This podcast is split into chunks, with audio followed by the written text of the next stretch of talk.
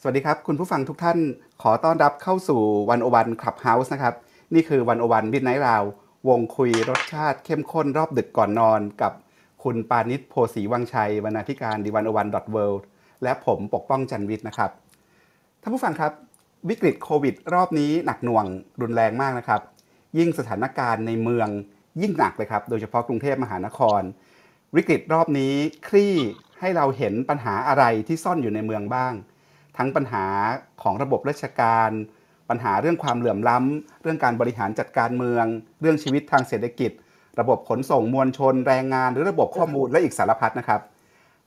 วิกฤตคราวนี้มันทำให้เรามองเห็นปัญหาเชิงโครงสร้างอะไรบ้าง แล้วอะไรคือทางออกจากวิกฤตสงครามกลางเมืองโควิดรอบนี้นะครับ แล้วก็เผื่อไว้รอบหน้าที่จะต้องมีมาอีกแน่ๆนะครับ นี่เป็นคำถามใหญ่ครับที่วันนี้เราจะชวนถกกันนะครับ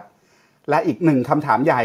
นอกจากเรื่องวิกฤตเมือง แล้วการแก้ปัญหาวิกฤตโควิดในเมืองรอบนี้ อีกหนึ่งคำถามใหญ่ก็คือ ถ้าเราจะพลิกวิกฤตโควิด เป็นโอกาส ถ้าเราจะใช้บทเรียนจากโควิด มาตั้งหลักใหม่ เพื่อออกแบบสร้างเมืองแห่งอนาคตกันเนี่ยเราจะต้องทำยังไงนะครับ วันนี้ก็เลยจะชวนวิทยากรทั้ง 4 ท่านนะครับ มาร่วมกันถกเพื่อตอบคำถามใหญ่ 2 ข้อที่ผมพูดถึงกันตอนต้นนะครับ คุณปานิชค่ะ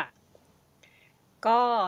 เดี๋ยวก็ขอแนะนำแขกรับเชิญสปีกเกอร์วันนี้ที่ที่มาร่วมพูดคุยกับเราไปเลยนะคะ แต่ว่าตอนนี้ยังยังไม่ครบเนาะยังเหลือคุณหมอบวรสม แต่ว่าเดี๋ยวยิบแนะนำท่านที่อยู่ตรงนี้ก่อนนะคะ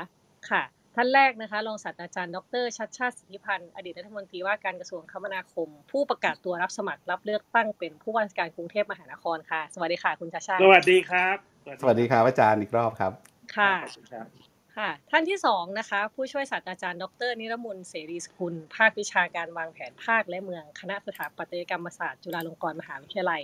และผู้อำนวยการศูนย์ออกแบบและพัฒนาเมืองหรือ UDDC นะคะ สวัสดีค่ะอาจารย์นิรสมวันสต์ดีค่ะ สวัสดีทุกท่านค่ะสวัสดีครับอาจารย์สวัสดีค่ะค่ะ และ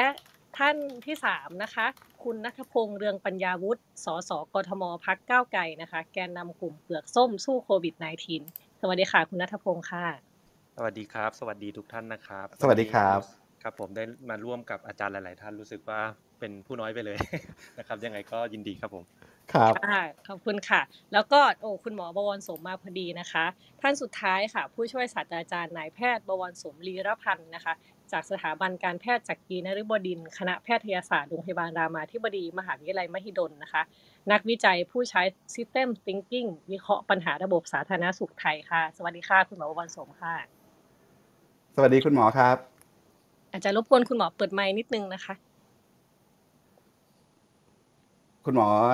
ประวันสมได้ยินพวกเราไหมครับฮัลโหล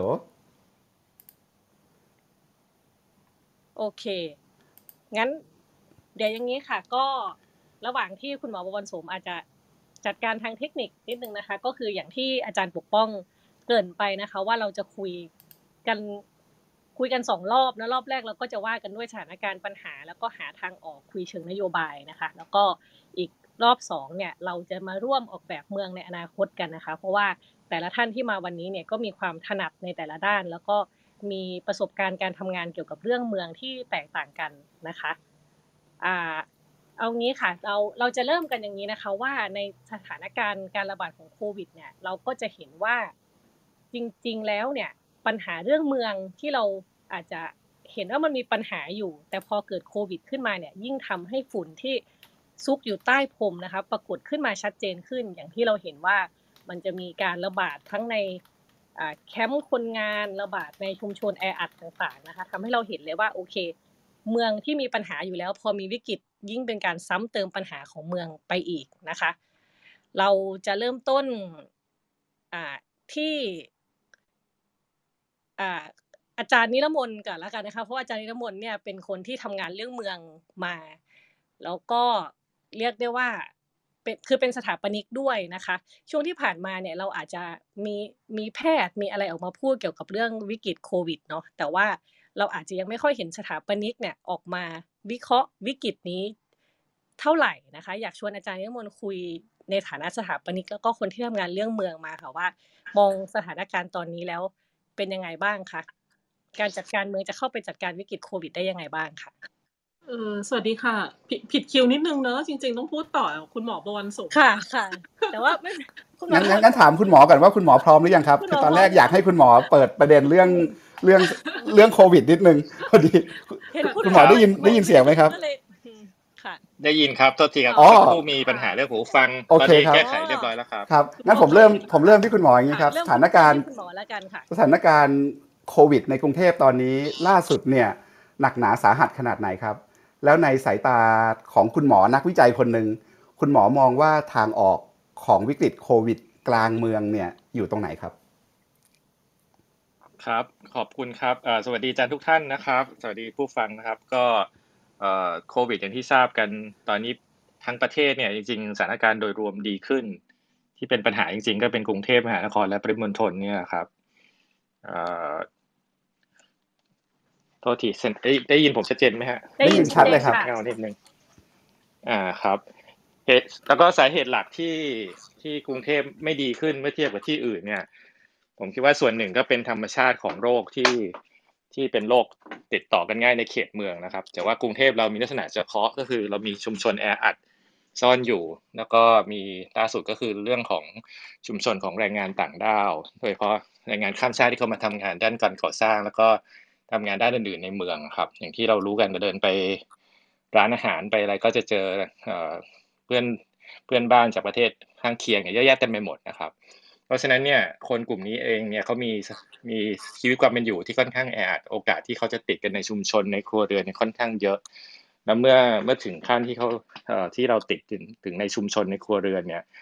มาตรการเดิมๆที่ปีแล้วใช้ได้ผล เช่นการล็อกดาวน์ลดกิจกรรมในที่สาธารณะลดในที่ทำงานเนี่ยมันก็ไม่ได้ผลนะครับพราะถึงหยุดอยู่บ้าน ก็ยังติดกันที่บ้านในชุมชนอยู่ดีนะครับ ก็ถ้าถ้าถามแบบ ตอบง่ายๆตรงไปตรงมาก็คงน่าเป็นห่วงครับ แล้วก็ผมคิดว่าอันนี้เป็นตัวตั้งต้นที่อยากจะชวนอาจารย์ทุกท่านคุยว่าเอ่อ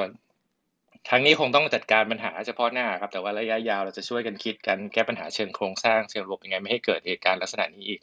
ค่ะผมคิดว่าตัวปัญหาเชิงสาธารณสุขมันแค่ เอ่อเป็นภูยอดภูเขาน้ำแข็งนะครับ จริงๆมันก็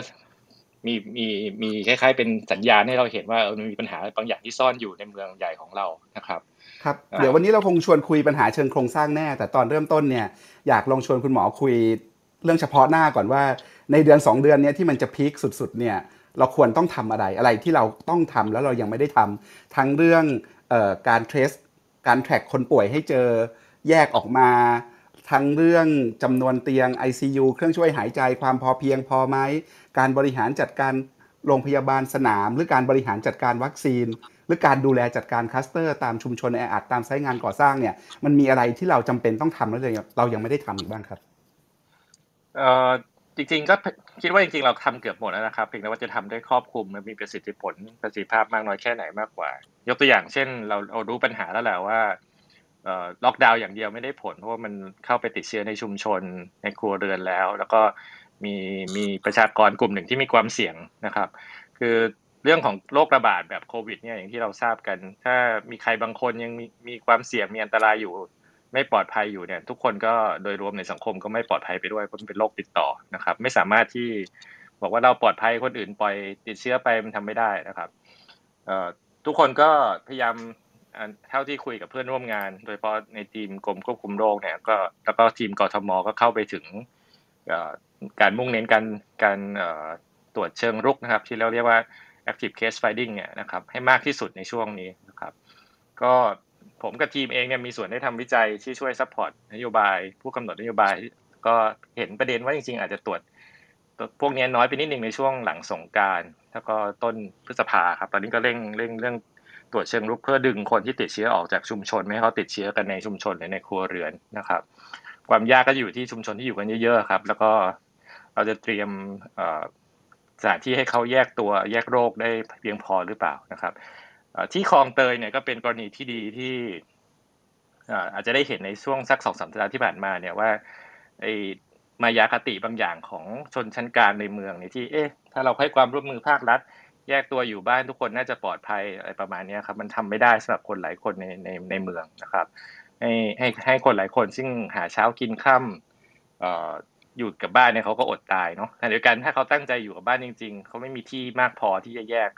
ตัวออกจากครอบครัวเองหรือว่าเพื่อนเพื่อนเพื่อนเพื่อนบ้านที่อยู่ในชุมชนที่ใกล้ชิดกันมากเนี่ยครับโอกาสติดเชื้อมันก็เยอะอยู่ดี บางคนติดเชื้อแล้วยังเข้าไม่ถึงบริการด้วยนะครับ ช่วงสงการเนี่ยจริงๆ เราเรามีผู้ติดเชื้อเยอะมากนะครับ ในกรุงเทพบางคนก็อาจจะลืมไปอ้อนเราคงตรวจเยอะแล้วจริงๆ หลายคนเข้าไม่ถึงการตรวจหรือเข้าไม่ถึงระบบบริการสุขภาพเลย เราถึงได้ข่าวเรื่องคนที่แบบเข้าไม่ถึงจนบางจนบางคนผู้ป่วยบางคนน่าเสียดายที่แบบเข้าไม่ถึงจนกระทั่งถึงขั้นเสียชีวิตก่อนจะถึงมือหมอครับก็เป็นเรื่องน่าเสียดายนะครับ ทีนี้ตอนนี้ตอนนี้ก็คงต้องทำเพิ่มขึ้นนะครับ ให้ให้ให้ครอบคลุมมากขึ้นนะครับ อีกส่วนหนึ่งที่ที่คิดว่าอาจจะเชื่อมโยงกับเรื่องที่เล่าให้ฟังตะกี้เนี่ยผมคิดว่าสิ่งที่ไม่ได้ทำอย่างเดียวคือ เรายังไม่ได้บูรณาการเรื่องของมาตรการด้านการเยียวยาด้านเศรษฐกิจสังคมนะครับเข้ากับเรื่องควบคุมโรคโดยตรง ไม่ต้องรอให้ซาเรื่องควบคุมโรคแล้วค่อยไปเยียวยาก็ได้นะครับ คนที่เขาไม่มีงานทำวันหนึ่งแล้วเขาเดือดร้อนเนี่ยแล้วเขาต้องมากักตัวแยกโรคเนี่ยผมว่าเราเราต้องใช้โอกาสเนี้ยในการเข้าไปช่วยเหลือให้เขาอยู่ได้ แล้วก็สามารถกักตัวแล้วก็ ลอดภัยต่อตัวเอง แล้วก็ต่อคนอื่นในชุมชนด้วยนะครับ แล้วก็ยังมีเรื่องของคนที่ตกงานนี่ก็แย่ที่สามารถถ้าเราสามารถดึงมาช่วยงาน การควบคุมโรคในชุมชนได้นะซึ่งก็มีตัวอย่างที่ดีในในหลาย ๆ ที่โดยเฉพาะคลองเตยนะครับ เช่นคนที่อาจจะเข้าไปช่วยดูแลคนแก่ที่เอ่อช่วยเหลือตัวเองไม่ได้นะครับ แล้วถ้าถ้าอยู่เป็นความเสี่ยงก็มีโอกาสติดเชื้อ หรือมีโอกาสเอ่อเจ็บป่วยจากเรื่องอื่น ๆ ที่ไม่เกี่ยวกับโควิดด้วยซ้ำไปนะครับงั้นค่ะโจทย์พวขกองเนี้ยโจทย์ของคุณหมอก็คือเราจะใช้ คนที่ตกงานมาเป็นขุมพลัง โดยเฉพาะในชุมชนของตัวเองในการช่วยการควบคุมโรคในการช่วยดูแลคนป่วยอะไรได้ยังไงใช่ไหมครับ ก็ไม่ถึงกับคนตกงานเท่านั้นนะครับอันนี้ครับเป็นส่วนหนึ่ง แต่ผมคิดว่าเอ่อวิธีคิดของการคุมโรคแบบเดิมที่บอกทุกคนต้องทำตามกฎหมาย แล้วก็รับผิดชอบตัวเองรับผิดชอบสังคมเนี่ย บางคนเขาอยากจะทำตามกฎหมายทำเอ่อรับผิดชอบแต่เขาช่วยช่วยเหลือตัวเองไม่ได้จริงๆเพราะว่าถ้าเขาหยุดอยู่กับที่อย่างที่เราอยากให้เขาทำเนี่ยเอ่อเขาอดตายอะใช่ไหมครับเพราะงั้นต้องสร้างแรงจูงใจให้เขา หนึ่งคือเอ่อถ้าต้องกักตัวก็ต้องกักตัว ต้องแยกโรคก็ต้องแยกโรค แล้วก็ถามว่าถ้าเขากักตัวแยกโรคใครจะดูแลครอบครัวเขาก็ต้องมีกลไกบางอย่างไปช่วยใช่ไหมครับครับอันเนี้ยอาจจะเป็นโอกาสได้สร้างงานคล้ายๆยิงปืนนัดเดียวได้ได้นกสองตัวนะครับ นอกจากช่วยบรรเทาเยียวยาด้านเศรษฐกิจสังคมอย่างที่ รัฐบาลพยายามจะทำอะแต่ว่าทำโดยแยกส่วนจากการกระบวนการควบคุมโรคแต่เดิมนะครับทำไมไม่เอาตรงเนี้ยมาเสริมทำให้ควบคุมโรคได้ง่ายขึ้น และคนก็มีงานทำด้วยนะครับครับ คุณหมอครับครับผมผมอ่านที่คุณหมอเขียนเล่างานวิจัยที่เมื่อกี้คุณหมอพูดถึงเนี่ยคุณหมอบอกว่าการแก้วิกฤตระยะสั้นเหมือนกับว่าหัวใจสำคัญอยู่ที่การเพิ่มขีดความสามารถของการตรวจเชิงรุก โดยเฉพาะในครับชุมชนแออัดแล้วก็กลุ่มแรงงานต่างด้าว แล้วก็นำส่งผู้ติดเชื้อเข้าสู่กระบวนการรักษาใช่ไหมครับคุณหมอเคยเคยประเมินว่าถ้าเกิดเราไม่ทำอะไรเพิ่มเติมเนี่ยเอ่อ จำนวนผู้ติดเชื้อใหม่จะเพิ่มขึ้นจนสูงสุดประมาณต้นเดือนมิถุนาและจำนวนผู้ป่วยครองเตียงก็จะเพิ่มขึ้นสูงสุดประมาณ 22,000 เตียงประมาณปลายเดือนกรกฎาปีนี้นะครับ แต่ว่าถ้าคุณหมอถ้าคุณหมอบอกว่าถ้าเกิดเราสามารถเเพิ่มศักยภาพการตรวจได้นะครับ ตรวจและคัดและและแยกโรคได้ครอบคลุมอย่างน้อย 80%ของผู้ติดเชื้อ ที่ไม่มีอาการในชุมชนเนี่ยก็จะคาดการผู้ติดเชื้อใหม่ ว่าจะเพิ่มขึ้นระยะสั้นปลายเดือนพฤษภาก่อนจะเริ่มลดลง แล้วจำนวนผู้ป่วยครองเตียงก็จะเริ่มลดลงไปประมาณ 1 5 0 0 0 เตียงต่อต่อวันอะไรเงี้ยประมาณต้นเดือนมิถุนาแล้วถ้าเกิดเพิ่มได้ถึง 90%ก็จะยิ่งลดลงไปอีก ก็จะเหลือผู้ป่วยครองเตียงเนี่ยประมาณ 12,000 เตียงต่อวันประมาณต้นเดือนมิถุนาต่างๆนานาดูเหมือนว่าหัวใจจะอยู่ตรงนั้นใช่ไหมครับนอกจากเรื่องตรงนี้แล้วเนี่ยหัวใจสำคัญของการแก้ระยะสั้นมีตรงไหนอีกไหม แล้วผมชวนคุณหมอ คุยต่ออีกนิดนึงนะครับ ว่าแล้วในเรื่องระยะยาวเนี่ยวิกฤตโควิดรอบเนี้ยถ้าจะดีลกับเรื่องโควิด ที่มันอาจจะมาอีกเป็นละลอกละลอกเนี่ยเราจะจัดการกับมันยังไง ในระยะยาวมันมีเรื่องเชิงโครงสร้างอะไรที่เราต้องวางต้องคิดเผื่อไว้ ไม่ใช่มาคิดกันทีหลังเหตุการณ์ มาคิดกันทีหลังวิกฤตโอ้ถามยากจังครับอาจารย์ป้อง คิดว่าหลายคนก็น่าจะอยากรู้เหมือนกันครับ เพราะปกติรัฐบาลไทยนี่ทำงานตามวิกฤตตลอดเลย ถ้าเราจะอืม one step ahead เนี่ยมันมีเรื่องอะไรที่เราต้องคิดไปข้างหน้าบ้าง ในการดีลกับโควิดกลางเมือง ครับ อันอันแรกเอาเรื่องใกล้ตัวผมก่อนเนาะในในแง่ระบาดวิทยาครับผมคิดว่าเราต้องใช้การคาดการณ์จากแบบจำลองสถานการณ์เชิงระบาดวิทยาให้ให้มากขึ้นนะครับ สังเกตว่าทั่วโลกก็ก็จะมีการใช้เรื่องพวกนี้พอสมควร แต่ว่าถ้าถ้าเราสังเกตจากสบคแถลงแต่ละวันเนี่ยก็จะเน้นเฉพาะตัวเลข จริงอะไรเงี้ยที่เกิดขึ้นในแต่ละวันซึ่งผมว่ามันฉายภาพได้ไม่ครบ มันเป็นตัวช่วยที่ดีนะครับ แต่ว่าจริงๆมีบางอย่างที่ต้อง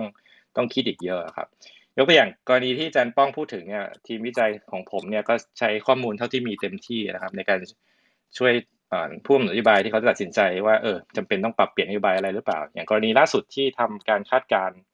เรื่องของการตรวจเชิงรุกเนี่ยเพราะว่าเราเป็นห่วงเรื่องแรงงานต่างด้าวในในเขตกรุงเทพและปริมณฑลนะครับ ถ้าตรวจไม่พอจะมีปัญหาไหมรวมทั้งถ้าตรวจพอเราจะมีโรงพยาบาลสนาม หรือโรงพยาบาลหลัก พอเพียงพอไหมที่จะแยกเขาออกจากชุมชน ไม่งั้นเขาก็ติดเชื้อไปตรวจผลบวกไปก็เท่านั้นก็ติดเชื้อคนอื่นต่อไปครับ เหมือนกับสมุทรสาครเนี่ย ซึ่งอาจจะเป็นทั้งเรื่องโชคดีโชคร้ายที่ที่เราไม่มีที่โรงพยาบาลสนามในตอนนั้น แต่ว่าพออยู่กันในโรงงานก็ติดกันไปติดกันมา แล้วก็ทรายหายไปเพราะว่าอาจจะเป็นเชื้อ สายพันธุ์เก่าด้วยนะครับ แต่ว่าตอนนี้มันทำไม่ได้แล้วเชื้อสายพันธุ์ใหม่รวมทั้งจำนวนคนมันเยอะมากนะครับงั้นงั้นถ้าถามในเรื่องเชิงการจัดการเนี่ยก็หวังว่าเราจะมีเรื่องของการมองฉากทัดต่าง ๆ ไปเพื่อบริหารความเสี่ยงมากกว่าดูตัวเลขในแต่ละวัน ซึ่งอาจจะทำให้เราวางแผนหรือการปรับเปลี่ยนนโยบายได้ไม่รอบด้านมากพอนะครับค่ะก็อันนี้เบื้องต้นอันนึงนะครับ ส่วนระยะยาว เฉพาะเรื่องของหมอหมอเนี่ยผมคิดว่ามีคนพูดเยอะแล้วนะครับ ไม่รู้จะเบื่อในขับเฮาส์ในอย่างเรื่อง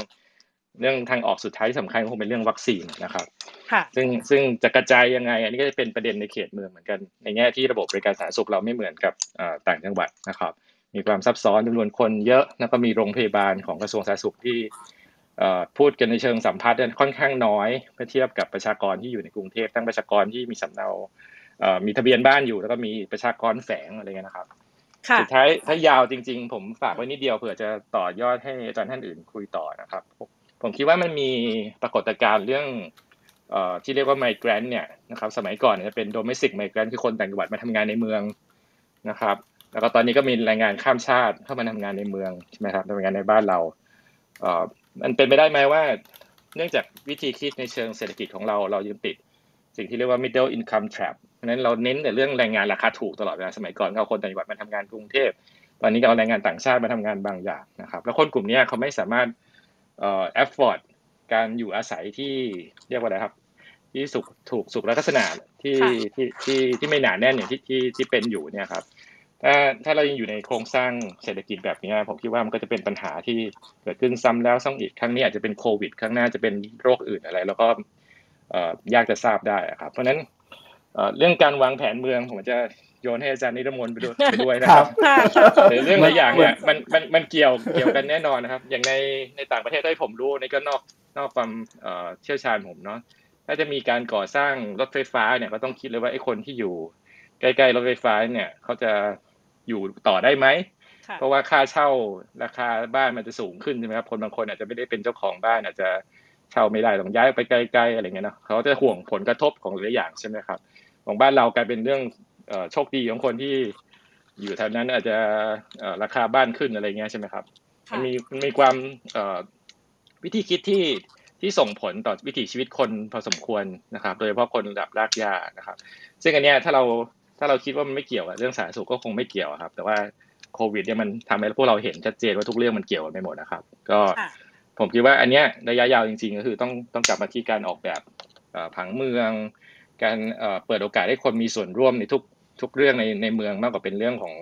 ของคนกลุ่มใดกลุ่มหนึ่งคนชั้นกลางอะไรประมาณนี้ครับค่ะคุณหมอครับ ขออีกนิดเดียว ขออีกนิดเดียว พอดีเมื่อกี้คุณหมอเปิดประเด็นสำคัญมาอีกประเด็นหนึ่งอยากจะให้คุณหมอลองให้หลักคิดนิดนึง คุณหมอพูดถึงว่าหัวใจสำคัญของการออกจากวิกฤต คือเรื่องการกระจายวัคซีน แล้วคุณหมอก็บอกว่าการกระจายวัคซีนในเขตเมืองเนี่ยมีเรื่องให้เราต้องคิดมากกว่า การกระจายวัคซีนในพื้นที่อื่นๆ ทั่วไป อะไรคือเรื่องที่เราต้องคิดครับ อะไรคือโจทย์ที่คุณหมออยากฝาก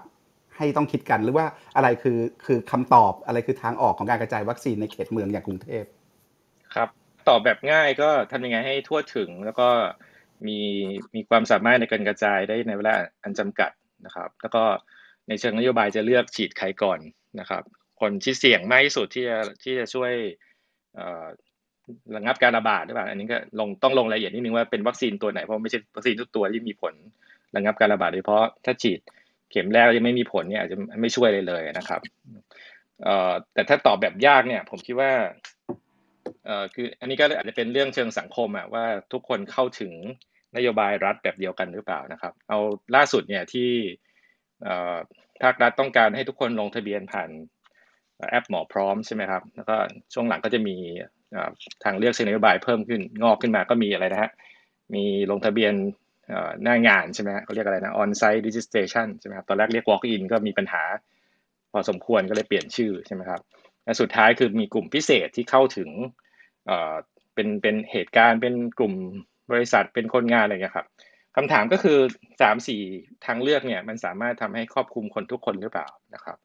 ถ้ามองในแง่ดีก็หวังว่ากลุ่มสุดท้ายเนี่ยจะคอยตามเก็บคนที่เป็นคนด้อยโอกาสในเมืองนะครับคนชุมชนแออัดแรงงานต่างด้าวนะครับ ทีนี้มันก็จะเกิดถ้าไม่ถ้าความชัดเจนนโยบายไม่มีก็จะเกิดดราม่าใช่ไหมครับระหว่างที่เรายังฉีดเอ่อ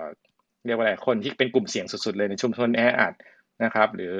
ค่ายแคมป์แคมป์ก่อสร้างของคนงาน ยังไม่รวมเรือนจำในเขตกรุงเทพมหานคร ซึ่งก็เป็นเรื่องใหญ่มากนะครับในการก็มีคนต่อแถวเอ่อรอคิวลงทะเบียนอยู่แถวห้างสรรพสินค้าใช่ไหมครับ วัคซีนถ้ามันมีอยู่เพียงพอเนี่ยคงไม่ไม่ใช่ปัญหา แต่ถ้ามันมีอยู่จำกัดเนี่ย เราจะ allocate ยังไง ให้ตอบสนองความต้องการทุกคน ทุกคนก็มีความกังวลเรื่องสุขภาพของตัวเองของครอบครัวขณะเดียวกันวัคซีนก็เป็นเครื่องมือในการควบคุมโรคแบบหนึ่ง ถ้าใช้ถูกตัวแล้วก็ปริมาณที่เพียงพอในระยะเวลาที่ทันท่วงทีนะครับ ถ้าจัดการเรื่องนี้ไม่ได้เนี่ยผมคิดว่ามันจะอาจจะเกิดความขัดแย้งโดยไม่จำเป็นของอผู้มีส่วนได้เสียในนโยบายเรื่องวัคซีนของประเทศไทยในช่วง ประมาณสามถึงห้าสามถึงหกเดือนก็คือจนถึงสิ้นปีเนี่ยครับ ค่ะ ครับผม ค่ะค่ะขอบคุณคุณหมอประวันสมนะคะ ก็ฉายภาพให้เห็นได้หลายเรื่องเลยนะคะ ว่าปัญหาเรื่องเมืองเชื่อมโยงกับปัญหาสาธารณสุข ตั้งแต่เรื่องชุมชนแออัดการจัดการโรงพยาบาลสนาม การกระจายวัคซีนนะคะ ก็เดี๋ยวเรามาต่อที่อาจารย์นิรมนเลยค่ะ เมื่อกี้ที่ที่อิฟถามเปิดไว้ตอนแรกเนาะว่าในฐานะสถาปนิกอะค่ะ มองโอเค อาจารย์ คุณหมอบวลสมฉายภาพสถานการณ์ปัญหาให้เห็นแล้ว ถ้าเกิดถามต่อไปอะค่ะว่า การจัดการเมืองอะจะเข้าไปจัดการวิกฤตโควิด ได้ยังไงบ้างคะอาจารย์นิรมนเออสวัสดีสวัสดีค่ะได้ยินนะคะ ได้ยินชัดเจนอ่อค่ะต้องเอ่อก็ขอเรียนตอบต่อต่อจากคุณหมอนะคะ ว่าจริง ๆ แล้วเอ่อทางเรื่องโจทย์สาธารณสุขเนี่ยเป็นโจทย์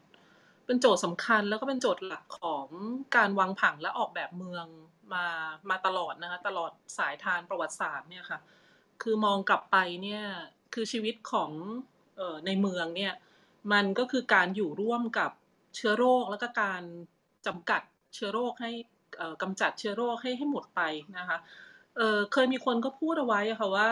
จริง ๆ แล้วการวางผังเมืองสมัยใหม่เนี่ยในยุค เออไม่ว่าจะเป็นศตวรรษสิบสิบเก้าหรือยี่สิบเนี่ยค่ะ เป็นหนี้อหิวาตกโรคนะคะ คือค่ะพอมันมีมันมีโรคอหิวาขึ้นมาเนี่ยนะคะ นักผังเมืองอะไรต่างๆ เนี่ยพยายามที่จะคิดว่าทำยังไงที่จะออกแบบวางผังเพื่อที่จะแก้ปัญหานะคะเอ่อผู้คนล้มตายแล้วก็ให้มีสุขภาพที่ดีนะคะ คือจริง ๆ แล้วตอนเนี้ยถ้าในพวกเอ่อกลุ่มวงการสถาปนิกหรือนักวางผังเนี่ยทุกคนยังว่ามีปัญหาแบบ existential crisis กันนะคะ คือว่าแบบมีมีคำถามว่าเออเราเราช่วยอะไรได้บ้างนะคะ เราช่วยทีมแพทย์อะไรได้บ้าง เห็นคุณหมอทำงานกันหนักมากนะคะ ความรู้ที่มีเนี่ย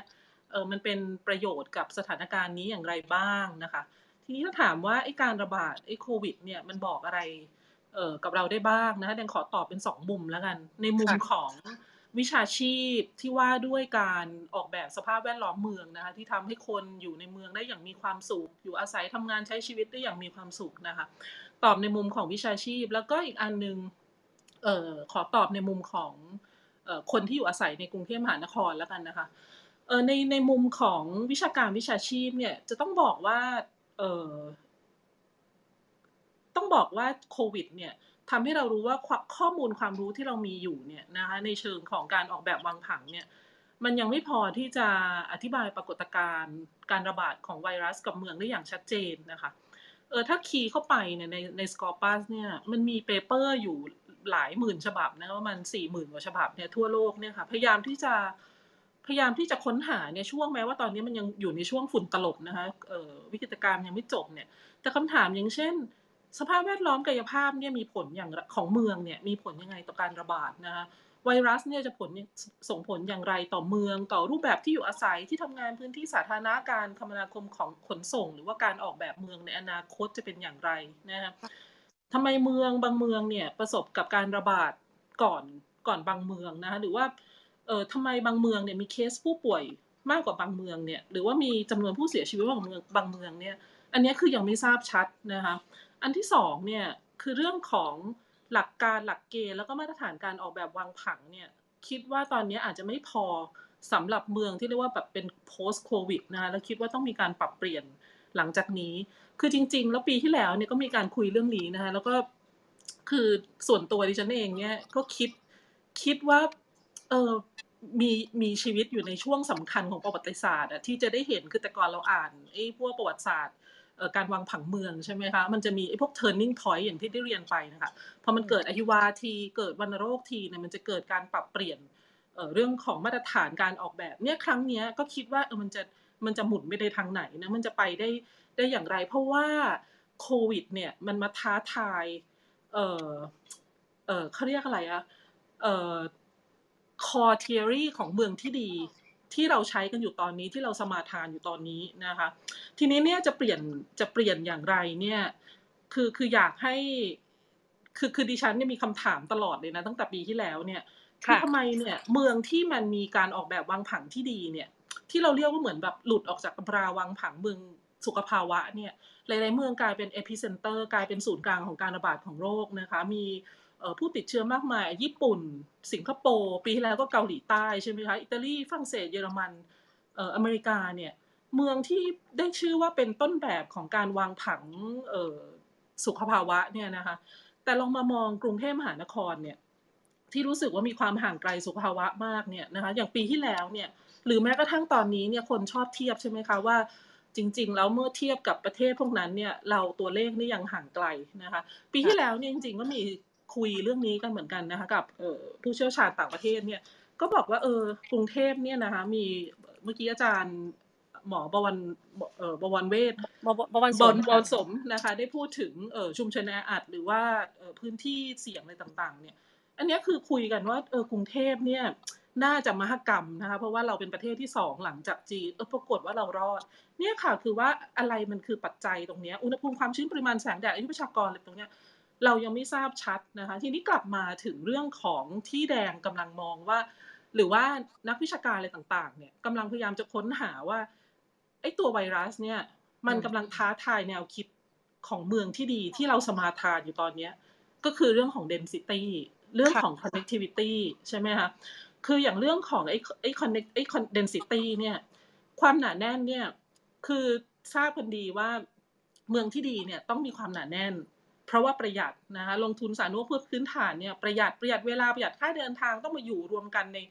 ในแบบพื้นที่ศูนย์กลางเมืองเนี่ยนะคะนำมาซึ่งเรื่องของความมีชีวิตชีวาประทัสังสรรค์โอกาสเศรษฐกิจสังคมอะไรต่างๆ เพราะฉะนั้นเมืองที่ดีต้องมีมีความหนาแน่นนะคะ แต่ว่าไอ้ความหนาแน่นเนี่ยมันก็มาพร้อมกับความเสี่ยงนะคะ จริง ๆ แล้วมันอาจจะไม่ใช่แค่ไวรัสด้วยนะทุกทุกทุก disaster ไม่ว่าจะก่อการร้ายหรือภัยพิบัติคือยิ่งแน่น คนยิ่งเยอะยิ่งจัดการยากอย่างที่คุณหมอบอกนะคะ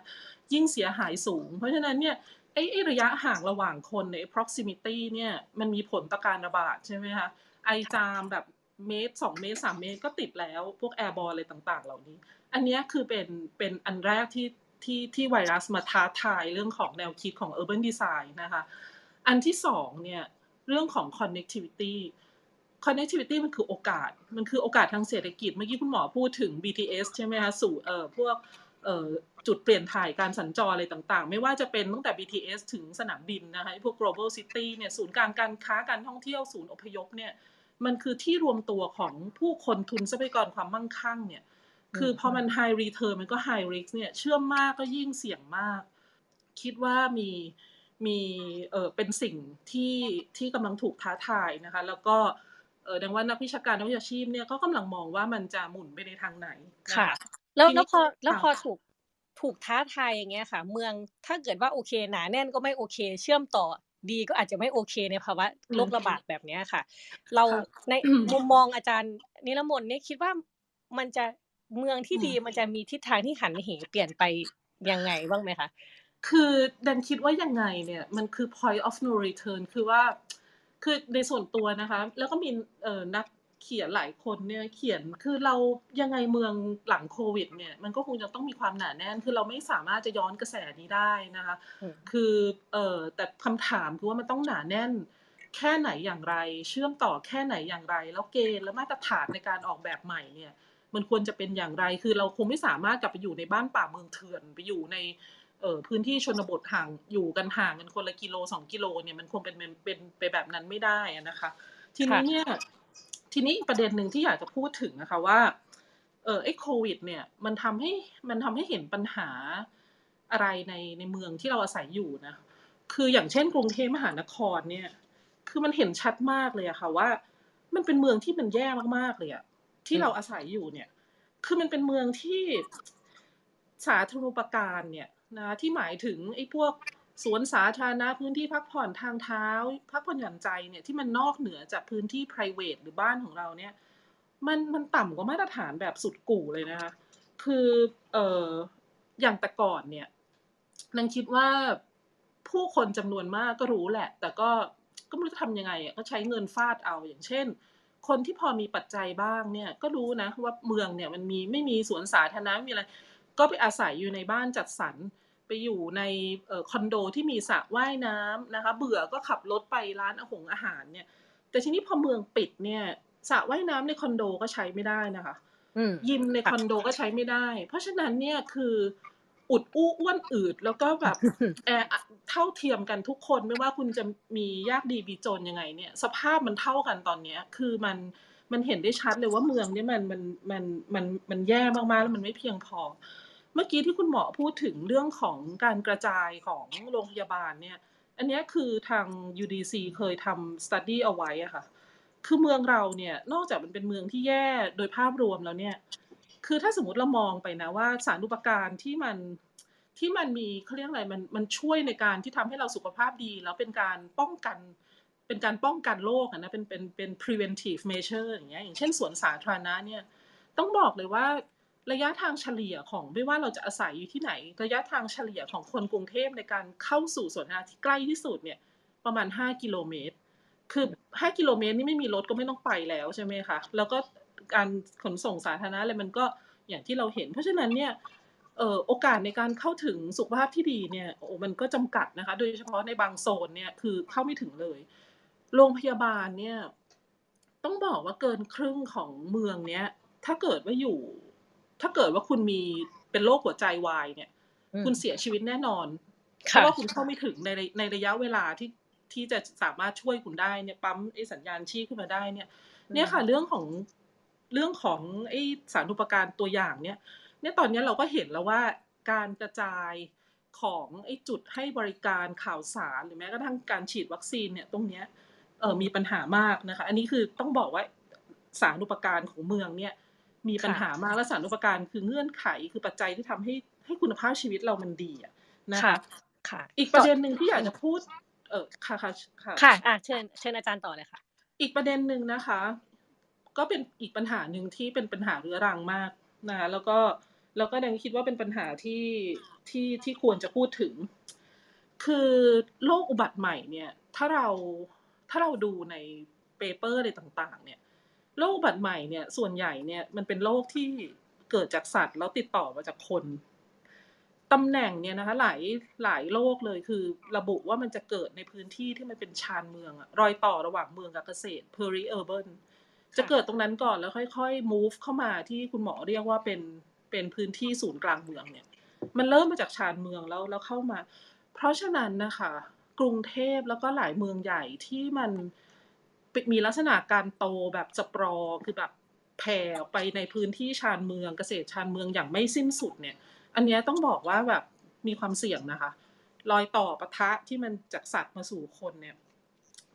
ปัญหาสำคัญเนี่ยก็คือเรื่องของการขาดการฟื้นฟูเมืองคือในเมืองเนี่ยอย่างที่คุณหมอบอกออที่อยู่อาศัย โดยเฉพาะที่อยู่อาศัยที่เป็นราคาที่เข้าถึงหรือว่า social housing เนี่ยแทบจะไม่มีเลยจำกัดมากนะคะพื้นที่ชุมชนแออัดอะไรต่างๆ เหล่านี้ก็ตั้งอยู่กลางเมืองโดยที่เราก็รู้เนอะว่ามันก็อยู่กลางเมืองอะเราก็ขับรถผ่านไปแต่ว่าบางคนก็คงจะคิดว่ามันไม่เกี่ยวกับเราหรอก นะคะมันไม่เกี่ยวกับเรา เราอยู่ที่อื่น แล้วก็มีคนเหล่านี้อยู่ในเป็นหมื่นหมื่นๆคนเนี่ยแออัดอยู่กลางเมืองในสภาพที่ดังเคยไปช่วยเพื่อนเพื่อนผู้สื่อข่าวต่างประเทศอะไปไปช่วยเขาแปลไปช่วยอะไรเนี่ยคือจะต้องบอกเลยนะคะ ว่าเห็นแล้วเรารู้สึกว่าแบบเออเราเรายอมให้มีพื้นที่ให้ให้แบบ ให้ให้ผู้คนที่อยู่ในเมืองเดียวกับเราอะมีสภาพเช่นนี้ได้อย่างไรอะมาอย่างอือฮึยาวนานนะค่ะคะ ซึ่งสุดท้ายแล้วเนี่ย มันก็ กระทบเราอยู่ดี คืออฮึคนที่อาศัยอยู่ในพื้นที่เหล่าเนี้ยที่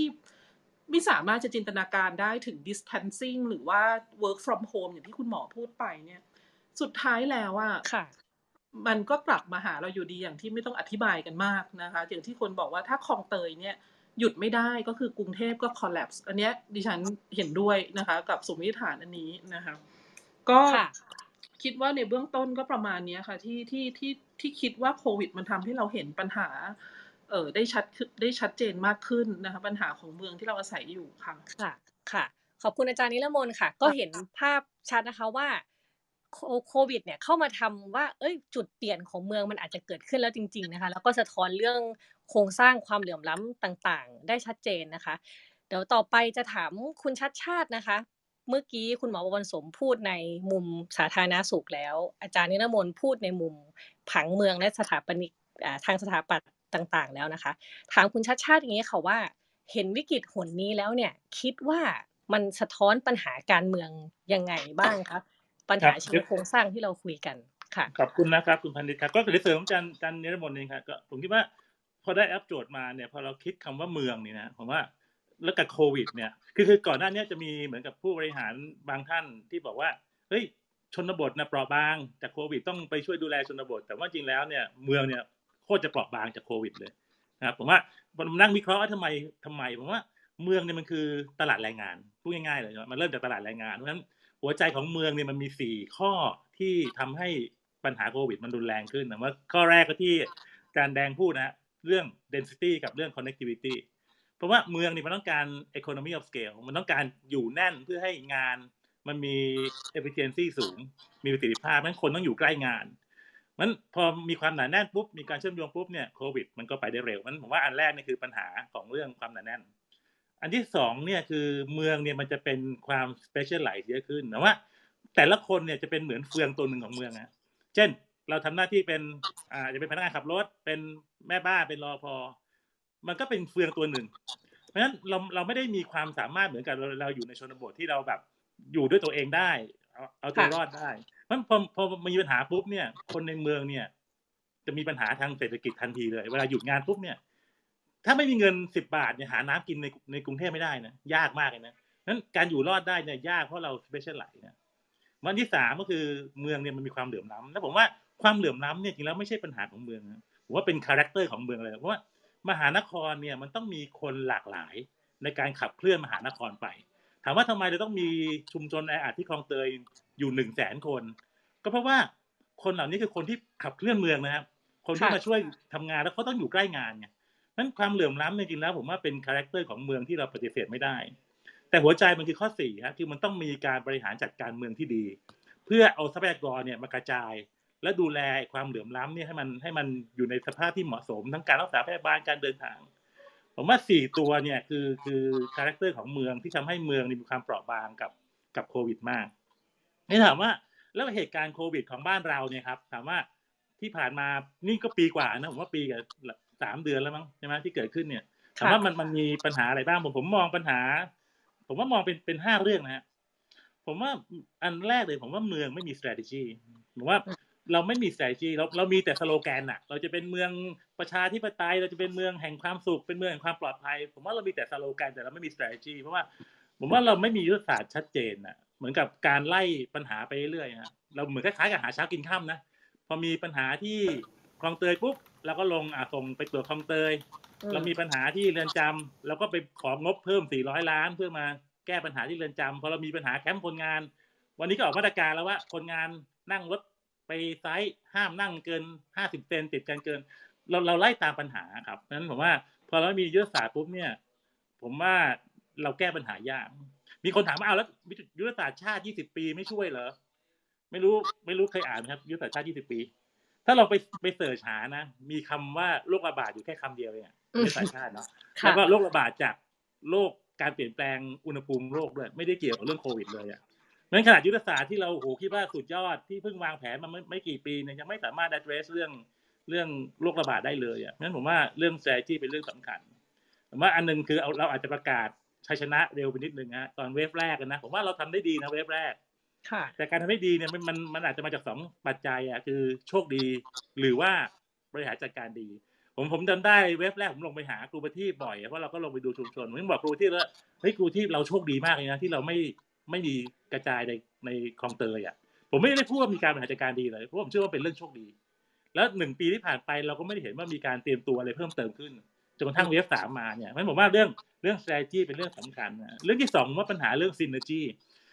คือคือกรุงเทพเนี่ยเป็นที่รวมของโรงพยาบาลสุดยอดนะมีทั้งโรงพยาบาลของมหาวิทยาลัย มีโรงพยาบาลของกทม 11 แห่ง บวกวชิรพยาบาล โรงพยาบาลของกระทรวงสาธารณสุข โรงพยาบาลเอกชน เรามีเตียงเนี่ยสามหมื่นกว่าเตียง แต่ว่าปัญหาของของ กทมหรือการบริหารการเมืองเนี่ย เราไม่สามารถเอาทรัพยากรพวกนี้มามารวมกันได้เพราะว่าต่างจังหวัดอาจจะง่ายกว่า เพราะเขามีผู้ว่าราชการจังหวัด มีสาธารณสุขจังหวัด ซึ่งสามารถคุมทรัพยากรทั้งหมดในจังหวัดได้ แต่ของกรุงเทพเนี่ยผมว่ามันค่อนข้าง fragment นะครับ คือต่างคนต่างบริหาร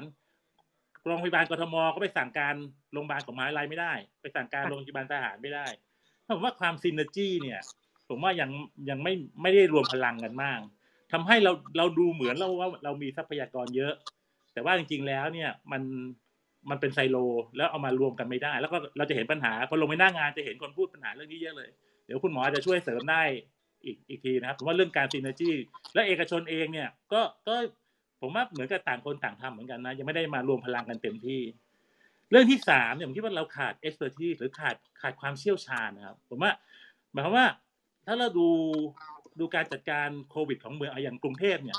ถามว่าใครเป็น chief doctor ของกรุงเทพที่เราจะฟัง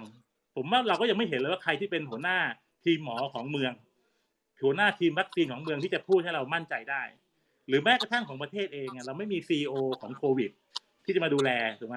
เราอาจจะมีท่านนายกเป็นเป็นตามพรกฉุกเฉิน แต่ว่าผมว่าเราต้องการ expert เราต้องการทีมอเวนเจอร์ที่เก่งแต่ละด้าน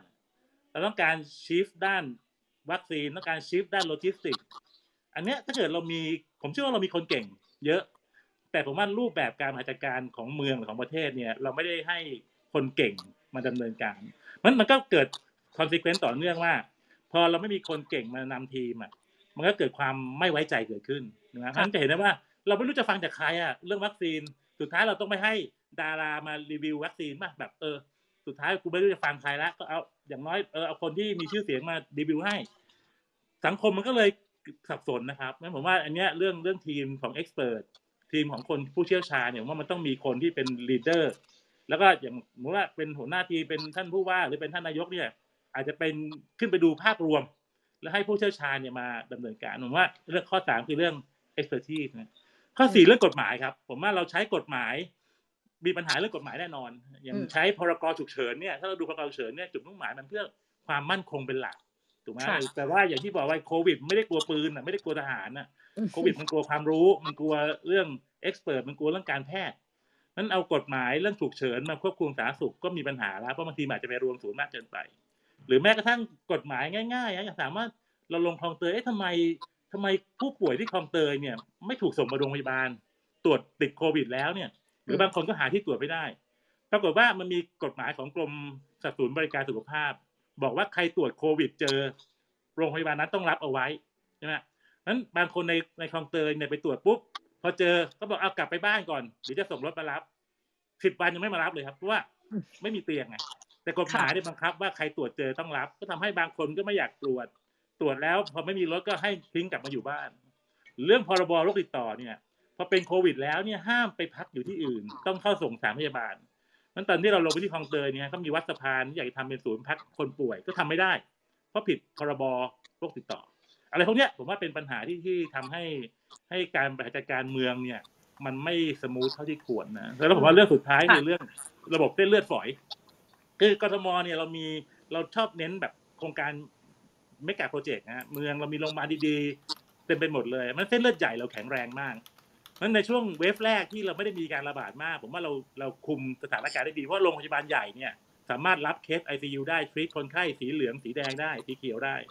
แต่ผมว่าเส้นเลือดฝอยเราอ่อนแอถูกไหมถ้าเราดูศูนย์สาธารณสุขในกรุงเทพมหานครเรามี 69 แห่ง มีสาขาอีก73แห่งเนี่ยกำลังเนี่ยไม่พอที่จะรับมือแล้วเส้นเลือดฝอยนี่นะอย่างของคลองเตยเนี่ยศูนย์สาธารณสุข 41 เนี่ยผมว่าบุคลากรมีสิบกว่าคนรับผิดชอบประชากรหลายหมื่นคนเนี่ยนั้นพอเส้นเลือดฝอยอ่อนแอเนี่ย เราอาจจะโชคดีที่เรารอดในเวฟแรกได้ แต่พอเวฟสองเนี่ยเรามีปัญหาปุ๊บเวฟสามเนี่ย พอเส้นเลือดฝอยแตกเนี่ย เส้นเลือดใหญ่ก็รับไม่ไหวนั่นหมายว่าในในอนาคตเนี่ยเราต้องปรับปรุงระบบเส้นเลือดฝอยเนี่ยให้ให้เข้มแข็งขึ้นผมว่าอันนี้คือคือภาพรวมที่เห็นนะว่าเออครับปัญหาของการจัดการเมืองคืออะไรครับอาจารย์ครับอาจารย์เป็นคนหนึ่งที่ประกาศตัวลงสมัครผู้ว่าราชการกรุงเทพมหานคร ถ้าอาจารย์เล่นเกมซิมูเลชันวันนี้จินตนาการตัวเองเป็นผู้ว่าเนี่ย จะทำอะไรต่างออกไปจากที่ผู้ว่าทุกวันนี้ทำอยู่บ้าง อาจารย์จะบริหารจัดการวิกฤตยังไง ท่ามกลางเเมืองที่มันหนาแน่นเชื่อมโยง เมืองที่แต่ละคนพึ่งตัวเองไม่ได้ เมืองที่มีความเหลื่อมล้ำเป็น character อาจารย์ทำไงครับคือผมว่าผมว่ากทมเนี่ยผู้ว่าต้องเป็นเจ้าภาพของเมืองนะเพราะว่าเราถือว่าเราเป็นเป็น host ของเมือง แล้วจริงๆแล้วตำแหน่งผู้ว่าเนี่ยครับพูดถึงมันจะเป็นตำแหน่งที่มีคนเลือกมากที่สุดในประเทศไทยนะเพราะว่าผู้ว่าเนี่ยมีคนเลือกตั้งเนี่ยตามหลักแล้วเนี่ยหกล้านคนนะ นั้นคนที่ชนะเลือกตั้งต้องต้องเป็นล้านคนน่ะ ไม่มีตำแหน่งไหนที่มีคนเลือกโดยตรงเนี่ยเป็นล้านคนอยู่แล้วนั้นผู้ว่าคือตัวแทนของเมืองที่ต้องลุกขึ้นมาดูแลเมืองอย่างเข้มแข็ง และบางอย่างถึงแม้ว่าไม่เห็นด้วยกับรัฐบาลก็ต้องกล้าพูดนะ อย่างเรื่องวัคซีนเนี่ย ถ้าเรามองว่ากทมต้องการวัคซีนอย่างรวดเร็วเพื่อลดการกระจาย ผู้ว่าเองถ้าเห็นไม่ตรงกับรัฐบาลผมว่าก็ต้องกล้าพูดเพราะถือว่าเป็นตัวแทนประชาชนนั่นหมายว่าผมว่าผู้ว่าเองก็คงต้องมีหน้าที่สองสาอย่างว่าต้องมีทีมที่เข้มแข็ง นั้นอย่างที่บอกมันต้องมีชิฟ medical doctor ที่ให้ให้ความแนะนำทางเทคนิคที่ถูกต้อง มีทีมตรงนี้ที่เข้มแข็ง แล้วกทมต้องทำหน้าที่ประสานงานหน่วยงาน เพราะว่าเราอย่างที่เรียนนะว่าอย่างอย่างโรงพยาบาลเองเนี่ยเรามีหลายหน่วยงานอยู่ในกทม มีทั้งกระทรวงสาธารณสุขมีทั้งมหาวิทยาลัยทำอย่างไรที่ให้ทั้งหมดเนี่ยประสานงานกันได้ได้อย่างเต็มที่โดยที่เราไม่ใช่เป็นตัวปัญหาเองผมว่าเนี่ยคือการพยายาม synergy resource ต่างๆ เอกชนเองก็จะมีช่วยมีส่วนช่วยกทมมาก เพราะว่ากทมเองทรัพยากรก็ไม่ได้เยอะ มันจะเห็นได้ว่าแผนการฉีดวัคซีนของกทมล่าสุดเนี่ยฮะ5ล้านโดสภายในสิ้นเดือนกรกฎาคมเนี่ย สุดท้ายแล้วส่วนใหญ่ไปฉีดในที่เอกชนด้วยซ้ำ25แห่งที่ตั้งผมว่าผมว่ากทมในฐานะผู้ว่าเนี่ยผมว่าต้องต้องมีทีมคนเก่งมาช่วยนะหาทีมคนเก่งมาช่วย แล้วก็ต้องมีการประสานงาน แล้วก็ซีเนจีกับหน่วยงานอื่น ในกทมเพื่อให้ให้ประโยชน์ที่สูงสุดครับ ครับทีนี้ผู้ว่ากทมเนี่ยคนไปเลือกตั้งเยอะก็จริง ความคาดหวังนี่สูงมหาศาลเลยนะครับ แต่ว่าก็ต้องทำงานภายใต้กฎหมาย นักวิชาการที่ทำงานด้านเมือง เช่น อาจารย์พิษพงศ์สวัสดิ์ก็เขียนบทความมาหลายชิ้นเลย ที่บอกว่าจริงๆผู้ว่าเนี่ยทำงานไปก็โดนมัดมือมัดเท้าด้วย เพราะว่ากฎหมายจริง ๆ ให้อำนาจไม่ได้เยอะมาก ภายใต้ไอ้โครงสร้างโครงสร้างเชิงสถาบันต่าง ๆ พวกเนี้ยกฎหมายแบบเนี้ยแต่ว่าโจทย์ยากๆ แบบการจัดการโรคอุบัติใหม่อย่างโควิดอย่างเงี้ยครับ ถ้าเป็นอาจารย์เองอาจารย์จะดีลกับมันยังไงเอาเอายกตัวอย่างอย่างเคสคลองเตยอย่างเงี้ยที่อาจารย์ลงไปคลุกกับมันอยู่ แล้วก็เจอปัญหาข้อกฎหมายในพรบโรคติดต่อพรบนั่นพรบนี่กฎเกณฑ์ต่างๆ เนี่ย อาจารย์จะบริหารจัดการมันยังไง ที่จะครับผมแก้ปัญหาเรื่องคนติดโควิดในชุมชนเมืองโดยเฉพาะคนจนเมืองผมว่าหัวใจคือการป้องกันนะครับคือคือโควิดเนี่ยพอเป็นแล้วมันเหนื่อยนะผมว่าพอเป็นแล้วเนี่ยมันจะยากมากเลยไม่ผมว่าหัวใจคือเราต้องมีเครือข่ายในชุมชนที่เข้มแข็ง พอเราลงไปเนี่ยเรารู้เลยว่าชุมชนเนี่ยเขาเข้มแข็งนะเขามีกลุ่มของครูประทีปมูลที่ดวงประทีปมีกลุ่มของครูอ๋อมแอมคลองเตยดีจัง ซึ่งอันนี้ถ้าเกิดเราแค่ช่วยสนับสนุนเขาให้เขาเข้มแข็งเขาดูแลชุมชนได้เข้มแข็งขึ้นเนี่ย ผมเชื่อว่าการระบาดมันจะควบคุมได้รวดเร็วกว่านี้ การให้อุปกรณ์เขาเพราะผมว่า ผมว่าไอ้เรื่อง constraint ด้านกฎหมายเนี่ยผมว่าเป็นมันเป็นแฟกต์ที่เราต้องยอมรับอะเพราะว่าเราคงไปแก้พรบอะไรไม่ได้ มันถ้าเกิดเราจะอาสามาทำเนี่ย อันนี้คือ constraint ที่เราไปไปพร่ำบทไม่ได้ แต่ผมเชื่อว่าวิธีการแก้ปัญหาเมืองเดี๋ยวเราหาแนวร่วมได้ถูกไหมหมายว่าเราต้องซีเนจี้กับคนในชุมชน เอาคนในชุมชนเป็นแนวร่วมแล้วเราก็เสริมอาวุธให้เขาแล้วผมเชื่อว่าปัญหาในชุมชนเนี่ยเขาเข้าใจปัญหาตัวเองว่า ชุมชนไหนอ่อนแอมันในช่วงหนึ่งปีที่ผ่านมาเนี่ยคลองเตยดีจังได้พัฒนาดัตต้าเบสของหลายชุมชน ชุมชนไหนที่มีการพัฒนาดัตต้าเบสแล้วเนี่ยมันจะควบคุมการระบาดได้ดีขึ้นเขารู้ว่าคนป่วยอยู่ที่ไหนจะส่งอาหารอย่างไร มันผมว่าหัวใจคือต้อง อาศัยเหมือนกับแรงเหวี่ยง แนวร่วมให้เข้มแข็งขึ้น ให้ความสำคัญกระจายอำนาจลงไป ให้มี active citizen ที่แบบมาช่วยร่วมมือกัน เอกชนเนี่ย ถ้าไปดูคลองเตยนะครับ มีคนมาช่วยของเนี่ยจนไม่รู้จะเอาไปใช้ที่ไหนว่าคนคนคนมาช่วยเยอะมาก จะเปลี่ยนตรงนี้ให้เป็นพลังในการขับเคลื่อนเมืองอย่างไรเพราะผมว่า ถ้าเกิดเราบอกว่าราชการมีข้อจำกัด ผมว่าเราหาแนวร่วมเพิ่ม จากเอกชน จากคนในชุมชน ให้ความสำคัญเขาแล้วก็ช่วย เอาทรัพยากรลงไปช่วยเขา ผมว่าอันนี้จะลงไปได้ลึกแล้วก็ทำให้ชุมชนเข้มแข็งขึ้นครับครับ ทุกวันนี้มีมาตรการหรือมีนโยบายอะไรในใจที่แบบคันมองดูแล้วอยากลงมือทำไหมครับ ที่คิดว่ามันเป็นมาตรการหรือนโยบายที่จะเป็นจุดคันงัดในการที่ที่สู้กับวิกฤตคราวนี้ได้ หรือว่าเป็นควิกวินบางอย่างที่พาเราออกจากสถานการณ์ช่วงพีคตอนนี้ได้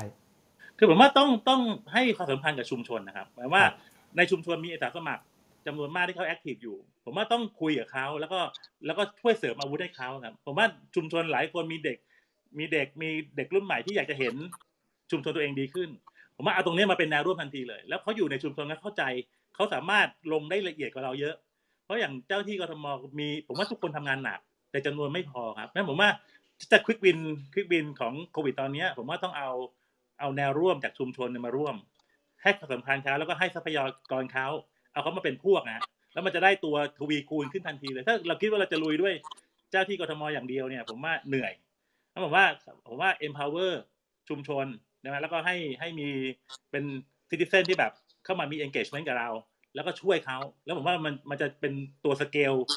ได้ได้เร็วมากเพราะฉะนั้นเราเห็นในชุมชนในในคลองเตยเราเห็นตัวอย่างของของความร่วมมือในชุมชนที่ดี แล้วถ้าเกิดได้ได้พลังจาก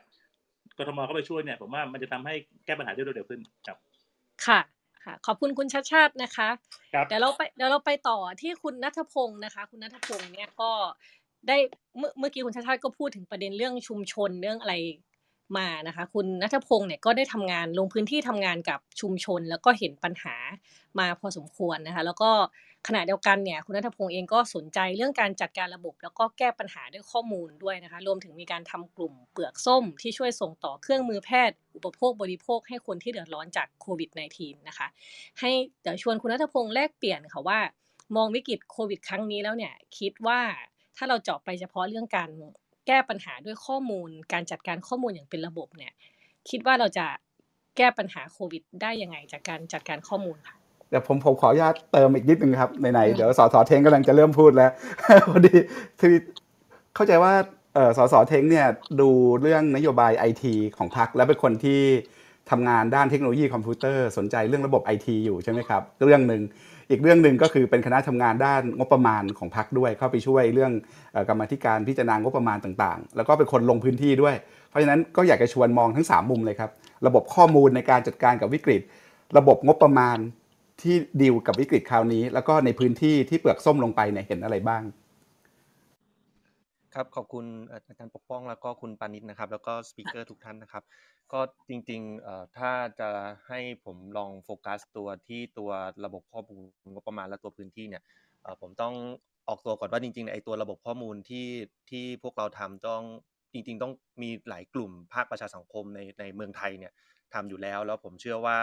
หลาย ๆ กลุ่มทำได้ดีกว่าเราด้วยซ้ำนะครับ แต่ว่าจริง ๆ ของเราที่ทำขึ้นมาเนี่ยก็คือ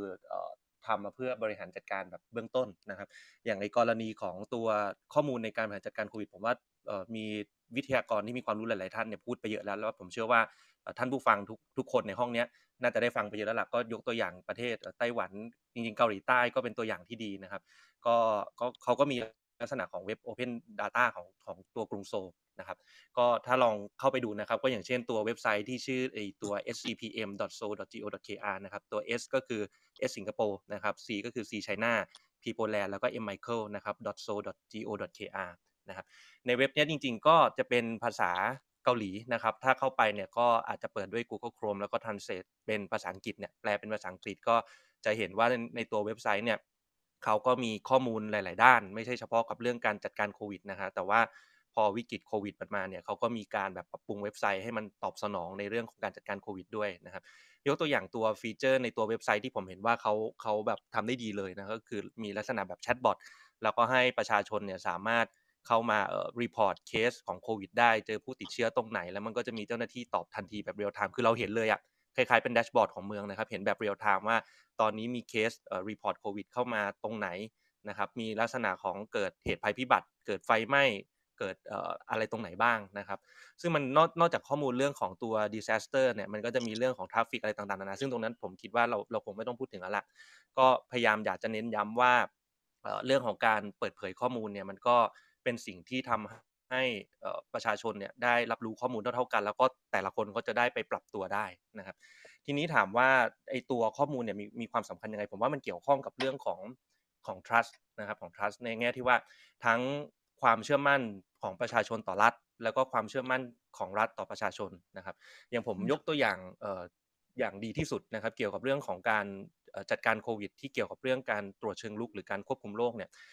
ผมถ้าผมเข้าใจไม่ผิดนะฮะทุกวันนี้จริงๆเนี่ยในในต่างประเทศเราจะเห็นว่าอย่างในโซนยุโรปเนี่ยเขามีการเปิดใช้ไอตัวชุดคิดไอตัว rapid antigen test นะครับที่แบบว่าส่งให้ประชาชนสามารถตรวจได้เองในประเทศอังกฤษเนี่ยก็ให้สัปดาห์ละกับสองชุดนะครับต่อคนที่มีความเสี่ยงหรือแม้แต่ในเยอรมันก็มีให้ไปไปตรวจที่ร้านขายยาได้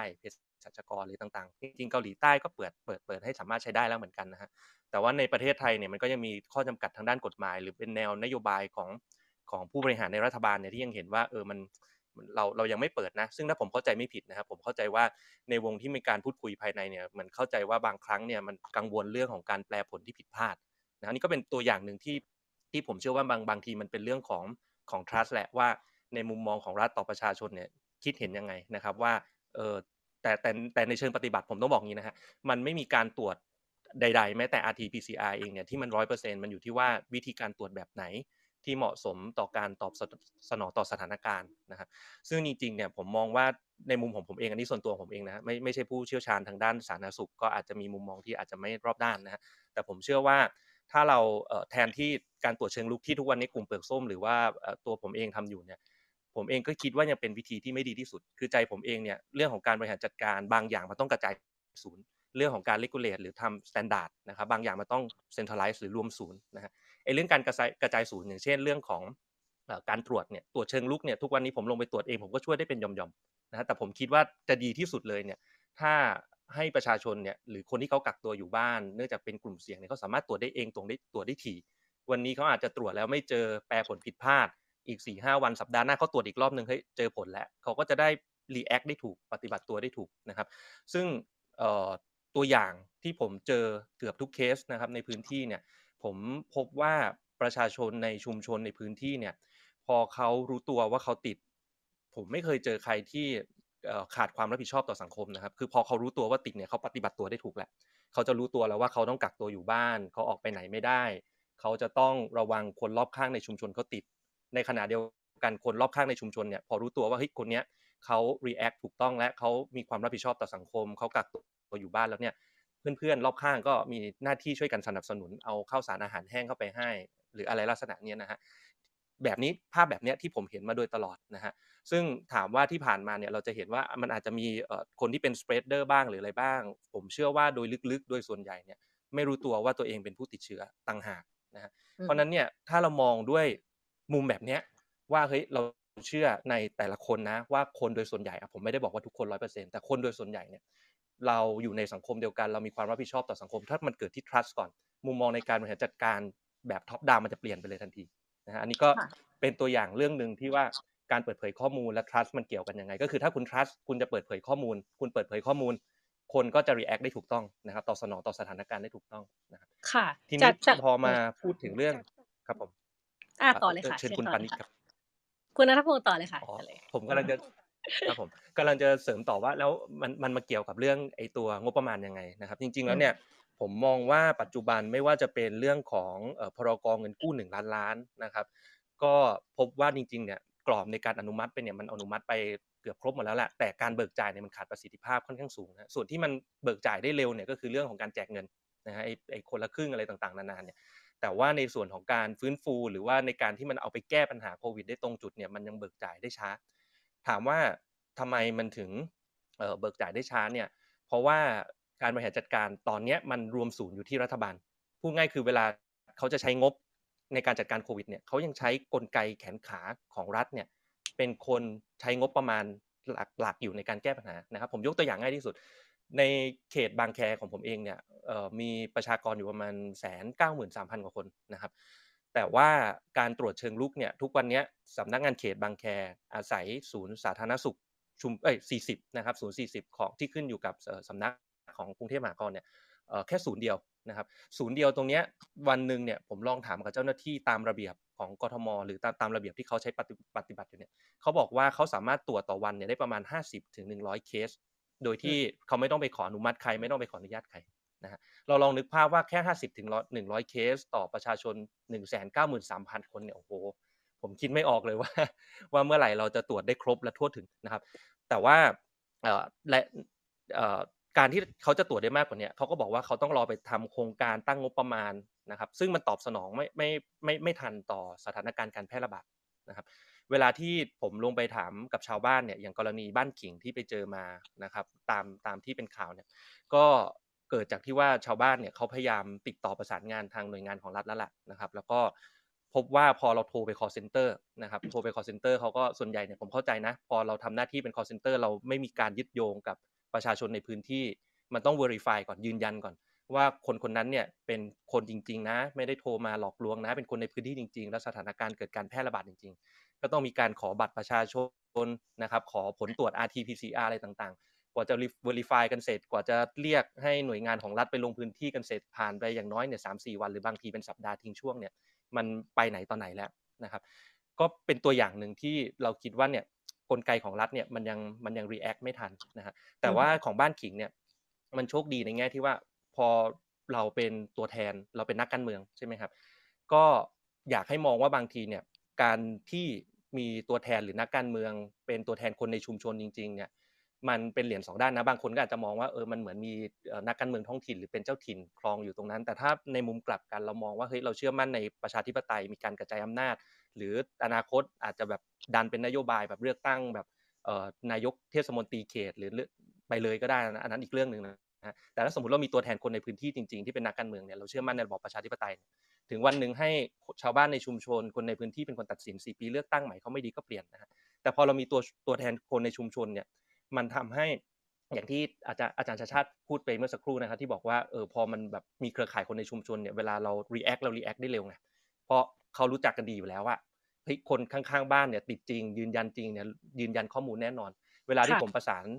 ข้อมูลพวกนี้นะครับกับชาวบ้านในบ้านขิงเนี่ยเรารู้อยู่แล้วว่าคนที่ report เรามาเนี่ยโอเคเขาเป็น เขาเป็นแกนนำชาวบ้านอะเชื่อถือข้อมูลได้ แล้วแบบรายชื่อ 20 คนที่เขาส่งมาให้ทีมงานเราเนี่ย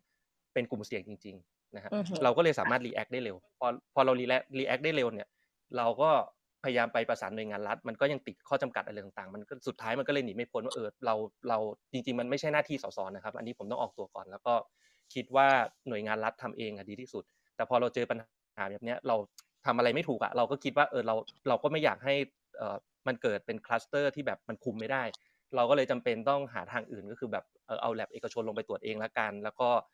ตรวจด้วยคือคือที่บ้านขิงเนี่ยตอนแรกเนี่ยเราตรวจด้วย rapid antigen test แต่ว่า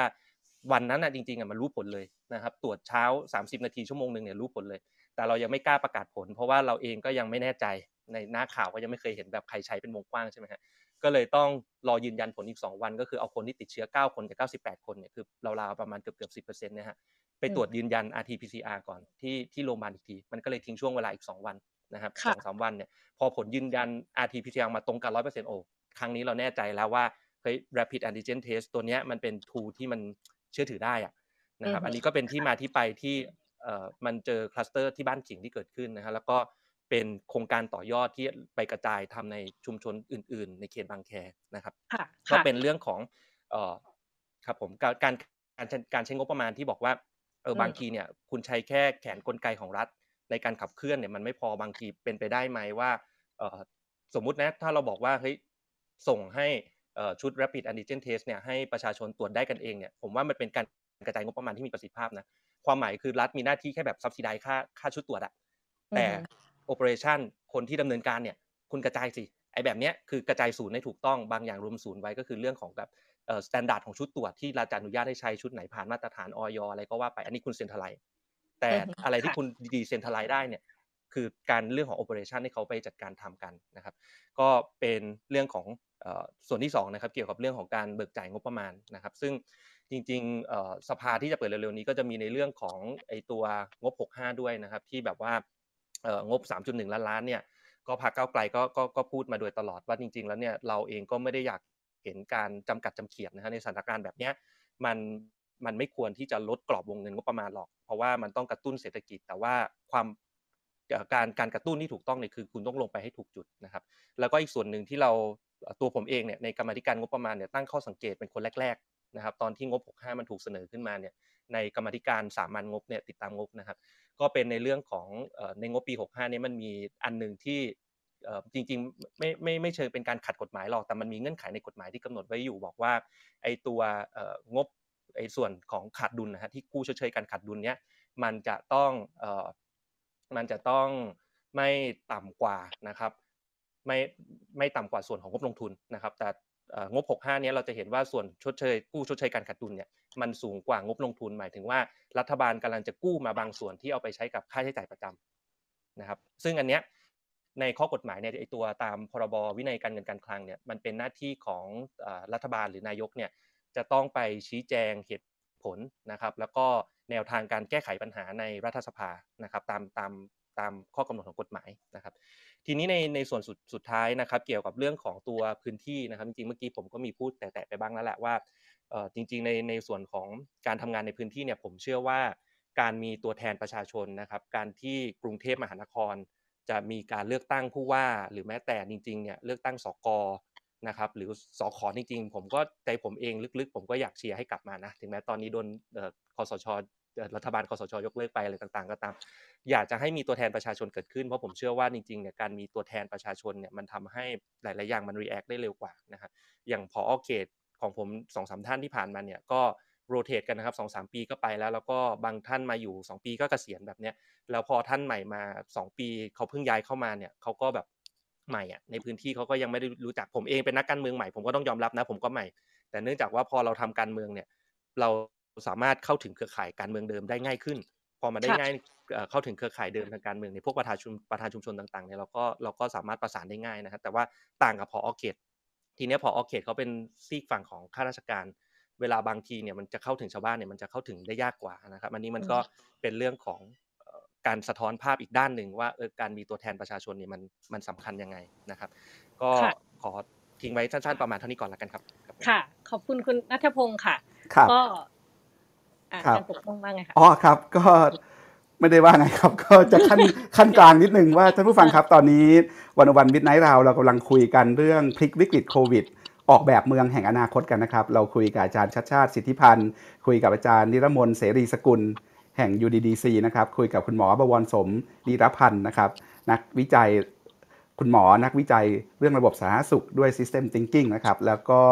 คุณนัทพงศ์เรืองปัญญาวุฒินะครับสสกรุงเทพพักก้าวไกลนะครับ ถ้าท่านผู้ฟังฟังแล้วอยากมาร่วมคิดร่วมออกแบบเมืองแห่งอนาคตกัน แล้วร่วมหาทางออกจากวิกฤตโควิด ช่วงพีคช่วงนี้กันเนี่ยนะครับ ก็ยกมือไปได้นะครับ เดี๋ยวคุณปานิชจะชวนวิทยากรทั้ง 4 ท่านคุยรอบที่ 2 ว่าด้วยการออกแบบเมืองในอนาคตนะครับ แล้วเราจะชวนท่านผู้ฟังมาร่วมคิดร่วมแสดงความเห็นกันนะครับ ตอนนี้ก็ยกมือเตรียมไปได้เลยนะครับ เดี๋ยวผมก็จะช่วยดึงคนขึ้นมาพูดให้ครับ คุณปานิชค่ะ ก็ ประเด็นเรื่องการร่วมออกแบบเมืองในอนาคตนะ จริง ๆ จริง ๆ โจทย์นี้ก็คิดว่าน่าจะเป็นโจทย์ที่สนุกนะคะ แล้วก็แต่ละท่านก็มีประสบการณ์อะไรหลายอย่างมีความรู้เฉพาะทางของตัวเองนะคะ เดี๋ยวเริ่มคุยที่คุณชัดชาติก่อนดีกว่าค่ะในในฐานะนักบริหารเนาะจริง ๆ จริงๆเมื่อจริงๆเมื่อกี้มีคำถามในรอบแรกที่ค้างไว้แต่ว่าเอาเลยจ้ะแต่ว่าไม่ได้ถามก็คืออมในในฐานะที่คุณชาติชาติเนี่ยได้รับ สมญานามนะคะ ว่าเป็นเป็นผู้แข็งแกร่งที่สุดในปัทภีเนาะถ้าเกิดว่าปัญปัญหาวิกฤตโควิด ครั้งเนี้ย คิดว่ามีปัญหาอะไรที่แบบคิดว่าแก้ไขไม่ได้จริงชัดชาติยังรับมือไม่ไหวเนี่ยในครั้งเนี้ยมีมีประเด็นอะไรไหมคะแล้วก่อนที่จะไปเรื่องเมืองอนาคตค่ะ คือจริงแล้วผมว่ารับมือไม่ไหวคือความรุนแรงของโรคนะผมว่าอย่าประมาทนะผมว่าคือคือตัวตัวโรคโควิดเนี่ยมันมีความรุนแรง ถ้าถ้าติดไปก็คงเหนื่อยอะนั้นผมว่าตัวดูแลที่สุดคือเรื่องความรุนแรงของตัวโรคซึ่งมันคาดการณ์ไม่ได้ มันอย่าประมาทผมค่ะเองก็ระวังเหมือนกันลงพื้นที่อะไรเงี้ยครับ ค่ะ ก็โควิดก็ยังโควิดก็ยังทำลายผู้ที่แข็งแกร่งที่สุดในปัทภีได้นะคะโอเคใช่ครับอย่าประมาทครับค่ะ ผมเองก็ไม่ค่ะกล้าเหมือนกันครับ ไม่กล้าใหญ่กว่าโควิดเหมือนกันครับโอเคค่ะอ่าทีนี้ทีนี้ชวนชวนคุณชาติชาติมามาร่วมออกแบบเมืองในอนาคตอย่างนี้ค่ะว่าในฐานะนักบริหาร แล้วก็คนที่คือคุณชาติชาติก็เคยออกมาพูดเรื่องการจัดการเมืองเรื่องการบริหารเมืองครับอะไรครับอย่างนะคะ ชวนมองไปในอนาคตว่า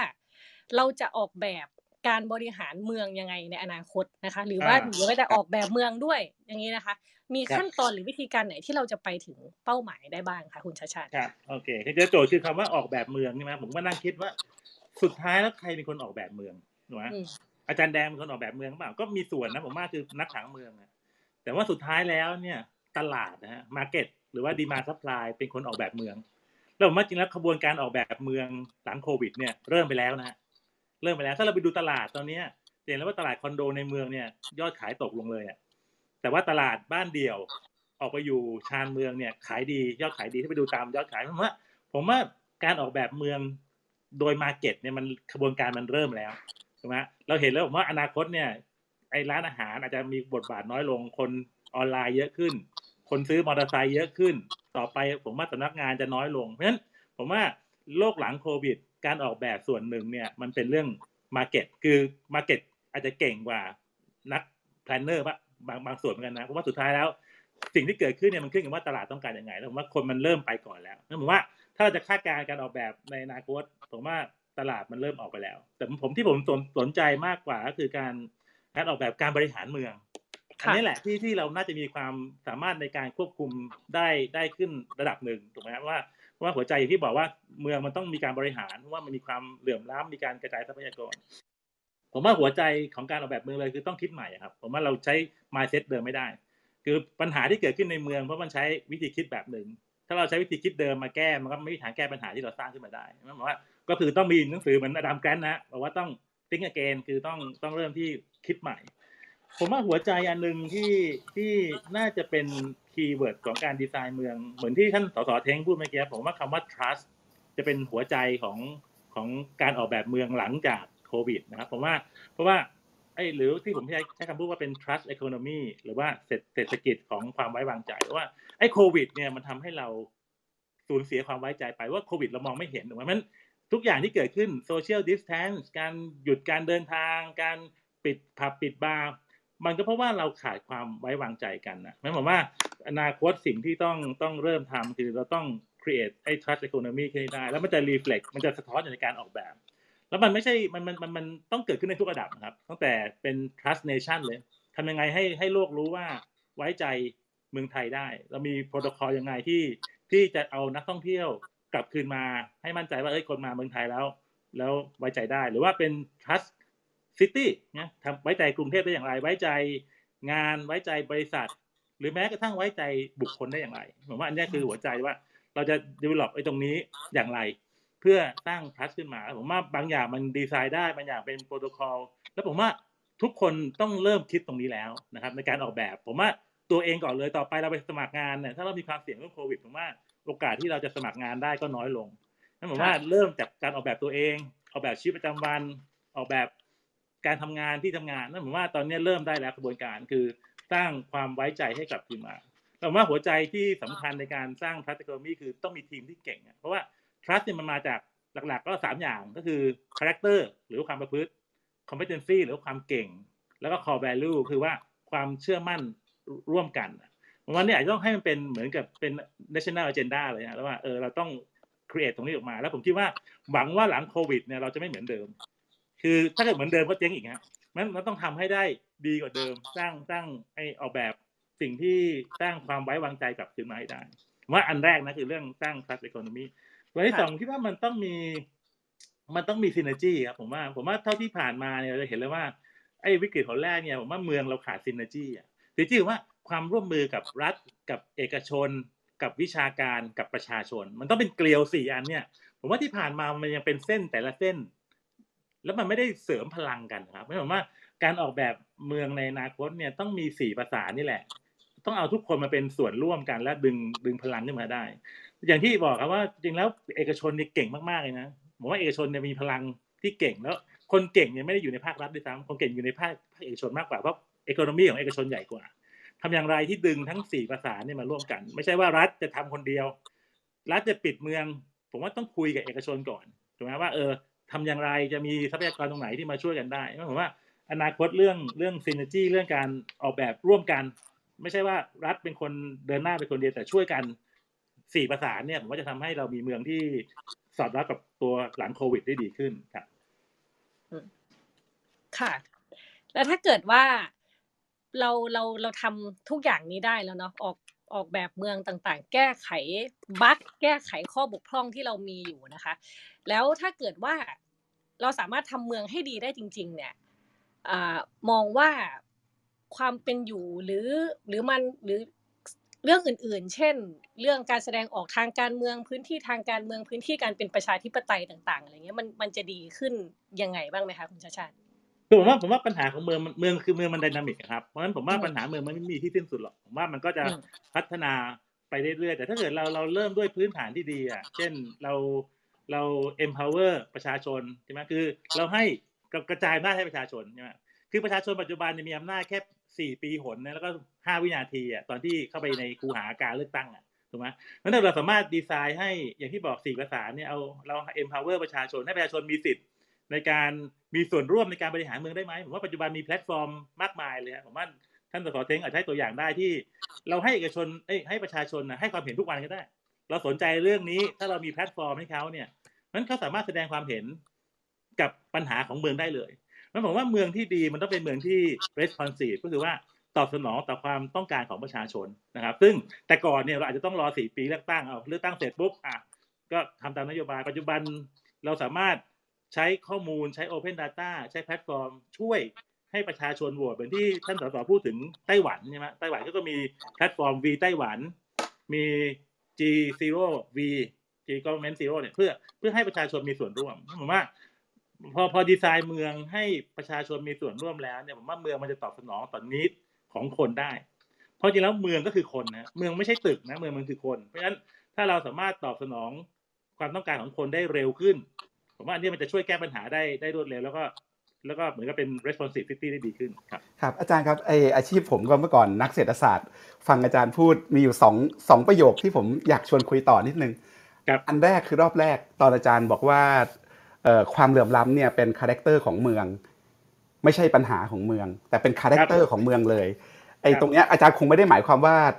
เราก็คงจะต้องเข้าใจและยอมรับมันอย่างที่มันเป็นนะครับ อาจารย์ก็คงอยากเห็นเมืองที่ที่มันมีความเหลื่อมล้ำน้อยลง ก็เลยอยากชวนอาจารย์คุยตรงเนี้ยครับว่า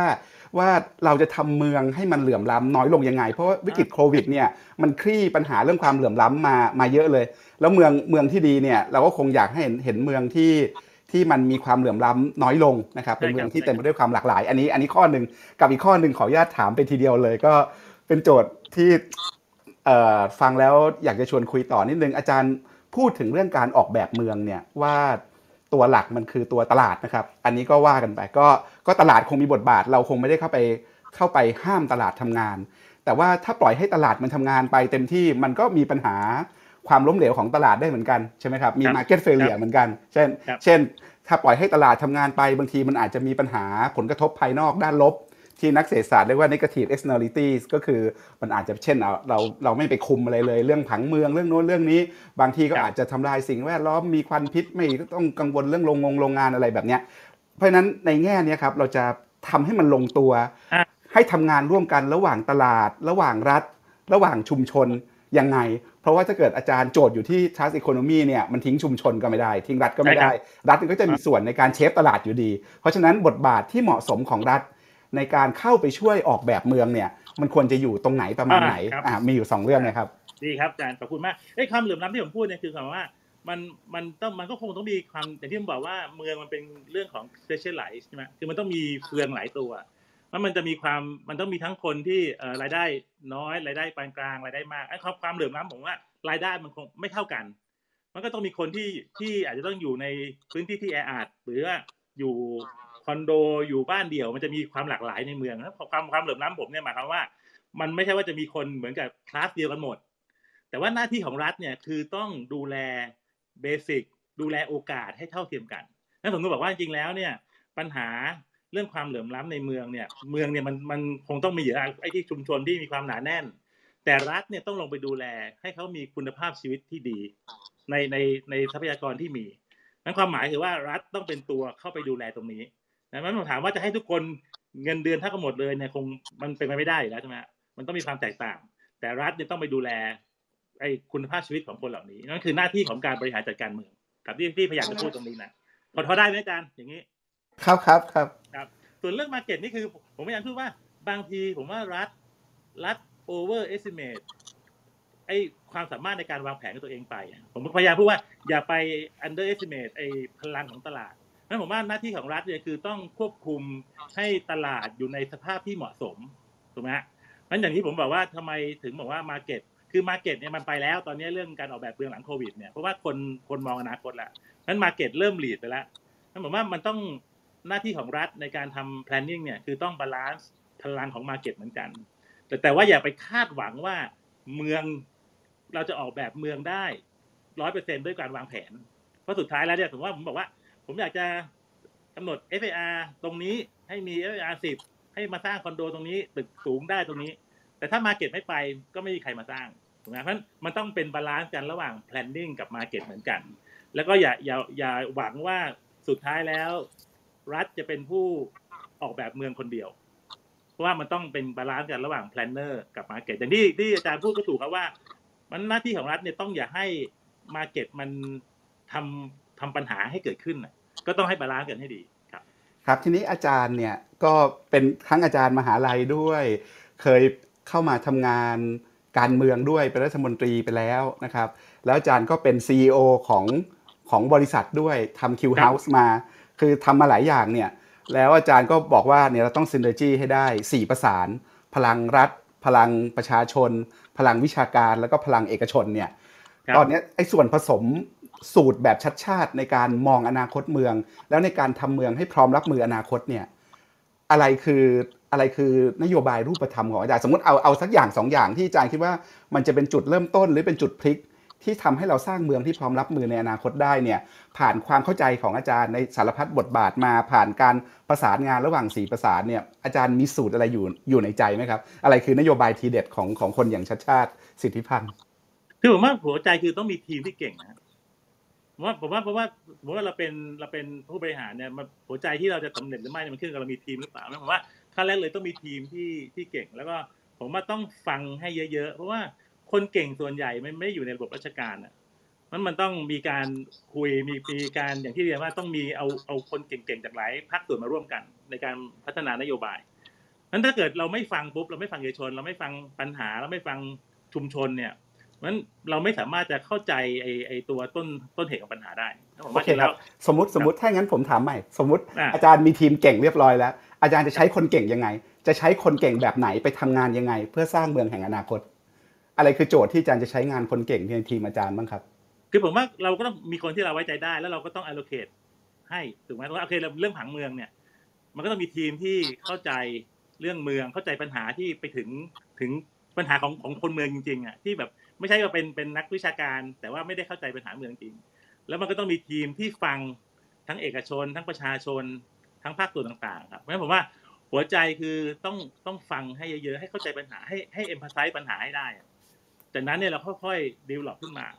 คือไม่ไม่ใช่ว่ารัฐเป็นใหญ่อะต้องครับ empower คนที่เกี่ยวข้อง โดยแต่ทีมมันต้องมีความมั่นใจพออะถ้าเรามีทีมที่คนไม่ไม่มีไม่มีความไว้ใจปุ๊บเนี่ย โอกาสเราจะดึงแนวร่วมจากส่วนอื่นมายากถูกไหมมันมันมันต้องเริ่มคนที่แบบเออเขามีความ trust ทั้งในแง่ของ character แล้วก็ความเก่ง พอเรามีทีมที่เก่งปุ๊บเนี่ยเราหาแนวร่วมจากสี่ภาคส่วนนี่แหละ มีทีมที่แบบ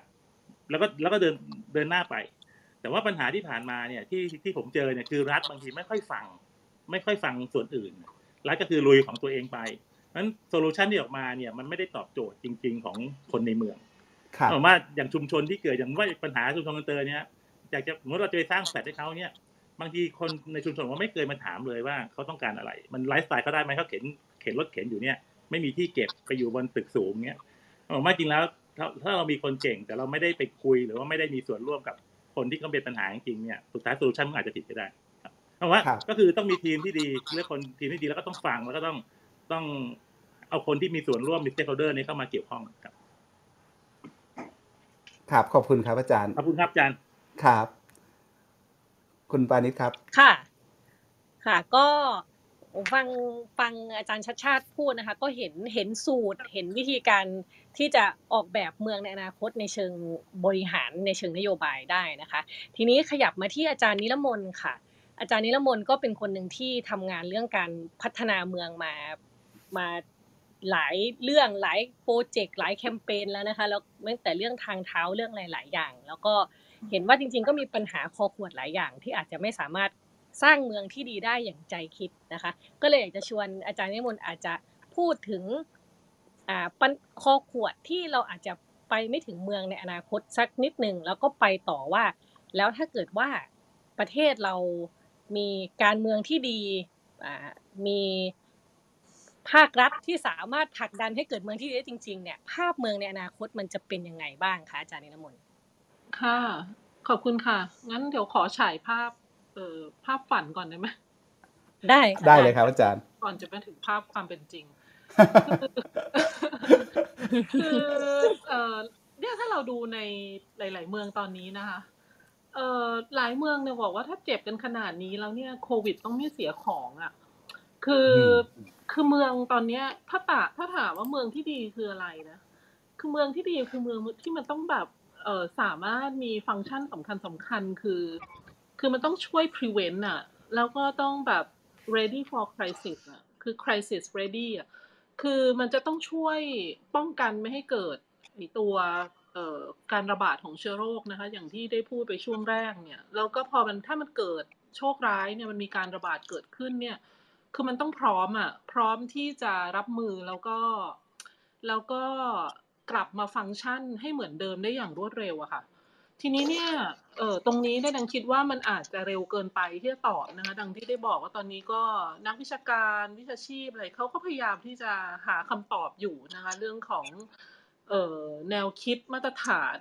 ของเมืองเอออันใหม่เนี่ยเออที่มันจะตอบเรื่องของไอ้เออวิกฤตการณ์โรคระบาดเนี่ย แต่ว่าถ้าเรามองไปเนี่ย คือเมืองที่บอกว่าไม่ให้เสียของเนี่ยจะเห็นเลยว่าเขาถือโอกาสเนี้ย ในการที่จะ reshape เมืองของเขาให้มันให้มันมีสุขภาวะที่ดีมากขึ้นนะคะ เดินปั่นจักรยานได้มากขึ้นนะคะ มองไปเรื่องของการประหยัดพลังงานอะไรต่างๆ โดยเฉพาะเรื่องของอันนี้ที่อยากจะพูดถึงเนี่ยค่ะ คือเรื่องของการเดินทางกับพื้นที่สาธารณะเนี่ยต้องบอกว่าเป็นเป็นเป็นสิ่งที่หลาย ๆ เมืองเนี่ยฉวยโอกาสวิกฤตตรงนี้ในการปรับปรุงเลยนะคะ คือเอ่อเรื่องของไอ้การที่ไอ้ proximity ที่มันมีปัญหาในการระบาดเนี่ยนะคะพอเราอยู่เราใช้ขนส่งสาธารณะเนี่ยเราหลีกเลี่ยงไม่ได้อยู่แล้วนะคะเรื่องของไอ proximity เพราะฉะนั้นเนี่ยตอนนี้เราจะเห็นพูดกันเยอะมากคือเรื่องของ micro mobility ที่พยายามที่จะเร่งพัฒนานะคะเตรียมพร้อมไว้ถ้าเกิดมี crisis อีกนะคะคนจะมีทางเลือกในการเดินทางมากขึ้นนะคะ เออ micromobility เนี่ยเออง่ายๆก็คืออย่างไอ้พวกยานพาหนะที่มันมีความเร็วไม่เกินแบบ 20 25 กิโลเมตรต่อชั่วโมงนะคะ เดินทางเออไกลไม่เกิน 10 กิโลเนี่ย อย่างเช่นจักรยานนะคะ หรือแม้กระทั่งเดิน คือต้องบอกว่ามันกลายเป็นแบบวาระสำคัญของเมืองหลาย ๆ เมือง คือเป็น silver lining อะคือมันเป็นสิ่งดีที่มันโผล่มาจากเอ่อวิกฤตที่เลวร้ายเนี่ย แล้วก็ฉวยใช้เอาไอสถานการณ์เนี้ยเป็นโอกาสทองในการปรับเปลี่ยน การใช้พื้นที่ถนนนะ อย่างเช่นเราเห็นปารีสมิลานหรือหลายๆเมืองในอังกฤษเนี่ย แต่ก่อนเนี่ยอย่างเช่นกทมนะคะเออจากการสตดี้ของเราเนี่ย90%ของเขตทางเนี่ยมันอุทิศให้กับรถยนต์นะคะ แต่เราเห็นแล้วว่าแบบเวลามันปิดเมืองเนี่ยมันเกิด confinement เนี่ยถนนทั้งโลกนี่คือว่างเปล่านะปีที่แล้วเราเห็นเนี่ยภาพจากหลาย ๆ เมืองเนี่ยคือมันแบบมันว่างเปล่าอะไม่ได้ใช้อะเพราะฉะนั้นเนี่ย อการออกแบบนี่คือตัวอย่างนะการออกแบบวางผังที่อาจจะไม่ต้องรอข้อมูลก็ได้นะเออออกแบบวางผังเพื่อแบ่งปันเขตทางให้กับ micro mobility ด้วยนะคะ ทางเท้าต้องขยายต้องเชื่อมต่อคนมันจะต้องเดินได้เดินดีคือต้องบอกว่า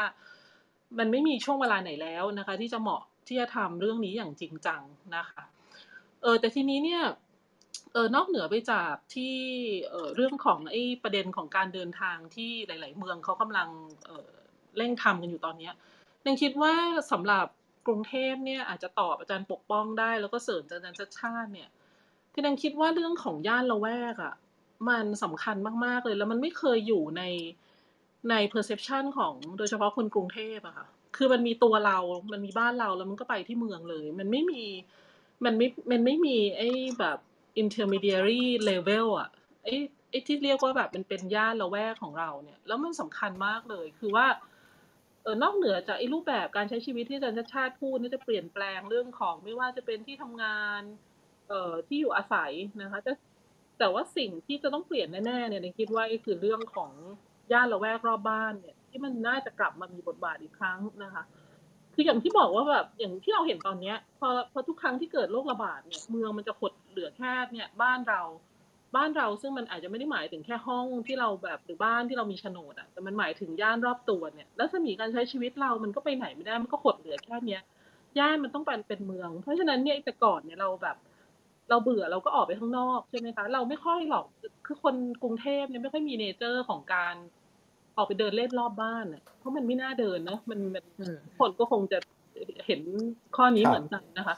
เพราะฉะนั้นเนี่ยไอ้ย่านเนี่ยมันต้องมีการออกแบบสภาพแวดล้อมและตอบการปกป้องเนี่ย คือมันต้องแบบ invest มากกว่านี้ในการที่ทำให้สภาพแวดล้อมในระดับย่านเนี่ย มันพร้อมที่สมมติว่ามันกักตัวเนี่ย อยู่ได้โดยมีสุขภาวะนะไม่เครียดไม่อ้วนไม่จนอะไรอย่างเงี้ยไม่บ้าไปก่อนเนี่ยครับอึดอัดอ้วนอืดอุดอู้อยู่ในบ้านเนี่ยครับนี่คือตอนนี้ผมเนี่ยอ้วนอืดอุดอู้มากเลยครับอาจารย์ใช่คือเครียดใกล้บ้าแล้วเนี่ยคือเอ่อเนี่ยมีสระว่ายน้ำอยู่ในคอนโดก็ว่ายไม่ได้เนี่ย คือครับทุกคนเท่าเทียมทั่วหน้ากันหมดนะคะเพ ราะฉะนั้นเนี่ยที่อาจารย์ถามเนี่ย rich density หรือ poor density เนี่ยตอนเนี้ยเท่าเทียมกันหมด แล้วประเทศเอ่อเมืองเราเนี่ยเป็นเมืองที่ประหลาด คือตอนเนี้ยมันเหลือแค่เป็นเป็นเมืองที่เปิดให้บริการแค่ห้างสรรพสินค้ากับโรงพยาบาล ปิดทำไมก็ไม่รู้ส่วนสาธารณะเนี่ยค่ะ คือต่างประเทศเนี่ยคือเปิดเปิดเพื่อให้คนมันออกไปไม่เครียดอะครับ ออกไปพักผ่อนแล้วก็ออกไปรับวิตามินดี ซึ่งมันมีเออ เป็นปัจจัยสำคัญในการสู้โรคภัยเนี่ย อันเนี้ย อันเนี้ยเราคิดว่าสำคัญนะคะเพราะฉะนั้นเนี่ย เรื่องของถ้าถามถ้าคุณปาริถามเนี่ยอะเราก็ต้องทบทวนอย่างจริงจังนะคะ ในไอ้ระดับของย่านที่ไม่เคยอยู่ในสารระบบของกะการคิดไม่ว่าจะเป็นพวกเราหรือว่าแม้กระทั่งกทมก็อาจจะยังเพิ่งจะเริ่มให้น้ำหนักของย่านนะคะคำว่าย่านปราเอ่อปรากฏอยู่ในยุทธศาสตร์ของกทมเหมือนกันนะคะ แต่ก็อาจจะยังน้อยอยู่นะคะ วางผังย่านนี่เป็นย่านที่ย่านน่าอยู่นะร่มรื่น มีสาธารณูปการเพียงพอนะคะ ทางเท้าพื้นที่สาธารณะ มีร้านค้า มีบริการสาธารณสุข จบครบถ้วนอยู่ในย่านนะคะ ความทุกข์ความสุขมันก็อาจจะเฉลี่ยกันได้บ้าง เวลาเกิดโรคระบาดทีนี้อันนี้คือคือ ภาพอุดมคติใช่ไหมคะค่ะครับอะภาพตื่จรินงค่ะตื่นตื่นทีทีนี้ทีนี้ก่อนก่อนก่อนก่อนอาจารย์จะจะชวนปลุกนี่เรากำลังฟังความฝันอาจารย์เคลิ้มสวยงามอยู่เลยครับค่ะอาจารย์อย่าเพิ่งปลุกมาเจอกับความจริงที่โหดร้าย แต่ผมผมขออนุญาตผมขออนุญาตอีกนิดนึงก็คือ อาจารย์ทำงานวิจัยทำงานขับเคลื่อนเรื่องการสร้างเมืองที่ดีที่น่าอยู่และนับรวมทุกคนอยู่มานานแล้วเนี่ยนะครับ ทีนี้พออาจารย์มาเจอโควิดเนี่ย มันยังมีอะไรที่เซอร์ไพรส์อาจารย์อีกไหมครับ คือมันมีอะไรที่ที่ปลุกอาจารย์หรือทำให้อาจารย์ฉุกคิดเรื่องอื่นว่าเฮ้ยเรื่องนี้เราไม่เคยนึกเลย เรื่องนี้ไม่เคยจินตนาการเลยในขณะที่ทำงานพัฒนาเมืองมายาวนาน ผมอยากฟังมากเลยครับอาจารย์ว่าเนี่ยโควิด รอบเนี้ยมันมันมีมันตั้งคำถามใหม่ให้อาจารย์อะไรบ้าง เออมันก็หตั้งรือมันชวนอาจารย์หาคำตอบใหม่ๆอะไรบ้าง คือมันเหมือนแบบก็นี่ไงก็บอกแล้วไม่เชื่ออะไรอย่างเงี้ยรู้สึกนะ ก็นี่ไงล่ะก็พยายามจะบอกว่าเมืองที่ดีนะมันสำคัญ แบบว่าทางเท้าทางจักรยานต้องมี แล้วก็แบบบ้านเนี่ยมันแบบเห็นไหมรวย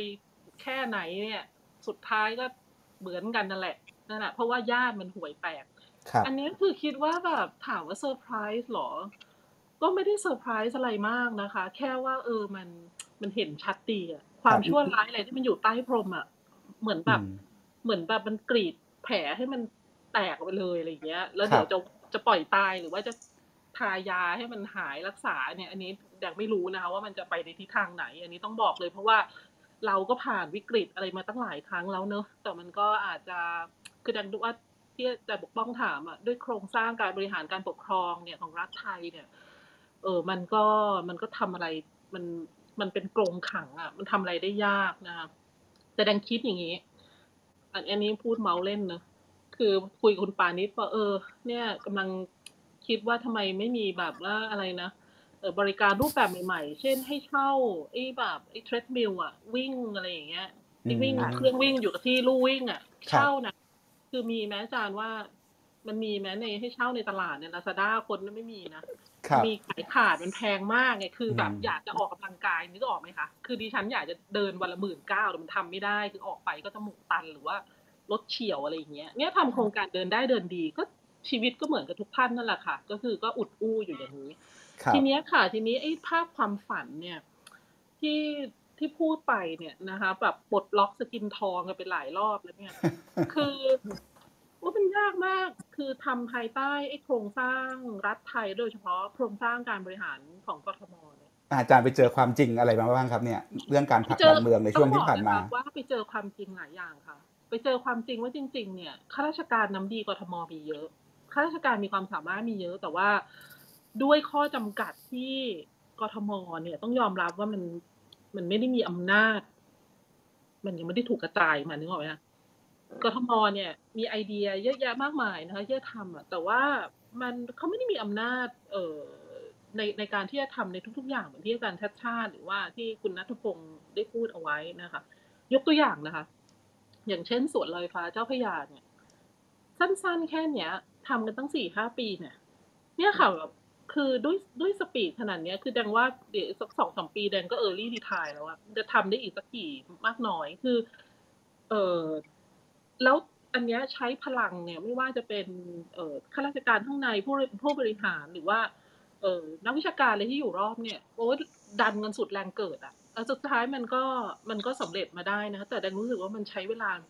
มานานเกินไปใช้ทรัพยากรนานเกินไป คือเอ่มเนี่ยค่ะ เรื่องของไอ้เอ่อประเด็นของโครงสร้างการปกครองนะคะ ที่มันรวมศูนย์แล้วก็แยกส่วนอย่างเช่นแบบตัวเลขที่ชอบพูดถึงเนี่ยอะพื้นที่สีเขียวเนอะต้องมีใช่ไหมคะการเข้าถึงมันจะต้องแบบไม่ใช่ห้ากิโลมันควรจะแบบเออสามารถจะเข้าถึงได้ในระยะเดินอะไรอย่างเงี้ยแปดร้อยเมตรกิโลนึง อะไรอย่างเงี้ยนะคะ โอกาสมีเยอะแยะค่ะที่ว่างกรุงเทพเนี่ยต้องบอกนะคะ ว่าไม่ใช่ที่มันกรุงเทพเนี่ยไม่ใช่เมืองที่หนาแน่นนะคะ อย่าเข้าใจผิด กรุงเทพเป็นเมืองที่แออัดกรุงเทพไม่ใช่เมือง high density นะคะ แต่เป็นเมืองที่ overcrowded คือ มันแน่นเป็นกระจุก แล้วก็มันก็ว่างๆฟ้ามๆในหลาย ๆ ที่คือที่เปล่าไม่ใช้งานเนี่ยเยอะมากนะคะอะพื้นที่ใต้ทางด่วนเนี่ยพูดปลดล็อกสกินทองเนี่ยที่ทางด่วนในเขตเมืองชั้นในเนี่ย แลนด์แบงค์เนี่ยสองหกร้อยไร่นะเท่าเท่าเท่าสองสวนลุมเนี่ยโอ้โหแล้วก็ผ่านทุกชุมชนเลยเนี่ย ในย่านมีตรงไหนบ้างที่มันไม่เจอทางดุไอ้ทางด่วนพาดผ่านกทมไม่ใช่อย่างไม่อยากทำนะคะทำเป็นทางเท้าทางจักรยานอะไรทำไม่ได้เพราะว่า ไม่ใช่ที่ของเขามันก็ต้องไปขอใน เอ่อกรมการทางพิเศษแห่งประเทศไทย อันนี้เป็นตัวอย่างนะคะ แล้วก็มีอย่างเงี้ยเยอะแยะคือแบบคนชอบมาถามทำไมกรุงเทพไม่เหมือนสิงคโปร์ก็ต้องดูสิงคโปร์ก่อนว่าเออผู้นำเมืองเขาคือนายกรัฐมนตรีอะอำนาจทุกอย่างมันงบประมาณอะไรอยู่หมดแล้วทุกอย่างเนี่ยมันซินเนตี้อย่างที่อาจารย์ชัดชาติบอกเนี่ยคนวางผังอินฟราเป็นเอ่อทำงานเออกับผังเมืองทำงานกับ housing ทำงานพื้นที่สีเขียว คือทุกอย่างมันเป็นองค์คาพยพเคลื่อนที่ไปในทิศทางเดียวกันน่ะ แต่ของเราเนี่ยคืออย่าว่าแต่ว่าแบบหน่วยงานเป็นคนละไฮราคีเลยนะคะ คือเอ่อหน่วยงานกทมนี่คือองค์กรปกครองส่วนท้องถิ่นใช่ไหมคะ ต้องไปคุยกับกระทรวงเนี่ยที่ดูแลทั้งประเทศนึกออกไหมคะเราจะไปรับบัตรคิวรออยู่ที่ไหนดีนะคะ แล้วโครงการก็อาจจะไม่ได้แบบเออยังไงอะมันไม่ได้มันเป็นแค่ของจังหวัดเดียวพื้นที่เล็กๆอะนึกออกใช่ไหมคะว่าการลำดับความสำคัญมันก็อาจจะอยู่หลังๆอะไรแบบเนี้ยครับไม่ง่ายเลยค่ะ คือคนที่เป็นข้าราชการกทมทางเท้าเนี่ยทางเท้าเนี่ยค่ะต้องบอกว่ายากสุดแล้วนะคะยากสุดเป็นเพื่อเรื่องพื้นฐานที่สุด แล้วก็แต่ยากที่สุดแล้ว เออกทมเนี่ย จะทำทางเท้าให้ดีทำไมไม่ทำโอ้ก็มันไม่ได้อยู่เนี่ย มันไม่อยู่ใน มันไม่อยู่ในเอ่อกทมนี่คะองค์กรต่างๆการไปการปรับปาองค์การไฟไฟ้านครหลวงเอ่อโทรศัพท์ ผู้ให้บริการอะไรเยอะแยะไปหมดนะครับตู้ไปสนงไปรษณีไม่ได้อยู่ในกทมเลยนะคะแต่ละหน่วยงานเจ้ากระทรวงเนี่ย มีงบประมาณ มีแผนมีอะไรไม่เหมือนกันเลยนะคะ เพราะฉะนั้นเนี่ย เป็นเรื่องที่ดังว่ายากที่สุดแล้ครัวบเรื่องทางเท้า แล้วก็นะคะคือหลาย ๆ อย่างด้วยอาจารย์คือแบบคุยครักับบคุณพานิชเนี่ยหน้างานอยากหน้างานเป็นยังไงใช่ไหมคะรอบรอบรอบนี้ต้องเอาประมาณนี้ก่อนแล้วอาจารย์เดี๋ยวเดี๋ยวผมนอนไม่หลับ เดี๋ยวนอนกันไม่หลับ เดี๋ยวนอนกันไม่หลับโอเคเดี๋ยวรอบครับครับเดี๋ยวนอนไม่หลับนะครับ ผมชวนคุณหมอประวันสมคุยอีกนิดนึงครับ เมื่อตอนรอบแรกเนี่ย เราเราชวนอาจารย์แดงนิรมนมา คุยว่านักสถาปนิกนักผังเมืองจะมาช่วยแก้วิกฤตโควิดยังไง รอบเนี้ยชวนคุณหมอประวันสมมาคุยเรื่องเมืองหน่อย ว่าคุณหมอประวันสมเนี่ยมีเมืองในฝันยังไง แล้วเราควรจะพัฒนาเมืองไปสู่อนาคตยังไงครับ คุณหมอเนี่ยถามยากจังเลยครับเอ่อแต่ฟังแล้วเพลินนะฟังอาจารย์นิรมนต์เอ่ออย่างที่ว่าเวอร์ชันเวอร์ชันฝันนะอาจารย์ พอเวอร์ชันความจริงแล้วก็กลับมาอยู่โลกความจริง ครับ คือ ผมผมคิดต่อยอดนิดหนึ่งได้ไหมครับ คือยิงครับเคยได้ยินมานานแล้วว่าเมืองที่ดีเนี่ยมันต้องต้อง walkable ต้องเดินถึงได้ทุกอย่างในชีวิตไลฟ์สไตล์ของเราอาจารย์โอ้เล่อันนนี้ย่านใช่อันไหมคนี้รับยู UDDC นี่เป็นเป็นธงหลักเลยครับ เมืองเดินได้อ่าต้องครับทำให้เป็นเมืองเดินได้ ทีนี้ประสบการณ์เท่าที่ผมมีเนี่ยช่วงใช้ชีวิตอยู่ต่างประเทศเนี่ยหรือไปหรือตอนไปเที่ยวไปประชุมอะไรเงี้ยแล้วเราก็เป็นนักท่องเที่ยวบ้างเป็นคนต่างชาติที่ไปอยู่ประเทศเขาบ้าง เอาจริง ๆนะครับด้วยความสัตย์จริง ผมไม่รู้สึกว่าหลายเมืองผมผมรักเมืองเขามากกว่ากรุงเทพที่เป็นบ้านผมอะทีนี้หนึ่งในหลายปัจจัยเนี่ย ไม่ใช่รักความแฟนซี หรือว่าความเจริญบ้านเขาก็มีดีไม่ดีครับ แต่ผมว่าตอนที่เราไปสำรวจเมืองเขาเราเดินเอาอะแล้วก็ใช้ mass transit ใช่ไหมครับของบ้านเราเนี่ยกรุงเทพนะครับ มันดีสำหรับคนมีรถ ผมคิดว่ามันไม่เหมือไม่ไม่ไม่เหมาะสำหรับ walkable แบบเดินสำรวจ แล้วก็ชื่นชมแล้วก็มีมุมที่เรา เป็นมุมโปรดที่จะอยู่กินกาแฟหรือว่าไปสวนสาธารณะอะไรเงี้ยครับ มันมีเรื่องโจ๊กอันนึงที่แบบตลกร้ายนะครับ ถ้าถ้าใครชอบวิ่งแล้วก็ใช้แอป Strava หรือว่า Garmin เลยครับ ผมเข้าใจว่า Strava มันมีแผนที่ที่ดูว่าใครทั่วโลกวิ่งตรงไหนกันบ้างอะแล้วถ้าใครดูในกรุงเทพนี่มันน่าเศร้ามาก มันจะวิ่งวนไปอยู่ไม่กี่ที่เพราะมันมีสวนสาธารณะไม่กี่ที่ฮะอืมแต่ถ้าเป็นเมืองอื่นเนี่ยเขาสำรวจก็คือนอกจากเดินได้วิ่งได้วิ่งจ็อกกิ้งได้ มีเพื่อนฝรั่งเพื่อนต่างชาติมาประเทศไทยเขาจะถามว่าแถวนี้วิ่งจ็อกกิ้งตอนเช้าได้ไหมบางทีเราก็ไม่รู้นะว่าเออแถวนี้อันตรายหรือเปล่าจะแนะนำเราก็เป็นคนบ้านเราเรายังแนะนำชาวคนที่มาเยือนถิ่นเราไม่ได้เลยใช่ไหมครับ ผมรู้สึกว่าถ้าเมืองที่ดีเนี่ยถ้าตอบกับนามธรรมที่สุดเนี่ยมันต้องเป็นเมืองที่คนรักที่จะอยู่ในเมืองครับผมไม่แน่ใจว่าคนกรุงเทพตอนนี้รักเมืองตัวเองหรือเป็นแค่ที่ที่มาอาศัยทำงานเรียนหนังสือ ผมคิดว่าอันนี้อาจจะเป็นโจทย์ใหญ่มากที่มากกว่าเรื่องเทคนิคอลครับ ก็ฝาก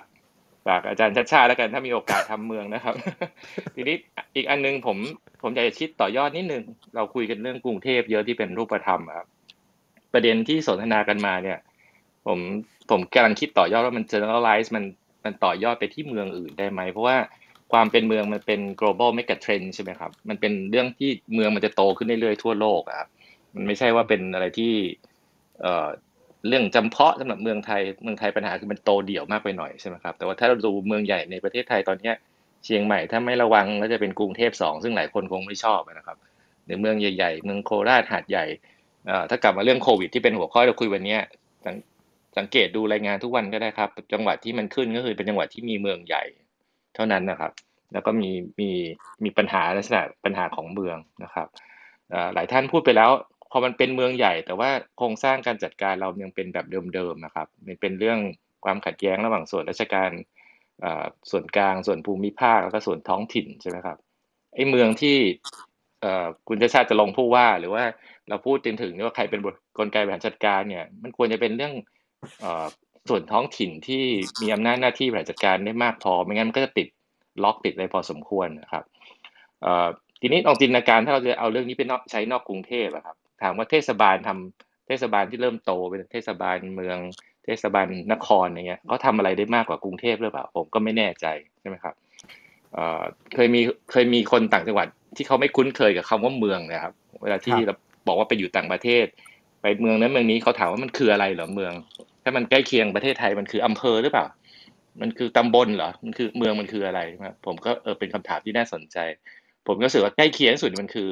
เทศบาลของเราอะครับทั่วทั่วประเทศเอ่อน่าจะเป็นความเป็นเมืองมากที่สุดแล้วพอเป็นกรุงเทพมันงงงๆนิดนึงว่ามันตรงไหนวะเอ่อพูดอีกอย่างหนึ่งคือกรุงเทพเนี่ยมันเป็นเมืองหลายเมืองมาอยู่ร่วมกันหรือเปล่าครับ ผมคิดว่ามันใหญ่กว่าย่านอะ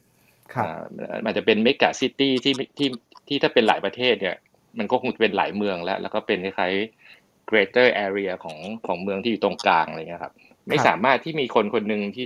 คุณชาติชาติพูดเนี่ยอ่าคนสิบกว่าล้านคนเนี่ย เลือกคนหนึ่งคนมาเป็นผู้ว่าเนี่ย ผมคิดว่าเป็นมุมมุมมุมแง่ดีก็ดีครับก็ถ้าจะมีการเลือกตั้งใช่ไหมครับ ข้อเสียก็คือมันเป็นโครงสร้างที่ใหญ่มากนะครับ ที่จะดูแลความเป็นอยู่ของคนเนี่ย ผมคิดว่ามันต้องเล็กกว่าเนี้ยกรุงเทพเองต้องซอยย่อยเป็นเทศบาลมานครเล็ก ๆ หลาย ๆ หลาย ๆ หลาย ๆ ที่หรือเปล่าครับ อาจจะเป็นโซนหนึ่งอยู่แถวฝั่งทนโซนหนึ่งกรุงเทพเหนือโซนหนึ่งอยู่กลางเมืองที่เป็นเมืองเก่า โซนหนึ่งอยู่เป็นย่านธุรกิจหรือเปล่า ซึ่งอาจจะตอบโจทย์คนไลฟ์สไตล์คนได้แตกต่างกันได้ไม่เหมือนกันประมาณเนี้ยครับครับอันนี้ก็นอกนอกเรื่อง specialty ผมไปหน่อยเนาะผมถ้าผมถ้าฟังถ้าสุดท้ายครับผม ผมฟังคุณหมอพูดแล้วผมนึกถึงการเลือกตั้งผู้ว่าราชการกรุงเทพมหานครครั้งหนึ่งครับ สมัยที่พวกเรายังเด็กๆกันอยู่เนี่ย มีคนลงสมัครคนหนึ่งคือคุณโอ้อายกคุณรอากรป่ะคุณอากรโอ้คุณตระกูล คุณอากรคุณตระกูลคิดเหมือนกันเลยครับเออครับ ที่เป็นนักธุรกิจนะครับ เป็นเจ้าของ Imperial เมื่อก่อนแกก็ลงสมัครรับเลือกตั้ง แล้วก็นโยบายของแกคือทำกรุงเทพให้เล็กลง ลดอำอำนาจผู้ว่ากระจายอำนาจออกไปในต่างจังหวัดเยอะๆ ให้กรุงเทพไม่ต้องมีพลังใหญ่มากนักอะไรเงี้ยครับจะได้ ทีนี้คุณหมอครับใช่ผมผมก็เลยนึกถึงคุณอากรขึ้นมา แต่ว่ามันมีเดี๋ยวคุณหมอถ้ามีประเด็นอะไรเดี๋ยวเดี๋ยวเดี๋ยวเดี๋ยวลองตอบนิดนึงแต่ผมผมมีอยู่สองคำถามที่อยากฝากคุณหมอก่อนที่จะขยับไปที่คุณนัทพงศ์ต่อเนี่ยเอ่อก็เป็นคำถามที่อยากชวนคุณหมอคุยคำถามแรกนะครับ ก็คือ คุณหมอทำเรื่อง system thinking นะครับ แล้วคุณหมอก็บอกว่าเรากำลังดีกว่ากรุงเทพที่มันเป็น super mega city เหมือนเป็นเมืองหลาย ๆ เมืองมารวมกัน มันเต็มไปด้วยความซับซ้อนเชื่อมโยงสัมพันธ์กันหมดอะไรเงี้ยนะครับ มันมีไอ้สูตรเอ่อไม่ใช่สูตรนะครับไอ้ method อย่าง system thinking เนี่ยมันมันช่วยเปิดแนวคิดให้เราทำความเข้าใจเรื่องการบริหารเมืองอะไรได้บ้างนะครับ อันนี้อันนี้อันหนึ่งนะครับกับอีกอันหนึ่งก็คืออยากจะชวนคล้าย ๆ กับที่เมื่อสักครู่ผมถาม อาจารย์ชัดชาติว่าถ้าวันนี้อาจารย์เป็นเป็นผู้ว่ากทมเนี่ยจะทำงานบริหารจัดการโควิดยังไง ต่างจากที่ผู้ว่ากทม คุณอัศวินทำอยู่ยังไง ผมอยากจะชวนอาจารย์เล่นซิมูเลชันเกมเหมือนกัน ว่าถ้าวันนี้สมมติอาจารย์เป็นรองผู้ว่ากทม ฝ่ายสาธารณสุข ที่ดูแลเรื่องระบบสุขภาพของกรุงเทพ ซึ่งก็มีโรงพยาบาลในสังกัดอยู่ด้วยใช่ไหมครับ อาจารย์อยากทำอะไร โอ้ ถามถามเลยยากเหลือเกินอาจารย์ป้อง เอาเอาคำถามหลังก่อนแล้วกันนะครับครับเอ่อถ้าถ้าจะคุยเรื่องโควิดเอ่อตอนนี้ทำอะไรได้ดีขึ้น ไม่ต้องเป็นเองก็ได้ครับ ถ้าให้คำแนะนำต่อใครที่ที่มีอำนาจหน้าที่เนี่ย ผมคิดว่าอันแรกต้องพูดให้ชัดว่าโควิด ไม่ใช่เรื่องของหมอ เรื่องทางเทคนิคทางการแพทย์นะครับเอ่อมันจะทำให้หลายอย่างดีขึ้นนะครับ ผมเอานอกเรื่องวันนี้นิดนึงแต่ว่าสุดท้ายคงเกี่ยวจนได้แหละถ้าทีมบริหารจัดการเมืองเนี่ย เอ่อเอาเนี่ยจะพูดไปจะกลายเป็นพาดพิงท่านไปวะนะโฆษกเอาสเลยบคครับก็กันรองมาอยู่สองสามพูดท่านที่เราควาที่มเราจริเลืงอกกันจิได้ตแพทย์จิคตรับแพทย์มาสื่อสารเนาะจิตแพทย์บวกเป็นทางเกาไทยด้วยนะครับ ครับเอ่อคำถามก็คือเรามีเอ่อคนที่เชี่ยวชาญเรื่องนิเทศศาสตร์นะครับ communication science ดีๆ ทั่วประเทศหรือแม้กระทั่งเอเจนซี่โฆษณาระดับโลกอยู่ในเมืองไทยเนี่ยเอ่อ ทำไมไม่เอามาวางแผนร่วมกันทำไมถึงปล่อยให้สื่อสารแบบหมอๆแล้วก็มีความสับสนวุ่นวายมาตลอดทางใช่ไหมครับผมเข้าใจว่าอาจารย์ทวีสินกับหลายคนก็ทำหน้าที่ได้ดีนะครับ แต่มันแมสเซจมันไปถึงคนกลุ่มหนึ่งอะคนกลุ่มหนึ่งเขาไปไม่ถึงด้วยวิธีการสื่อสารบางอย่างใช่ไหมครับ อาจจะล้อกับที่อาจารย์ชาชาติบอกว่าต้องเอาคนเก่งเข้ามา แต่ว่าปัญหาคือคนเก่งเนี่ยมันต้องต้องเป็นศาสตร์ที่รอบด้านมากขึ้นนะครับ ตอนต้นผมพูดไปแล้วเรื่องกักโรคแยกโรคอะไรเนี่ยมองเป็นเรื่องเทคนิคของนักสาธารณสุขก็ได้นะครับ แต่ถ้าทำความเข้าใจอันนี้จะตอบคำถามแรกคำถามสองของอาจารย์ปกป้องรวมกันนะครับ คือกระบวนการคิดเชิงระบบหรือ system thinking เนี่ยมันมีประเด็นหนึ่งคือเวลาเราดีลกับปัญหาซับซ้อนเนี่ยและแก้ไม่ได้เนี่ยอาจจะต้องขยายกรอบแนวคิดว่าเออเราคิดแคบไประบบที่เราศึกษาเนี่ยมันมันมีปัจจัยที่เกี่ยวข้องที่มองไม่เห็นอยู่ แล้วก็ต้องขยายให้มันครอบคลุมปัจจัยเหล่านั้นนะครับ เช่นถ้าเราคุมคุมไม่ได้ เพราะไม่สามารถช่วยให้คนที่เขามีข้อจำกัดในการกักโรคแยกโรคเนี่ยทำได้โดยสมัครใจใช่ไหมครับ ก็ต้องมีตัวช่วยมีเครื่องไม้เครื่องมือทางเศรษฐกิจแรงจูงใจทางการเงินบ้างไม่ใช่การเงินบ้างแรงจูงใจทางสังคมบ้างเข้าไปจับใช่ไหมครับถึงจุดหนึ่งเนี่ยมันจะออกนอกขอบเขต traditional way of thinking ของของหมอหรือของนักสาธารณสุขก็มีคนอื่นมาเข้ามาร่วมกันนะครับ เรื่องนี้มันยากจริงเพราะฉะนั้นเนี่ยผมคิดว่าเรื่องของการใช้ศาสตร์ที่มันหลากหลายนี่สำคัญมาก แล้วก็วันนี้เราคุยเรื่องออกแบบเมืองใช่ไหมครับถ้าเรื่อง urban planning หรือเรื่อง landscape architect ไม่ถูกมาปรับใช้ ทั้งทั้งที่รู้ว่ามันเป็นปัจจัยหลักที่ทำให้คนอยู่กันหนาแน่นและติดโรคมันก็เป็นเรื่องน่าเสียดายใช่ไหมครับยังไม่รวมว่าเมืองเรามีโซนนิ่งที่ไม่ไม่ perfect อะมีโรงงานอยู่กลางเมืองไม่ไม่ไม่ใช่นิคมเหมือนกับอ่อนอกเมืองเหมือนที่ควรจะเป็น แล้วก็เป็นแหล่งแพร่เชื้ออย่างที่เรารู้ตอนนี้ใช่ไหมครับมีอะไรอีกสารพัดที่มันไม่ใช่เรื่องของหมออย่างเดียวอะผมคิดว่าหนึ่งในหนึ่งในแอปพลิเคชันของการใช้กระบวนการคิดเชิงระบบคือมันต้องขยายกรอบแนวคิดให้ครอบคลุมของทุกศาสตร์ที่จะมาช่วยอธิบายความซับซ้อน แล้วก็โดยเฉพาะพฤติกรรมของคนที่มันไม่เป็นไปอย่างที่เราตั้งใจอะไรเงี้ยนะครับประมาณนั้นเอ่อก็อันนี้คือหลักๆที่ที่ตอบคำถามแรกนะครับส่วนคำถามที่สองเนี่ยผมคิดว่ามีประเด็นจำเพาะนิดนึงนะครับ คือโรงพยาบาลไม่ใช่คำตอบของเรื่องเรื่องยากขนาดนี้ครับเพราะว่ามันเอ่ออาจจะดีสำหรับรองรับคนไข้หนัก แล้วก็แล้วก็ส่วนหนึ่งเราใช้เพื่อการกักโรคอะไรอย่างนี้ใช่ไหมครับ แต่พอถึงจุดหนึ่งเราพูดถึงการมีมีที่ฉีดวัคซีนให้เพียงพอ มีคนที่ไปติดตามดูแลต่อเนื่องเพราะเป็นโรคเรื้อรังหลายโรคมันจะเป็นเสี่ยงต่อโควิดเขาจะเข้าถึงวัคซีนหรือไม่หรือการดูแลเขาจะขาดช่วงช่วงที่มีปิดเมืองปิดกิจการของต่าง ๆ หรือเปล่าอะไรเงี้ยครับ ในช่วงกรุงเทพน้ำท่วมเนี่ยปรากฏว่าคนที่เดือดร้อนเนี่ยเป็นคนไข้โรคไตนะครับ ที่ต้องล้างไตแล้วการล้างไตทางหน้าท้องต้องส่งน้ำยาทางไปรษณีย์ทำไม่ได้อะไรเงี้ยไอ้ประเด็นใดที่มี disrupt ของของเมืองเนี่ยแล้วมันมีผลกระทบเนี่ยตอนนี้เราคิดถึงคนไข้โควิดติดโควิดกลัวโควิดใช่ไหมแต่จริงโรคอื่นเนี่ยมีปัญหาเยอะนี่คีย์ของต่อจุดจุดคันดิดคันงั้นของแก้เรื่องนี้จริงก็เป็นเรื่องเรื่องทางเทคนิคนึงแต่ว่ามันต้องจัดการที่ ที่ primary care ที่อยู่นอกโรงพยาบาลนะครับครับอาจารย์อาจารย์ชาติใช้คำว่าเส้นเลือดฝอยผมก็คือเพิ่งเคยได้ยินเนาะก็เป็นคำเปรียบเปยที่ดีครับเดี๋ยวเก็บไว้ใช้บ้างนะครับ คือเรามีตรงนี้น้อยมากนะครับ ก็เอ่อตะกี้อาจารย์ปกป้องตอนเราเด็กๆเนาะมีคุณอากรลงสมัครใช่ไหมตอนเด็กๆมีเรื่องหนึ่งที่ผมจำได้คือในในกรุงเทพจะมีคลินิกอยู่ข้างถนนเป็นคลินิกหมอเดียวคนเดียวบ้าง หรือเป็น polyclinic บ้างเดี๋ยวนี้มันหายหมดเลยครับเป็นโรงพยาบาลเอกชนเกือบหมดแล้ว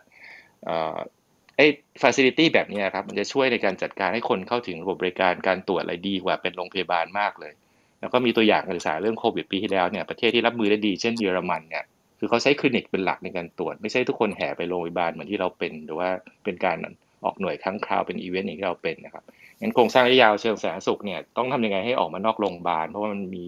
โรงพยาบาลมีจุดแข็งของมัน แต่ว่าไม่สามารถรับมือกับทุกทุกปัญหาสุขภาพได้นะครับถ้าถ้าผม ให้คำแนะนำคนที่มี authority เรื่องนี้ก็ก็อยากจะให้ใช้เครือข่ายที่มากกว่าของภาครัฐ โดยเฉพาะภาคเอกชนที่ที่เราอาจจะมีคลินิกอยู่บ้างนะครับ มีสถานบริการที่เป็นร้านขายยาเนี่ยที่ถ้าถ้าจัดการได้ดีอาจจะเป็นตัวช่วยได้ดีนะครับ สรุปว่าคนที่อยู่ใกล้ชุมชนมากกว่าเนี่ยต้องดึงเข้ามามาเป็นทรัพยากรสำคัญในการแก้ปัญหามากกว่าจะวางแผนรับมืออยู่ในฝั่งโรงพยาบาลแต่เพียงอย่างเดียวครับ ก็ประมาณ สองเรื่องนี้แล้วกันนะครับ ขอบคุณครับ ครับ ขอบคุณครับ คุณหมอครับ เชิญคุณปานิชครับ ค่ะ ก็ไปต่อที่คุณนัทพงศ์นะคะ คุณคุณนัทพงศ์เนี่ยก็เรียนวิศวะคอมมาเนาะแล้วก็ขณะที่เป็นสสเนี่ยก็ได้ไปลงไปทำงานกับชุมชนมาเห็นปัญหาและว่าในภาวะวิกฤตเนี่ยเมืองหรือชุมชนมันเปราะบางแค่ไหนนะคะ ก็เลยจะชวนคุณนัทพงศ์มาออกแบบเมืองในอนาคตค่ะว่า ถ้าเมืองแบบไหนที่จะอบอุ้มชีวิตผู้คนได้เมืองแบบไหนที่จะทำให้คุณภาพชีวิตผู้คนดี หรือว่ามีภาพฝันยังไงบ้างคะคุณนัทพงศ์ครับก็ขอบคุณคุณปานิดนะครับค ถามยักษ์เช่นกันนะครับ ก็เออผมผมขออนุญาตนอกนอกเรื่องสั้นๆนิดนึงก่อนได้ไหมครับ ไม่ไม่แน่ใจว่ามีท่านใดทราบไหมครับ หรือว่า หรือว่าอาจารย์ปกป้องทราบไหมว่า ไม่แน่ใจว่าตอนนี้สวนสาธารณะในชุมชนอย่างแบบสวนรถไฟหรืออะไรเงี้ยกลับมาเปิดหรือยังผมผมจำได้ว่าวันก่อนเนี่ยสัปสองสามสัปดาห์ก่อนผมโทรไปถามเจ้าหน้าที่ที่สวนเนี่ยเขาบอกว่าเปิดปิดถึงวันที่สิบแปดแล้วรอต่อรอประกาศต่อไปในอนาคต แต่ว่าผมไม่ไม่ได้ลงไปแถวนั้นเลยไม่แน่ใจว่ากลับเปิดหรือยังนะพอพอดีว่าประสบการณ์ส่วนตัวเนี่ย ก็ตอนนี้ก็ก็วิ่งวิ่งอยู่แล้วก็อย่างที่อาจารย์แดงพูดนะครับจริงๆเมืองที่ดีมันเดินได้เดินดีมันก็เลยติดปัญหาว่าทุกวันนี้ก็วิ่งอยู่ข้างถนนนะครับแถวๆบ้านก็คิดว่าอาจจะมีความเสี่ยงรถชนตายมากกว่าความเสี่ยงในการตายตายตายจากโควิดอีกนะฮะอะไรอย่างเงี้ยนะครับก็ก็เป็นแบบว่าคิดว่าลอจิกแปลกๆเหมือนกันที่แบบเออทำไมสวนสาธารณะปิดนะ แต่ว่าแบบห้างเปิดได้อะไรอย่างเงี้ยก็นะครับ กลับมาเข้าเรื่องนะครับ เดี๋ยวเดี๋ยวเผื่อ ท่านใดมีรู้ก็มีมีความรู้ว่าตอนนี้เปิดหรือปิดอยู่ก็จะแชร์ให้ผมทราบได้นะค่ะยังไม่แน่ใจเหมือนกันตอนเลยค่ะจากทราบเหมือนกันครับครับถ้าเอ่อถ้าถ้าพูดถึงเรื่องของภาพในฝันของผมนะครับผมผมเชื่อว่าเทคโนโลยีเนี่ยมันมันเอามาทำให้เมืองเนี่ยมันตอบสนองความต้องการประชาชนได้ โดยการแบบทำให้ทุกคนมี ownership มีความเป็นเจ้าของร่วมกันของเมืองนะครับ แล้วก็แน่นอนที่สุดก็คือเรื่องของแบบว่ากรุงเทพใหญ่เกินไปในแง่การบริหารจัดการเนี่ยถูกต้องที่สุดเลย แต่ผมผมพยายามจะหลีกเลี่ยงการแบบว่าใช้คำว่าแบบกระจายอำนาจคือมันเป็นมันมันเป็นมันเป็น big word ที่แบบถูกพูดกันมานานแล้ว แต่แบบเข้าใจว่าโดยโครงสร้างรัฐไทยเนี่ยมันมันมันทำยากนะครับก็ก็พยายามจะแบบอย่าใช้คำว่ายุติรัฐรวมศูนย์ เพราะว่าอยากจะให้แนวคิด ว่าเฮ้ยมันไม่ใช่การกระจายอำนาจนะมันไม่ใช่ว่าเจ้าของอำนาจเดิมคือรัฐไทยอะแล้วเราต้องกระจายอำนาจกลับไปให้เขาอะแต่เราอยากจะ empower คือเราอยากจะบอกว่าเจ้าของอำนาจเดิมอะมันคือคนในพื้นที่คนในชุมชนแหละเพราะนั้นสิ่งที่เราต้องทำวันนี้คือยุติรัฐรวมศูนย์นะครับ แต่ถามว่าทำยังไงเนี่ยจริง ๆ โดยส่วนตัวก็ศึกษาเรื่องนี้มาพอสมควรนะครับ แต่ว่ามันไม่ใช่เรื่องง่ายแน่นอนนะครับ ซึ่งถามว่าพอมันเกี่ยวข้องกับเรื่องของเทคโนโลยีเนี่ย แน่นอนที่สุดพอเราเห็นไม่ว่าจะเป็นแบบมหานครปารีสหรือที่อื่น ๆ ก็ตามเนี่ยเขาเอามีมีในเรื่องของการทำ PB หรือ participatory budgeting นะฮะการจัดทำงบประมาณแบบมีส่วนร่วมต่างๆเนี่ยเอ่อก็มันทำให้ประชาชนเนี่ยเข้าไป engage มากขึ้นใช่ไหมครับเราบอกว่าเฮ้ยการจัดทำงบประมาณประจำปีของกทม หรือรายเขตก็ได้เนี่ยปีหนึ่งเนี่ยร้อยเปอร์เซ็นต์ผู้บริหารบอกมาเลยตัดสินใจเลยสิบเปอร์เซ็นที่จะเอาไปทำเป็นงบลงทุนเนี่ย ขอกันมาเลยสิเปอร์เซ็นแล้วให้ประชาชนไปเลือกกันเองอยากทำโครงการอะไรใช่ไหมครับอยากจะปรับปรุงทางเท้าหน้าบ้าน อยากจะทำสวนสาธารณะ อยากจะทำอะไรต่างๆ นานๆเนี่ยเราให้ประชาชนก็ไปมีส่วนร่วมในการตัดสินใจนะครับการทำแบบนี้มันสร้างวัฒนธรรมที่ช่วย engage คนและทำให้คนรู้สึกว่าเออเนี่ยคือบ้านเมืองของเราคือชุมชนของเรา ทุกคนจะอยากร่วมกันดูแลรักษานะครับไม่ใช่ว่าเฮ้ยเราอยู่แต่ในบ้านดูเฉพาะบ้านเราอะออกไปนอกบ้านก็ขับรถ ขับรถก็ไม่ได้ลงไปไหนของเมืองผ่านไปอีกทีถึงที่ทำงานเลย เพราะนั้นระหว่างทางนะครับที่อาจารย์แดงนำเสนอไปเมื่อสักครู่เนี่ยผมว่าเป็นแบบเป็นไอเดียที่มีมากผมผมฟังแล้วผมอินอะนะครับฟังฟังแล้วเพลินก็คือแบบเออมันจริงอะปัญหาของบ้านเรานะตอนเนี้ยมันคือเรื่องนี้นะครับ ก็คิดว่าเอ่อเรื่องของเทคโนโลยีคือผมไม่ไม่ไม่อยากลงเรื่องแบบว่าดีเทลหรือทางเทคนิคคือโดยส่วนตัวเป็นเป็นวิศวะคอมเป็นแบบเขียนโปรแกรมมาเป็นเป็นสิปีเหมือนกันนะครับคือตั้งแต่ก่อนจบ ตั้งแต่อยู่ปี 2 ก็เขียนมาถึงทุกวันนี้ก็ยังเขียนโค้ดอยู่นะก็ก็เชื่อว่าทำได้อยู่แล้วแหละ เพราะว่าให้ความเชื่อมั่นกับทุกท่านว่าไอสิ่งทุกอย่างที่เราขายภาพในฝันน่ะถ้าพูดว่าในเชิงของเทคโนโลยีเข้ามาทำได้ไหมทำได้แน่นอนตัวอย่างต่างประเทศมีเยอะแยะเต็มไปหมด มันอยู่ที่ผู้บริหารนะครับรัฐบาลผู้บริหารประเทศเนี่ยเขาเอาจริงเอาจังในเรื่องนี้แค่ไหน อยากจะเอาเทคโนโลยีเข้ามาช่วยแบบ engage หรือสร้างความมีส่วนร่วมของประชาชนมากขึ้นขนาดไหนมากกว่านะครับ ค่ะ ถ้าถ้าพูดให้เห็นภาพนิดนึงได้ไหมคะว่าเทคโนโลยีจะเอามาช่วยพัฒนาเมืองได้ยังไง มีอะไรตัวอย่างที่เป็นรูปธรรมไหมคะคือเราได้ยินบ่อยนะครับคำว่า smart city ก็ดูเหมือนจะเป็นอีกคำหนึ่งที่เป็นธงแห่งอนาคต ทีนี้ smart city บางเมืองที่เขาชอบประกาศเนี่ยบางทีก็เปลือก smart city บางทีก็ไม่ได้ smart จริงอะไรเงี้ยครับ ถ้าจะทำ smart city ให้มันมีความหมายจริง ๆ เนี่ย มันควรจะเป็น smart city แบบไหนยังไงครับ กรุงเทพมันควรจะไปทางไหน คือผมเห็นด้วยนะครับว่า smart city ไม่อยากให้พูดแบบมองแบบเมืองอัจฉริยะที่แบบทุกอย่างเป็นเซ็นเซอร์ IoT นู่นนี่นั่นคือแบบโอเค เราติดตั้ง IoT มี embedded device มี report ข้อมูลกลับมาแล้วแล้วไง ใช่ไหมครับ มันสุดท้ายเนี่ยมันจะต้องเอาเทคโนโลยีมาทำให้เกิดประโยชน์ ซึ่งสำหรับผมผมยกตัวอย่างอย่างอย่างง่ายที่สุดนะครับว่าเออบางทีเรามีการพูดถึงว่าเรื่องของการแบบเออเปิดแอปลงทะเบียน แล้วมันก็จะติดปัญหาเรื่องของแบบ คนบางคนหรือคนคนเฒ่าคนแก่เนี่ยเขาใช้ไม่เป็นมันจะทำยังไงให้แบบเขาไม่ต้องมีสมาร์ทโฟนหรือคนที่เข้าไม่ถึงเนี่ยเขาสามารถใช้ได้อย่างกรณีของสิงคโปร์นะครับเขาก็ในเรื่องของการจัดการโควิดก่อนแล้วกันนะครับ ถ้ายกตัวอย่างที่แบบเข้ากับเรื่องของโควิดกับการจัดการเมืองเนี่ยสิงคโปร์เนี่ยเขาเรื่องทำตัวระบบ contact tracing เนี่ยเขาก็มีแนวคิดที่แบบรัฐบาลแจกอุปกรณ์เลยคือเป็นแท็กนะครับ เป็นแท็กที่แบบว่าส่งสัญญาณบลูทูธบีคอนน่ะตลอดเวลานะครับ เพื่อเอาไว้ เก็บประวัติว่าเฮ้ยตัวคนเนี้ยคือมันลักษณะอุปกรณ์มันจะคล้ายๆพวงกุญแจครับเป็นเล็กๆ ไม่ไม่ต้องเป็นโทรศัพท์มือถือก็ได้นะฮะพกติดตัวไว้กับตัวตลอด เวลาเดินทางไปไหนมาไหนมันก็จะสามารถ track ได้ว่าเออมันมีการไป contact ไปเข้าเข้าใกล้คนที่มีความเสี่ยงหรือมีเป็นผู้ติดเชื้อหรือเปล่านะครับ ซึ่งมันทำให้สิงคโปร์เนี่ยผมดูตัวเลขล่าสุดในเว็บไซต์ของเขาเนี่ยมันทำให้เขามี ไอตัวจำนวนประชากรนะครับสัดส่วนจำนวนประชากรเนี่ยที่อยู่ในระบบ contact tracing เนี่ย90กว่าเปอร์เซ็นต์นะครับของจำนวนประชากรทั้งหมดนะครับแต่ในขณะที่บ้านเราเนี่ยพอเรามาดูไอตัวแอปไอตัวแอปหมอชนะ หรืออะไรก็ตามแต่เนี่ยดูจากยอดคนดาวน์โหลดนะครับในในตัว App Store Play Store ต่างๆ แล้วมาหารต่อสัดส่วนจำนวนประชากรทั้งประเทศเนี่ยของเราแบบผมผมเชื่อได้เลยว่าอยู่แค่หลักแบบดิจิตเดียวอะตัวเลขเดียวเปอร์เซ็นต์นะครับไม่ไม่มันก็เลยทำให้พอแบบจำนวนคนใช้น้อย มันก็เลย ไม่เกิด เพราะว่าระบบแบบนี้มันจะเกิดแล้วมันมีประสิทธิภาพในคนมันต้องเข้ามาอยู่ในวงนี้เยอะๆมันก็เกี่ยวข้องกับเรื่องของ trust ระหว่างประชาชนกับรัฐอีกว่าก็ไม่ไว้วางใจรัฐบาลอะหรืออะไรอย่างเงี้ยนะฮะมันมันมันพันกันหมดเลยทุกปัญหานะครับ ซึ่งถามผมว่าเออมันจะแก้ยังไงเนี่ยการมีเทคโนโลยีอย่างเดียวก็ไม่ตอบสุดท้ายมันก็อยู่ที่ว่ามันจะต้องมีรัฐที่ประชาชนเชื่อถือเออรัฐที่มาเป็นประชาธิปไตยหรือต่างๆนานาอีกนะครับส่วนใน กรณีตัวอย่างที่เห็นภาพอย่างอื่นนะครับ ผมค่อนข้างเชื่อว่าจริง ๆ เทคโนโลยีเนี่ยเอาแบบใกล้ตัวที่สุดเลย ก็คือเรื่องของการที่แบบ empower คนนะครับไอ้สี่สายพลังอย่างที่อาจารย์ชัดชาติบอกเนี่ยคือเอามา synergy กันนะแค่เอาไอ้ตัวเทคโนโลยีเนี่ยมาเป็นตัวกลางนะครับเป็นตัวกลางทำให้คนสามารถเข้าถึงมีปฏิสัมพันธ์มีส่วนร่วมกับรัฐกับการจัดการเมืองได้ง่ายขึ้นเอาแค่นี้ก่อนพูดง่ายๆสเต็ปง่ายๆแค่นี้ก่อนพอแล้วนะฮะยังยังไม่ต้องไปนึกถึงไกล ผมว่าแค่ทำเอ่อเท่านี้ได้เนี่ยก็ก็ก็เพิ่มการเอ่อประสิทธิภาพในการจัดการเมืองเนี่ยให้ตอบสนองต่อความต้องการประชาชนเนี่ยได้เยอะแล้วนะครับ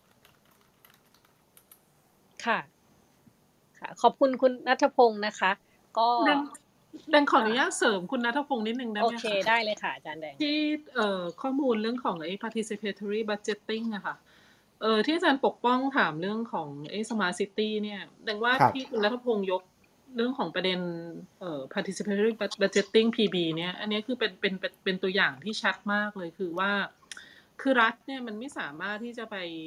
รู้ได้หมดหรอกว่าชุมชนหรือว่าคนในเมืองเนี่ยต้องการอะไร แต่ว่าเขาออกแบบไอ้ระบบอันเนี้ยนะคะเพื่อที่จะให้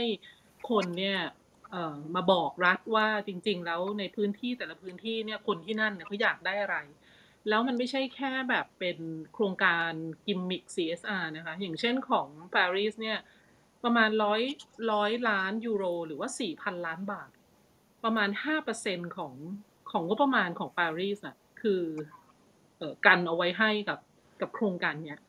แล้วก็พอดีได้ได้เชิญเออเป็นเหมือนเป็น director ของเอ่อ Paris Urban Agency นะมาเลคเชอร์ให้นิสิตได้ฟังเนี่ย เออคือเห็นได้ชัดเลยคือว่ามีกระบวนการที่แบบพยายามที่จะ engage คนให้เข้ามามีส่วนร่วมกับเมืองเนี่ยอย่างเป็นประชาธิปไตยมาก ๆ เลยคือ เปิดแพลตฟอร์มใช่ไหมคะแล้วเสนอเข้ามา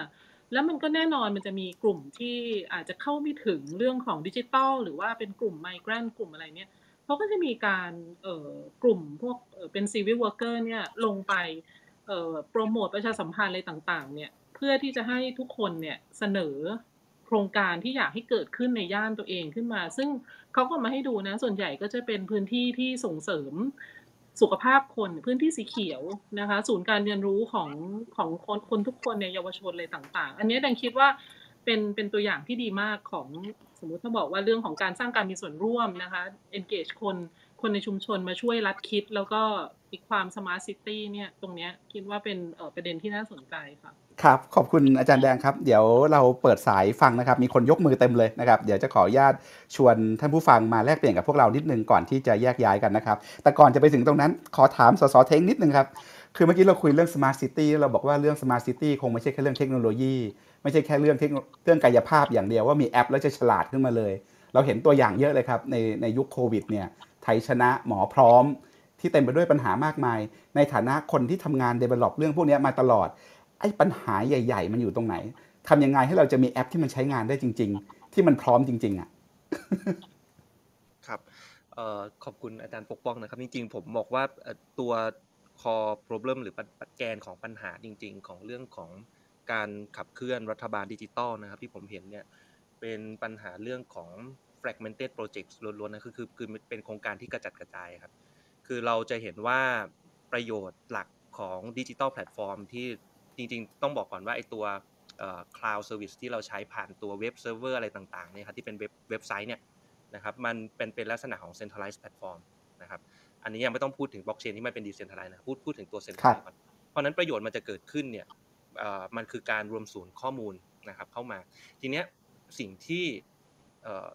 ไอตัวโครงการต่างๆ ที่เป็นโครงการในเรื่องของดิจิ t a ลแพลตฟอร์มที่รัฐขับเคลื่อนเนี่ยทุกวันเนี้ยเอ่อมันกระจัดกระจายนะฮะ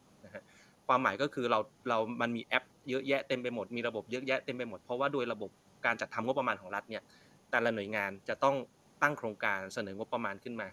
แล้วพออนุมัติงบผ่านสภาไปเสร็จปุ๊บก็ต้องไปจัดซื้อจัดจ้างแยกกันนะฮะพอแยกกันเสร็จปุ๊บมันก็จะเป็นปัญหาว่าผู้รับเหมาแต่ละราย vendor แต่ละรายมาแข่งกันทำแอป คนนู้นทำแอปของตัวเอง คนนี้ทำแอปของตัวเอง มันก็เลยทำให้ข้อมูลเนี่ยมันไม่ถูกรวมศูนย์ แล้วมีหนำซ้ำมันก็เป็นปัญหาไปอีกว่า ทำมาแล้วเนี่ยมันเขาเรียกว่าอะไรครับมันไม่ต่อเนื่องคือเทคโนโลยีเนี่ยตัวซอฟต์แวร์เนี่ยมันอัปเดตทุกวันเนาะเราใช้ไอ iOS มันก็มีเวอร์ชันใหม่ตลอด เราใช้ Mac OS ใช้ Windows มันก็มีเวอร์ชันใหม่ตลอด เพราะนั้นเนี่ยตัวซอฟต์แวร์เนี่ยจริงๆมันจะทำให้มัน work มันมันมันมันใช้งานได้จริงเนี่ยคือมันต้องไม่ตาย มันต้องมีการ develop ฟีเจอร์ใหม่พัฒนาต่อยอดแก้บั๊กต่อยอดเรื่อยๆ แต่พอพอเอามามองกับเรื่องของการจัดทำงบประมาณนะครับกับดิจิทัลแพลตฟอร์มของของภาครัฐเนี่ยมันกลายเป็นว่า พอตั้งขึ้นมาโครงการหนึ่งงบประมาณปีหนึ่งทำแล้วจบ พอจบเสร็จปุ๊บอะทำไปได้ใช้ไปสองสามปี ฟีเจอร์ต่างๆ ไม่ตอบโจทย์แล้ว จะไปตั้งงบใหม่กว่าจะรอกระบวนการกว่าจะหา vendor มีหนำซ้ำถ้าไปเจอ vendor รายใหม่เข้ามาทำทำต่อจากโปรเจกต์เดิมไม่ได้แล้วครับ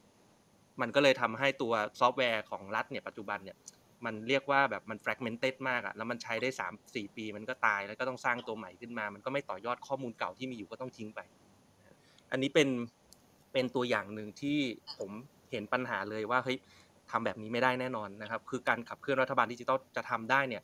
เอ่อถ้าดูตัวอย่างของประเทศเอสโตเนีย หรือหลาย ๆ รัฐบาลที่เขาเรื่องขับขับเคลื่อนเรื่องเนี้ยสิ่งที่คุณต้องทำนะตอนนี้เลยคือการแบบว่า regulate ตัว standard กลางนะฮะผมยกตัวอย่างอย่างง่ายที่สุดนะฮะการรวมศูนย์ข้อมูลเนี่ยถ้าสมมุติอันนี้ติต่างถ้าถ้าผมสามารถที่จะมีอำนาจในการออกกฎหมายผ่านสภานะฮะแล้วก็แก้ปัญหาเรื่องเนี้ยสิ่งที่ผมจะทำคืออะไร เราไปศึกษาตัวอย่างกฎหมายของประเทศเอสโตเนียเนี่ยที่ชื่อว่า Public Information Act นะครับหรือว่าพรบข้อมูลข่าวสารสาธารณะเนี่ยเขารวมศูนย์ข้อมูลนะครับจากเดิมที่มันกระจายศูนย์แล้วรวมศูนย์เข้ามาเนี่ยเขาออกกฎหมายข้อเดียวนะครับง่ายๆมากเลยมาตราหนึ่งที่บอกว่าเฮ้ยหนึ่งคุณนิยามก่อนว่า Database หรือฐานข้อมูลของรัฐคืออะไรนะฮะนิยามให้ชัดก่อน แล้วเขามีอีกข้อหนึ่งที่กำหนดว่า การจัดซื้อจัดจ้างระบบสารสนเทศของรัฐทุกอย่าง ที่มีฐานข้อมูลนะครับ จะต้องผ่านคณะกรรมการกลาง คณะกรรมการหนึ่งนะครับที่พิจารณาว่าคุณกำลังจะสร้างฐานข้อมูลซ้ำซ้อนหรือเปล่านะครับ ถ้าคุณกำลังจะสร้างฐานข้อมูลซ้ำซ้อน เขาจะไม่อนุมัติงบให้ให้คุณไปสร้าง database ใหม่ไม่ให้ แต่สิ่งที่คุณทำคือคุณจะต้อง integrate นะครับไปเชื่อมกับฐานข้อมูลเดิมนะครับ ยกตัวอย่างสั้นๆ ง่ายๆ ก็คืออย่างเช่นเรื่องของข้อมูลทะเบียนราษฎร นะครับผมเชื่อว่าทุกวันนี้หน่วยงานของรัฐระบบต่างๆนานาเนี่ยทุกครั้งเราลงทะเบียนใหม่เราต้องมานั่งกรอกเลขบัตรประชาชน ชื่อนามสกุลที่อยู่แล้วก็ข้อมูลมันก็เก็บซ้ำๆกันในหลาย ๆ ส่วนเนี่ยอย่างเงี้ยทำไมเราถึงแบบ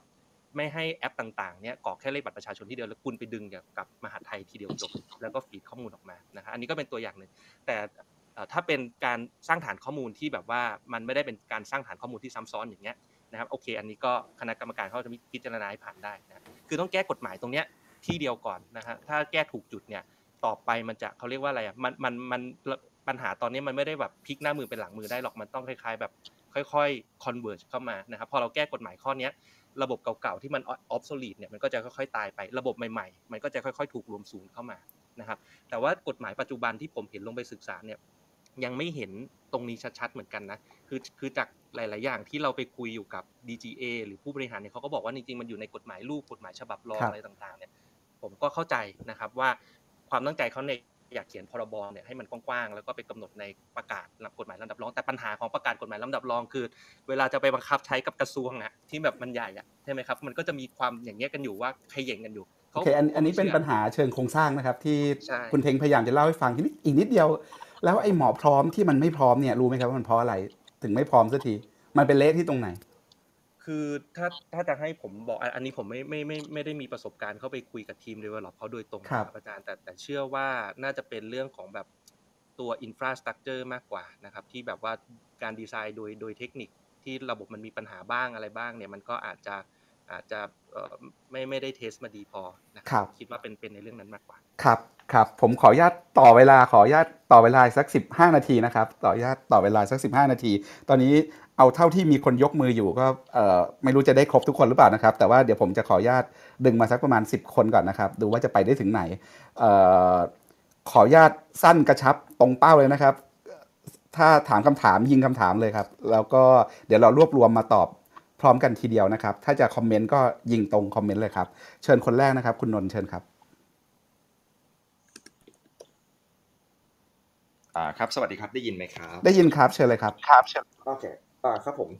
อ่าตอนนี้ไม่ได้ทำงานอะไรเกี่ยวกับผังเมือง ไม่ได้เรียนมาทางนี้ด้วยอ่าคำถามอาจจะไม่ค่อยยิงเลยครับ ยิงเลยครับ ไม่ต้องเกินครับ ยิงเลยครับ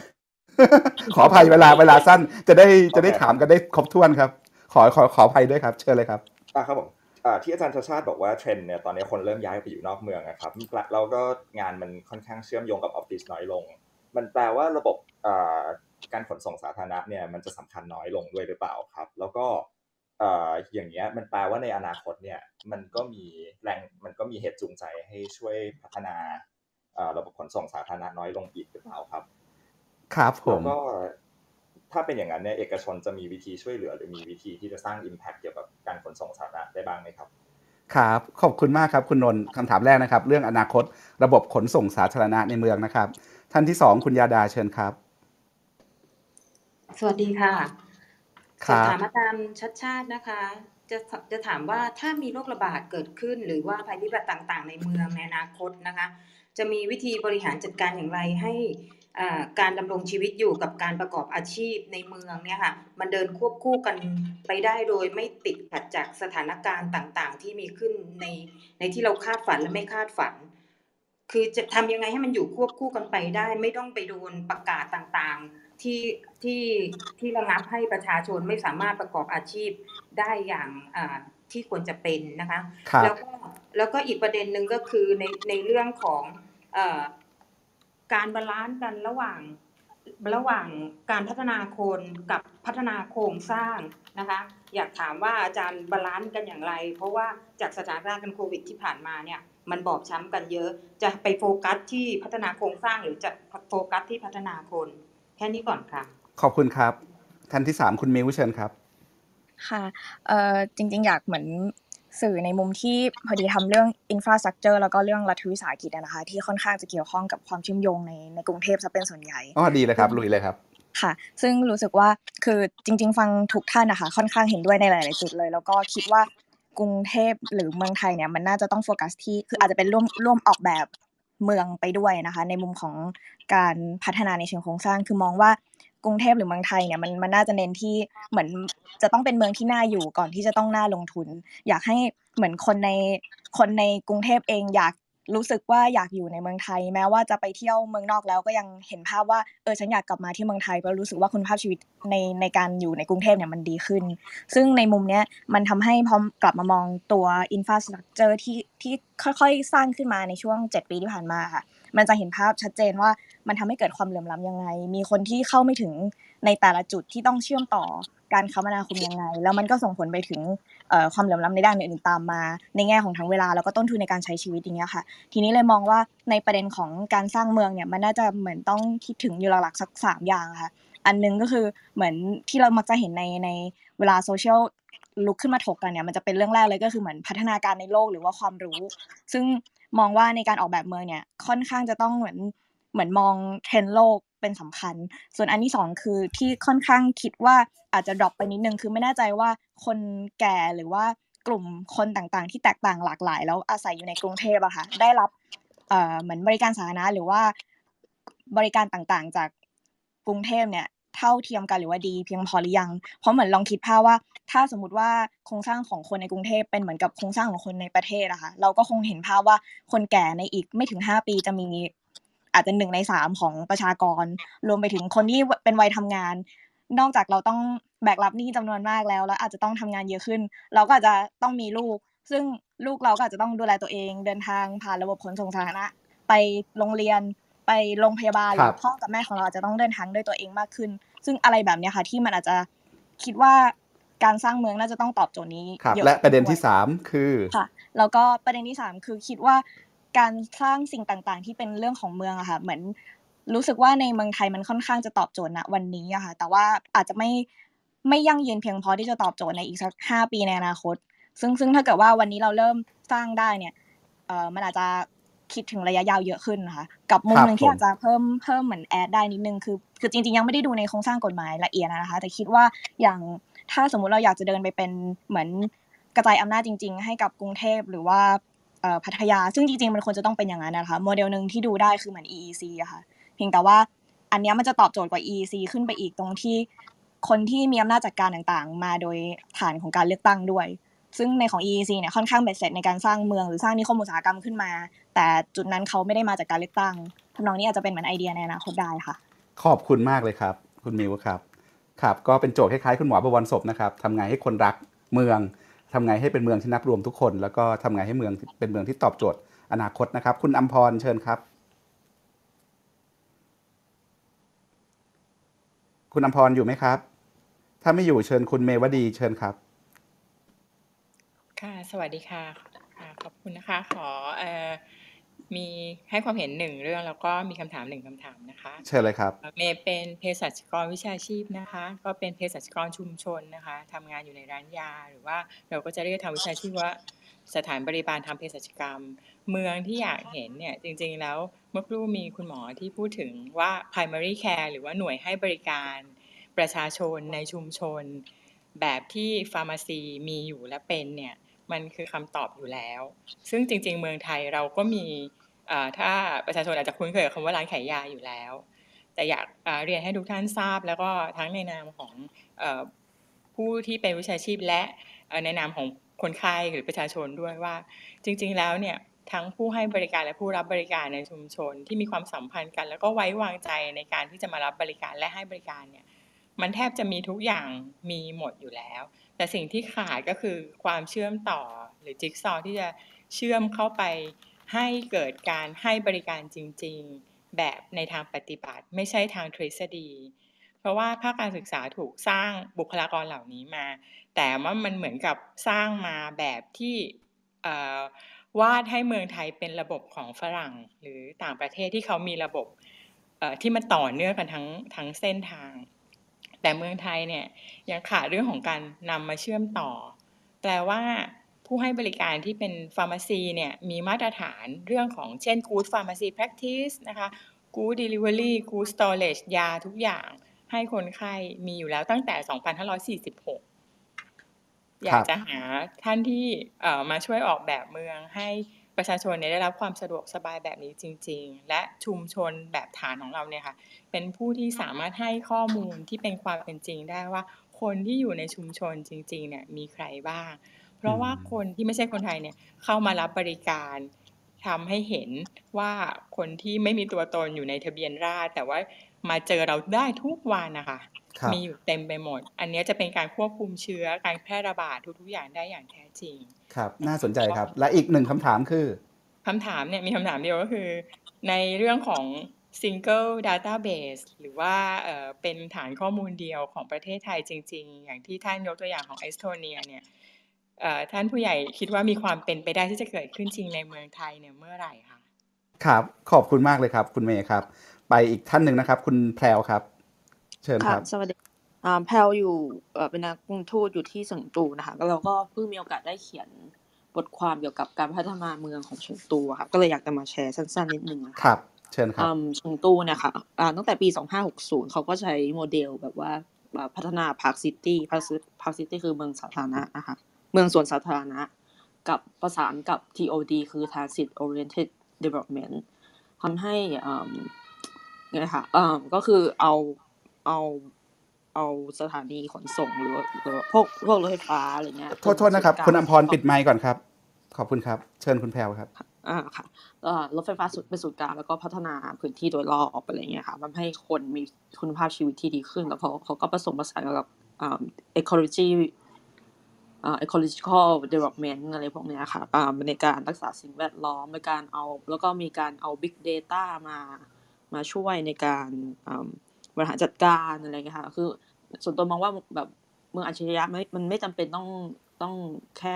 ต้องเป็น AI เลยอะไรแบบมากมาย คือแค่เอาเอา Data มาใช้ให้เป็นประโยชน์เอา Data Analytics มาใช้ให้เป็นประโยชน์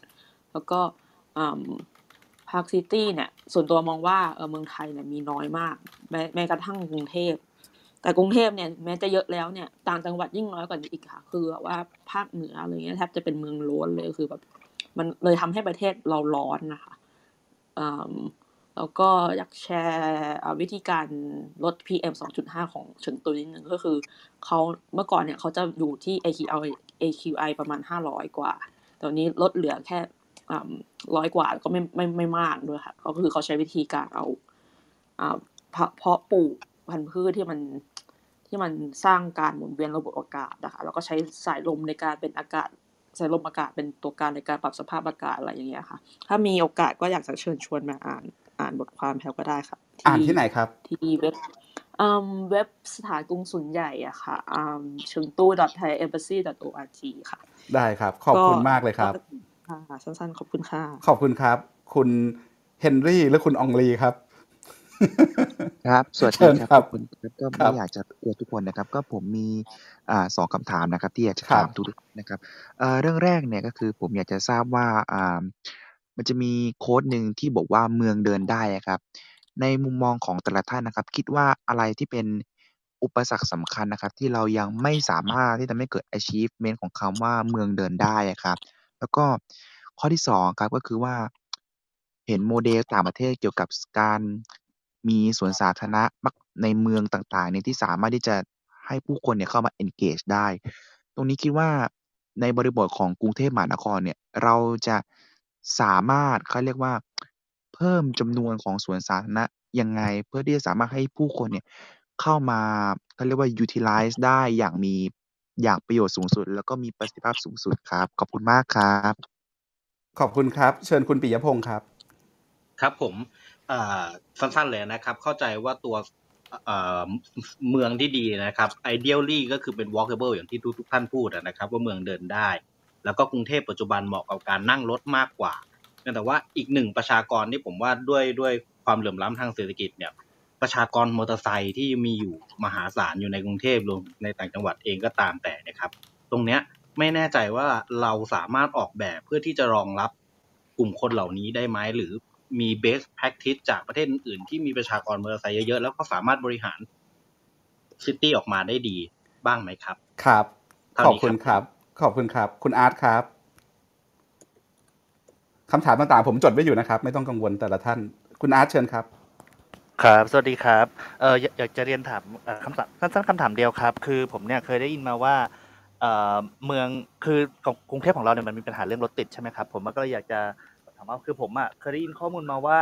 อ่า เมือง เมืองที่ดีเนี่ยมันควรจะมีพื้นที่ผิวจราจรสักประมาณเอ่อสามสิบเปอร์เซ็นต์หรือยี่สิบห้ายี่สิบห้าเปอร์เซ็นต์อะไรอย่างงี้ใช่ไหมของของพื้นผิวทั้งหมดเนี่ย แต่ว่าได้ข่าวมาว่าของกรุงเทพเราเนี่ยมันมีน้อยมาก มีแบบสักประมาณสิบเปอร์เซ็นต์หรือไม่ถึงอะไรเงี้ยครับ ก็เลย อ่อคิดว่าคือตรงนี้เนี่ยเป็นอ่าเป็นปัญหาที่จะปรับแก้ได้อย่างไรบ้างอะครับแค่นี้ครับ ขอบขออนุญาตไปอีกสองท่านนะครับแล้วเดี๋ยวจะโยนไปที่วงก่อนที่เอ่อเดี๋ยวถ้ามีเวลาจะกลับมาอีกทีคุณใหม่เชิญครับ ครับสวัสดีครับ อยากจะถามคำถามเดียวสั้น ๆ ว่าทำยังไงถึงจะเอ่อยกระดับเอ่อ บริการของกทม ของกรุงเทพมหานครนะครับ ที่เป็นบริการพื้นฐานที่พูดถึงโรงเรียน ศูนย์เด็กเล็กเอ่อแล้วก็โรงพยาบาลนะครับ ให้มีความเหลื่อมล้ำน้อยลงครับเมื่อเทียบกับบริการของเอ่อของส่วนกลางของรัฐราชการส่วนกลางแล้วก็ของเอกชนนะครับ ที่มาของคำถามนะครับอาจารย์ขอขยายความนิดนึงคือครับผมเคย survey ว่าคนในเอ่อเช่นใน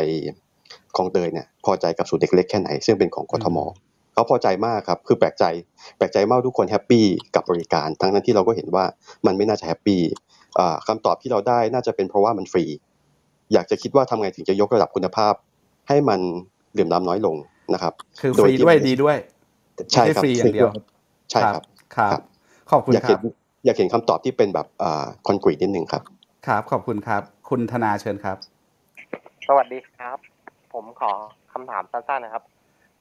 เราสามารถออกแบบกรุงเทพให้เป็นเมืองแห่งกีฬา หรือสนับสนุนการจัดแข่ง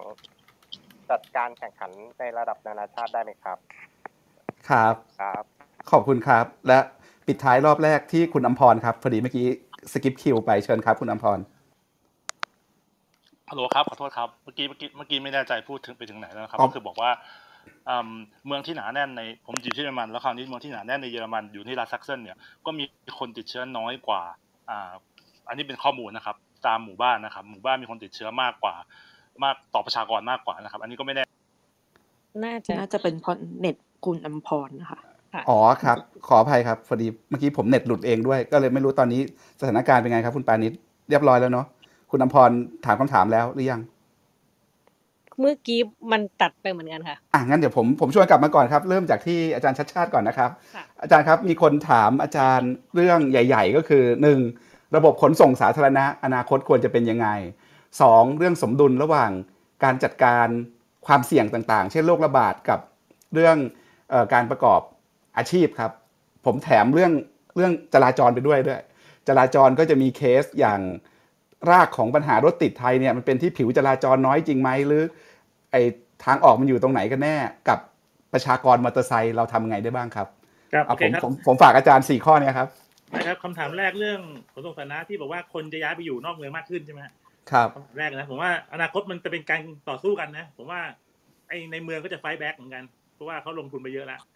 เรื่อง office tower เรื่องช้อปปิ้งอะไรเงี้ยแล้วผมคิดว่าคนไทยลืมง่ายจำน้ำท่วมได้ไหมแต่ก่อนรังสิตเนี่ยไม่มีใครไปซื้อบ้านเลย ตอนนี้ครัลังสิตก็กลับมาบูมเหมือนเดิมเพราะฉะนั้นผมว่าในแง่หนึ่งไอ้เรื่องตลาดอาจจะเป็นชั่วคราว ถามว่าขนส่งมวลชนในอนาคตผมคิดว่าต้องมีฟีดเดอร์ให้เยอะขึ้นนะคือเรามีระบบเส้นเลือดฝอยเส้นเลือดใหญ่ที่ดีนะเรามีรถอืมรถ BTS เรามีรถรถไฟ500กิโลเมตรน่ะแต่ว่าเราไม่มีเส้นเลือดฝอยที่นำคนมาสู่เส้นเลือดเส้นเลือดใหญ่ได้ดังนั้นอาจต้องปรับปรุงตรงนี้ให้ดีขึ้นนะครับ ในแง่ของขนส่งมวลชน โอเคคำถามที่สองจะอยู่ร่วมกันอย่างไรระหว่างโลกกับงานใช่ไหม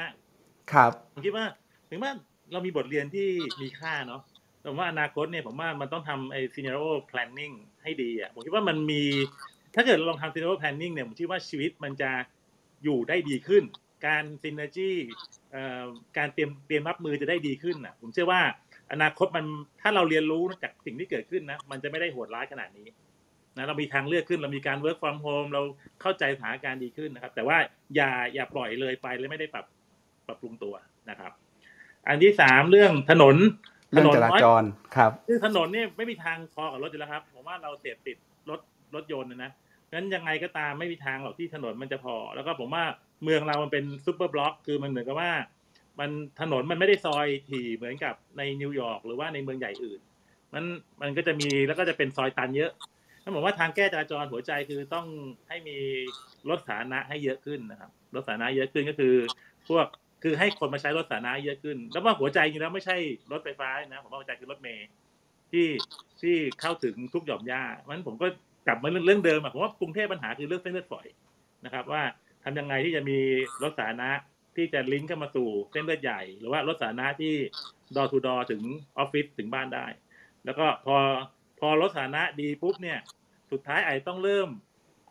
ลงโทษคนใช้รถเก๋งแต่ว่าต้องถึงเวลาที่เรามีรถสาธารณะดีพอก่อนนั่นเหมือนสิงคโปลร์งโทษยังไงครับอาจารย์ก็สิงคโปร์ก็มี congestion charge จะเข้าอ๋อครับเมืองขับรถเข้ามาต้องจ่ายเพราะว่าคุณใช้ทรัพยากรมากกว่าคนอื่น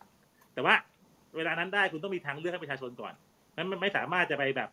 ใช้ได้โดยที่ยังไม่มีระบบขนส่งสาธารณะที่ดีนะครับ หรืออย่างอังกฤษเองก็มี congestion charge เหมือนกัน เพราะว่าเขามีระบบขนส่งสาธารณะทางเลือกผมว่าต้องพัฒนาขนส่งสาธารณะก่อนใช่ไหม แล้วพอขนส่งสาธารณะดีแล้วเนี่ย คนที่ใช้รถเก๋งใช้ทรัพยากรมากกว่าคนอื่นก็อาจจะต้องมีมีมีค่าใช้จ่ายเพิ่มขึ้น แต่ว่านั่นคือในระยะยาวนะครับ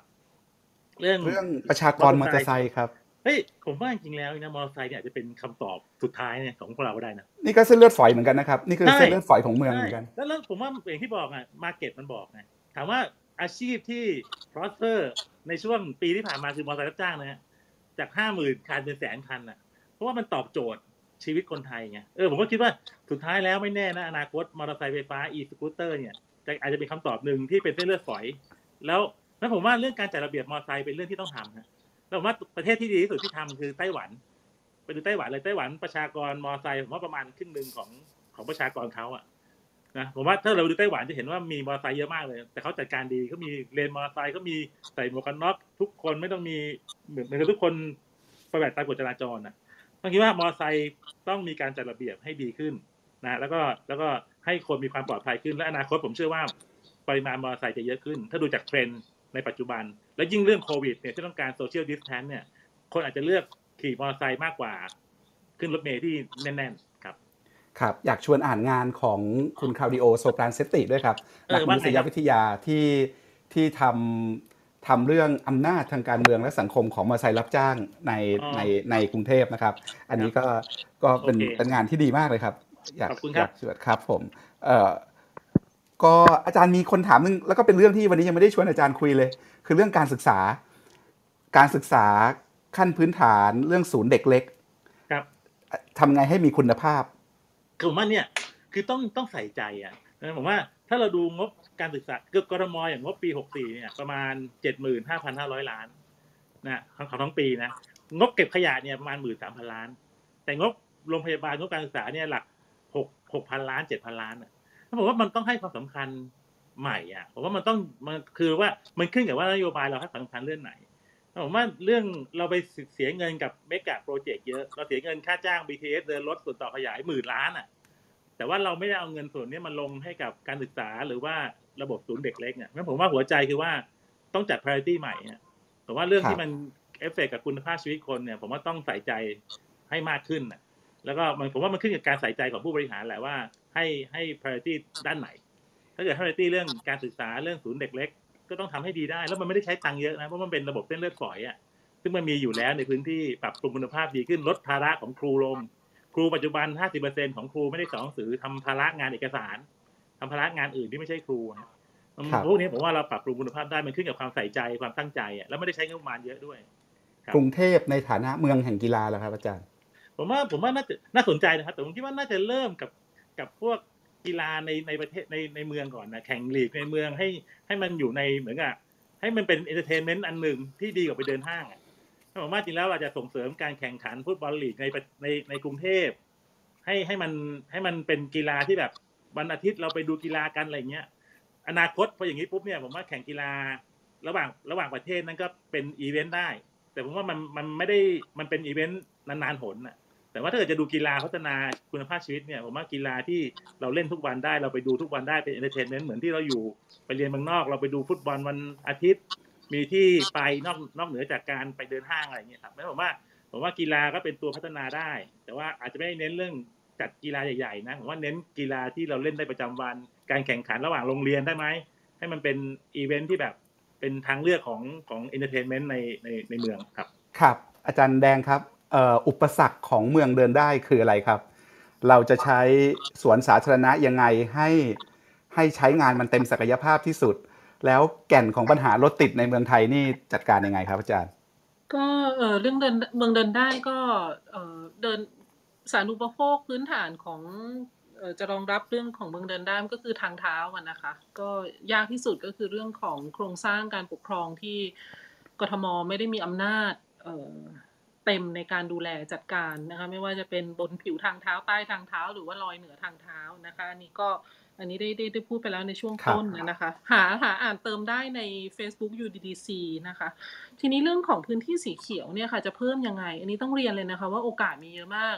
คือว่าเอ่อทำ study UDC ทำ study มานะคะเออเราพบว่าจริง ๆ แล้วเนี่ยพื้นที่สีเขียวณปัจจุบันเนี่ยของกทมเนี่ยคือยังต่ำกว่ามาตรฐานขององค์การอนามัยโลกนะคะกำหนดเอาไว้ 9 ตารางเมตรต่อคนของกรุงเทพยังยังน้อยกว่านะคะอยู่ที่ประมาณแบบ7นะคะนี้ก็ตามตัวเลขของกทมนะคะทีนี้ถ้าเกิดว่าจะเพิ่ม จริง ๆ เราเพิ่มได้มากกว่านั้นอีกนะเพิ่มได้มากกว่ามาตรฐานของกรุงเทพเอ่อมากกว่ามาตรฐานขององค์การอนามัยโลกนะคะอย่างเช่นถ้าปรับจะให้เท่ากับมาตรฐานองค์การอนามัยโลกเนี่ยปรับพื้นที่ใต้ทางด่วนเนี่ย600ไร่เนี่ยก็เกือบจะถึงแล้วนะคะ อันนี้อันนี้เป็นตัวอย่างนะคะว่าถ้าเกิดกทมเนี่ยสามารถดูแลบริหารจัดการพื้นที่ในในเมืองของเขาเองได้เนี่ยมันมันอาจจะเอ่อทำอะไรได้ง่ายกว่านี้นะคะ หรือว่า ออร่วมมือกันกับกับหน่วยงานเออภาครัฐส่วนกลางนะคะเออตัวเลขพื้นที่สีเขียวของเราเนี่ยมันเพิ่มได้ไปถึง เออไม่ทราบได้ยินอยู่ปะคะได้ยินครับอาจารย์ได้ยินค่ะได้ยินค่ะเหมือนสัญญาณค่ะอ๋อเอออินเทอร์เน็ตแดงมันไม่ stable จู่ๆได้ยินค่ะครับก็คือยังได้ยินอยู่ค่ะครับเพิ่มเพิ่มได้ถึงอย่างเช่นแบบปารีส14ตารางเมตรต่อคนหรือว่า มากที่สุดเนี่ยอยู่ที่ประมาณ 24 ตารางเมตรต่อคนนะคะ เท่ากับเบอร์ลินนะคะ โดยการที่เอาพื้นที่เอ่อที่มีการใช้ประโยชน์ต่ำเนี่ย ซึ่งส่วนใหญ่เป็นพื้นที่ที่เอ่อหน่วยงานภาครัฐเนี่ยนะคะดูแลอยู่นะคะ อันนี้ก็คิดว่าถ้าเกิดเอ่อทำได้เนี่ยคุณภาพชีวิตเราคงดีขึ้นเยอะนะคะอาจารย์นึกถึงอะไรครับ ค่ายทหารอย่างเงี้ยเหรอครับ อย่างเช่นพื้นที่ใช่ค่ะ อย่างเช่นพื้นที่ของเอ่อค่ายทหารเนี่ยนะคะเอ่อของเอ่อกองทัพอะไรต่างๆเนี่ยเอ่ออาจเราไม่ได้พูดถึงกรรมสิทธิ์นะคะเอาอย่างแบบน้อยที่สุดเลยเนี่ยปรับปรุงเป็นพื้นที่ที่สีเขียวเนี่ยไม่ต้องให้คนเข้าไปเลยก็ได้อะพื้นที่สีเขียวต่อคนมันก็เพิ่มแล้ว หรือว่าจะยอมให้คนเข้าไปใช้อย่างเช่นวังนันทอุทยานเนี่ยของทหารเรือที่ที่ฝั่งทนเนี่ยคนชาวบ้านก็สามารถเข้าไปวิ่งออกกำลังกายได้ คือมันมีอยู่หลายโมเดลนะคะและยิ่งถ้าเกิดว่าจะสามารถเอามาใช้ให้มันกลายเป็นพื้นที่ส่วนสาธารณะในอย่างหลาย ๆ เมืองเนี่ย เออก็ยิ่งดีนะคะ อันนี้ก็เออใช้เออข้อมูลเนี่ยตัว Data เนี่ยเป็นตัวชี้เรื่องของไอ้ strategy ในการปรับปรุงพื้นที่สีเขียวต่อต่อคนให้มันเข้าถึงได้มากขึ้นนะคะคือนี้ถ้าถ้าเราปรับตรงนี้เนี่ยระยะทางในการเข้าถึงเนี่ยมันมันลดลงอย่างมีนัยสำคัญนะคะอินเทอร์เน็ตค่ะ แล้วก็อันสุดท้ายเลยนะคะอาจารย์เรื่องเรื่องรถติดกับเรื่องระบบขนส่งสาธารณะอาจารย์มีอะไรจะเติมอาจารย์ชัดชาติไหมครับ ก็เรื่องรถติดนะคะ ก็เออก็ก็เนี่ยค่ะ ก็เสริมอาจารย์ชัดชาติก็ถ้าเอาคนออกไปเออถ้าถ้าเราไม่สามารถจะลดปริมาณคนขับรถได้เนี่ยเออรถมันก็ยังเพิ่มขึ้นนะคะ คือการใช้ขนส่งมวลชนเนี่ยเออมันยังไม่สะดวกสบายนะคะ คือเออแม้ว่าจะลงทุน ระบบรางแล้วก็สถานีไปแล้วเนี่ยแต่ว่าถ้าไอ้ไมล์แรกไมล์สุดท้ายเนี่ยค่ะ ระยะทางจากบ้านมาสถานีจากสถานีไปที่ทำงานไปโรงเรียนมหาลัยเนี่ยมันยังกระจายไม่ได้เนี่ยเดินไม่ถึงหรือว่าฟีดเดอร์เนี่ยมันยังไม่สะดวกเนี่ยนะคะฝนตกก็ไปไหนต่อไม่ได้แล้วเนี่ยคนส่วนใหญ่ก็ยังตัดสินใจที่จะใช้รถยนต์รวมทั้งราคาที่ค่อนข้างแพงนะคะตักจากระบบหนึ่งต่อระบบหนึ่งเพราะฉะนั้นเนี่ยค่ะอออยากจะให้รถไม่ติดเนี่ย ใช่ค่ะตัวเอ่อตัวเลขที่เมื่อกี้ทางคุณเอ่อเปียบท่านสักปิยท่านพงหศ์นึ่งเนี่ยครับค่ะครับเอ่อพูดขึ้นมาเนี่ยถูกต้องนะคะคือว่าเอ่อสัดส่วนถนนเนี่ยสามสิบเปอร์เซ็นต์นะคะมันเอ่อเป็นมาตรฐานของเราเนี่ยมีแค่เจ็ดเปอร์เซ็นต์เอ่อแล้วก็รถยนต์ของเราต่อคนเนี่ยสูงมากนะสูงเป็นอันดับต้นๆของโลกเนี่ยเอ่อ แก้ไม่ได้ค่ะ ถ้าเกิดยังแก้ปัญหาเรื่องอย่างเช่น เรื่องของ first mile last mile หรือว่าราคาค่าใช้ระบบรางที่มันยังแพงมากขนาดนี้ แล้วก็ถ้าไม่ไม่แพงก็มันไม่สะดวกแล้วมันก็ไม่สบายเลยนะคะ อันนี้ก็คิดว่าเป็นปัญหาสำคัญค่ะ ครับ คุณหมอประวันสมครับ โจทย์เรื่องคุณภาพระบบสาธารณสุขของกรุงเทพมหานคร การแก้ปัญหาเรื่องความเหลื่อมล้ำ ในเรื่องระบบสุขภาพของกทม รวมถึงการทำกทม ให้เป็นเมืองแห่งสุขภาพ เมืองแห่งกีฬา หรือว่าการใช้ประโยชน์จากพื้นที่สีเขียวอย่างสวนสาธารณะ ซึ่งคุณหมอวิ่งอยู่ทุกวันนะครับ ก่อนโควิดเนี่ยเห็นถ่ายรูปลงเป็นเป็นเป็นประจำเลย หรือว่ามีประเด็นอื่นๆ ที่คุณหมออยากจะเติมอะไรเชิญเลยครับ ครับก็จริงๆคงเห็นคล้ายๆอาจารย์ชัชชาติอะครับขึ้นอยู่กับการให้ความสำคัญ ทีนี้ถ้าอ่านระหว่างบรรทัดที่หนึ่งเนี่ยนะครับ ผมคิดว่าบริการสุขภาพ ของกรุงเทพเนี่ยไม่ได้จัดให้ทุกคนนะครับ เขาตั้งใจรวมทั้งมีทรัพยากรเพียงพอแค่จัดให้เป็นคล้ายๆ safety net ของประชากรกลุ่มหนึ่ง ในกรุงเทพเท่านั้นเองครับ ที่เหลือก็คล้ายๆเอาตัวรอดกันเอง จะใช้บริการของเอกชนหรือโรงพยาบาลใหญ่ของกระทรวงสาธารณสุขอะไรที่เข้าถึงได้ก็แล้วแต่นะครับมีคนมีคนพูดแบบเป็นโจ๊กเหมือนกันว่ามันมีอำเภอจอมทองอยู่ที่เชียงใหม่ใช่ไหมครับ แล้วก็มีเขตจอมทองอยู่ที่กรุงเทพเนี่ยเชื่อว่าคนจอมทองที่เชียงใหม่เนี่ยเข้าถึงบริการสุขภาพได้ดีกว่าคนจอมทองที่กรุงเทพแน่นอนว่าเทียบสัดส่วนบริการโน่นนั่นนี่แล้วแตกต่างกันเยอะครับ ซึ่งก็เป็นเรื่องน่าสนใจว่าคนในกรุงเทพเข้าถึงบริการได้น้อยกว่าคนต่างจังหวัดใช่ไหมครับแก้ไขยังไงตรงนี้จะจะจะมีรายละเอียดนิดนึงที่อาจจะต่างกับที่อาจารย์ชาติเสนอคือ ผมเห็นด้วยในงานในการให้ความสำคัญเพิ่มขึ้นนะครับ ไม่ใช่มองเป็นเพียง safety net system แต่กลับกันเนี่ย กรุงเทพต้องจัดบริการเองหมดทุกอย่างหรือเปล่าหรือจะใช้ public finance คือการคลังของภาครัฐ ไม่ว่าจะเป็นของส่วนกลางหรือส่วนท้องถิ่นเนี่ยร่วมมือกับผู้ให้บริการภาคเอกชนมากขึ้นนะครับ ซึ่งโมเดลการจัดบริการสุขภาพทั่วโลกเนี่ยไม่จำเป็นต้องจัดโดยการคลังภาครัฐแล้วก็ระบบบริการสุขภาพภาครัฐแต่เพียงอย่างเดียว มันมีไฮบริดได้หลายอย่างนะครับผมคิดว่าอดีตมันย้อนไม่ได้เนี่ยเรามีผู้บริการภาคเอกชนหรือภาคพาร์ทไทม์ที่เป็นกลางวันรัฐกลางกลาง พาร์ทไทม์เอกชนเนี่ยเต็มไปหมดนะครับทำไงที่ดึงส่วนนี้มาช่วยบริการคนส่วนใหญ่ มากกว่าที่จะหวังพึ่งเฉพาะศูนย์บริการของประสบเอ่อของกรุงเทพมหานครแต่เพียงอย่างเดียวครับก็อันนี้คงเป็นทั้งเรื่องของโรงพยาบาล ศูนย์เด็กเล็ก แล้วก็เรื่องของบริการสุขภาพในแง่อื่นๆด้วยนะครับขอบคุณครับครับ แล้วก็ปิดท้ายที่สสเทงนะครับ เรื่องการใช้ระบบข้อมูลให้เป็นประโยชน์ โดยเฉพาะในการเชื่อมต่อกันระหว่าง ตัวละครต่างๆ ในเมือง แล้วก็นำไปสู่การแก้ปัญหาต่างๆนะครับเรื่อง smart cityหรือว่าอยากจะเติมอะไรเรื่องระบบขนส่งสาธารณะ เรื่องจราจรเรื่องสวนสาธารณะเชิญเลยครับครับขอบคุณครับอาจารย์นะครับผมทิ้งท้ายสั้น ๆนะครับ เกี่ยวกับเรื่องของเอาระบบดิจิตอลมาใช้เกี่ยวกับการพัฒนาเมืองจริง ๆ เกี่ยวข้องกับการพัฒนาประเทศนะครับถ้าทุกท่านลอง search ใน Google ง่ายๆนะครับไปเข้าเข้าไปที่ตัว global open data index เนี่ยครับ หน้าที่สรุปข้อมูล compare ระหว่างประเทศเนี่ยเราจะเห็นว่าประเทศที่เขาทำลักษณะของแบบ open government ดีๆนะครับก็คือเรื่องของแบบอย่างตัวอย่างกรณีประเทศประเทศไต้หวันนะครับ ที่อาจารย์ชาชาติยกตัวอย่างหลายๆครั้งแล้วก็ UK หรือต่างๆ เราจะเห็นว่าถ้าเราลองเข้าไปในตัวเอ่อเว็บไซต์ที่เป็นลักษณะ Open Data Portal ของเขาเนี่ยเขาจะมี Data Set ที่ค่อนข้างสมบูรณ์แล้วก็ใช้งานง่ายคือเป็น Machine Readable นะครับ ในส่วนของไทยเองจริงๆในตัว data.go.th ก็ผมเห็นทาง DGA ทำมาต้องค่อนข้างชื่นชมนะครับ คือแบบเอ่อทำทำมาค่อนข้างตอนเนี้ยเข้าใจว่าเขามีกระบวนการในการทำแหละก็ค่อย ๆ เริ่มนะครับก็ทำมาได้ดีพอสมควรแต่ว่ายังอยากที่จะเอ่อทำไปให้ถึงว่าทุก data format ที่เปิดมาเนี่ยมันควรจะเป็น machine readable นะอย่างกรณีงบประมาณก็ไม่ต้องพูดซ้ำแล้วแหละตอนนี้ก็มันก็ยังเป็นแบบว่าอ่านไม่ง่ายนะครับมันยังเป็น PDF อยู่มันเข้า Excel อะไรทำอะไรไม่ค่อยได้นะครับแต่ทีนี้ที่ผมอยาก ยกตัวอย่างไอตัวตัว Open Government Index เนี่ยถ้าทุกท่านลองไปดูที่ประเทศไทยนะครับพอแบบ overall score เนี่ยมันอยู่ที่ประมาณ 34%นะครับแต่ส่วนที่ทำให้เราได้สกอร์น้อยนะมันน่าสนใจมากเลยก็คือ election result นะครับ government spending กับ brand ownership เนี่ยเราได้แบบสีแดงเถือกเลยคือแบบ3 3 4 ตัวเนี้ยนะครับเป็นตัวที่ทำให้ดึงสกอร์เราลงมา ซึ่งถ้าทุกท่านลองสังเกตเนี่ยไม่ว่าจะเป็นเรื่องของผลการเลือกตั้ง นะครับ government spending นี่หมายถึงว่าการเบิกจ่ายภาครัฐนะฮะไม่ได้หมายถึงบัตเจ็ตนะคือคือถ้าเป็นข้อมูลครับของเอ่อ budgeting เนี่ยที่เข้าสภาเนี่ยก็ยังไม่ได้ขนาดแดงขนาดนี้อันนี้หมายถึง government spending เลยนะแล้วก็ land ownership เนี่ยมันจะเกี่ยวข้องเรื่องของการแบบคนที่เข้ามาถึงอำนาจนะครับคนที่มีอำนาจในการจับจ่ายเงิน แล้วก็มีลิงก์ไปถึงเรื่องของการที่แบบว่าเป็นเจ้าของที่ดินนะฮะต่างๆนานาซึ่งข่าวจะนะไอ้เรื่องนิคมอุตสาหกรรมที่มันเกี่ยวข้องกับคอรมอเนี่ยเราก็เห็นอยู่แล้วว่ามันมันมันคือเรื่องพวกเนี้ย นะครับถ้ามันเปิดเผยขึ้นมาเนี่ยมันก็จะช่วยแก้ปัญหาในเรื่องของการจัดสรรงบประมาณใช้งบประมาณที่มันตอบสนองต่อพี่น้องประชาชนได้ ซึ่งอันนั้นภาพรวมประเทศ ผมก็เชื่อว่าในระดับของกรุงเทพมหานคร หรือการจัดการเมืองที่เราพูดเรื่อง PB ต่างๆ นานาเนี่ยก็เกี่ยวมันมันก็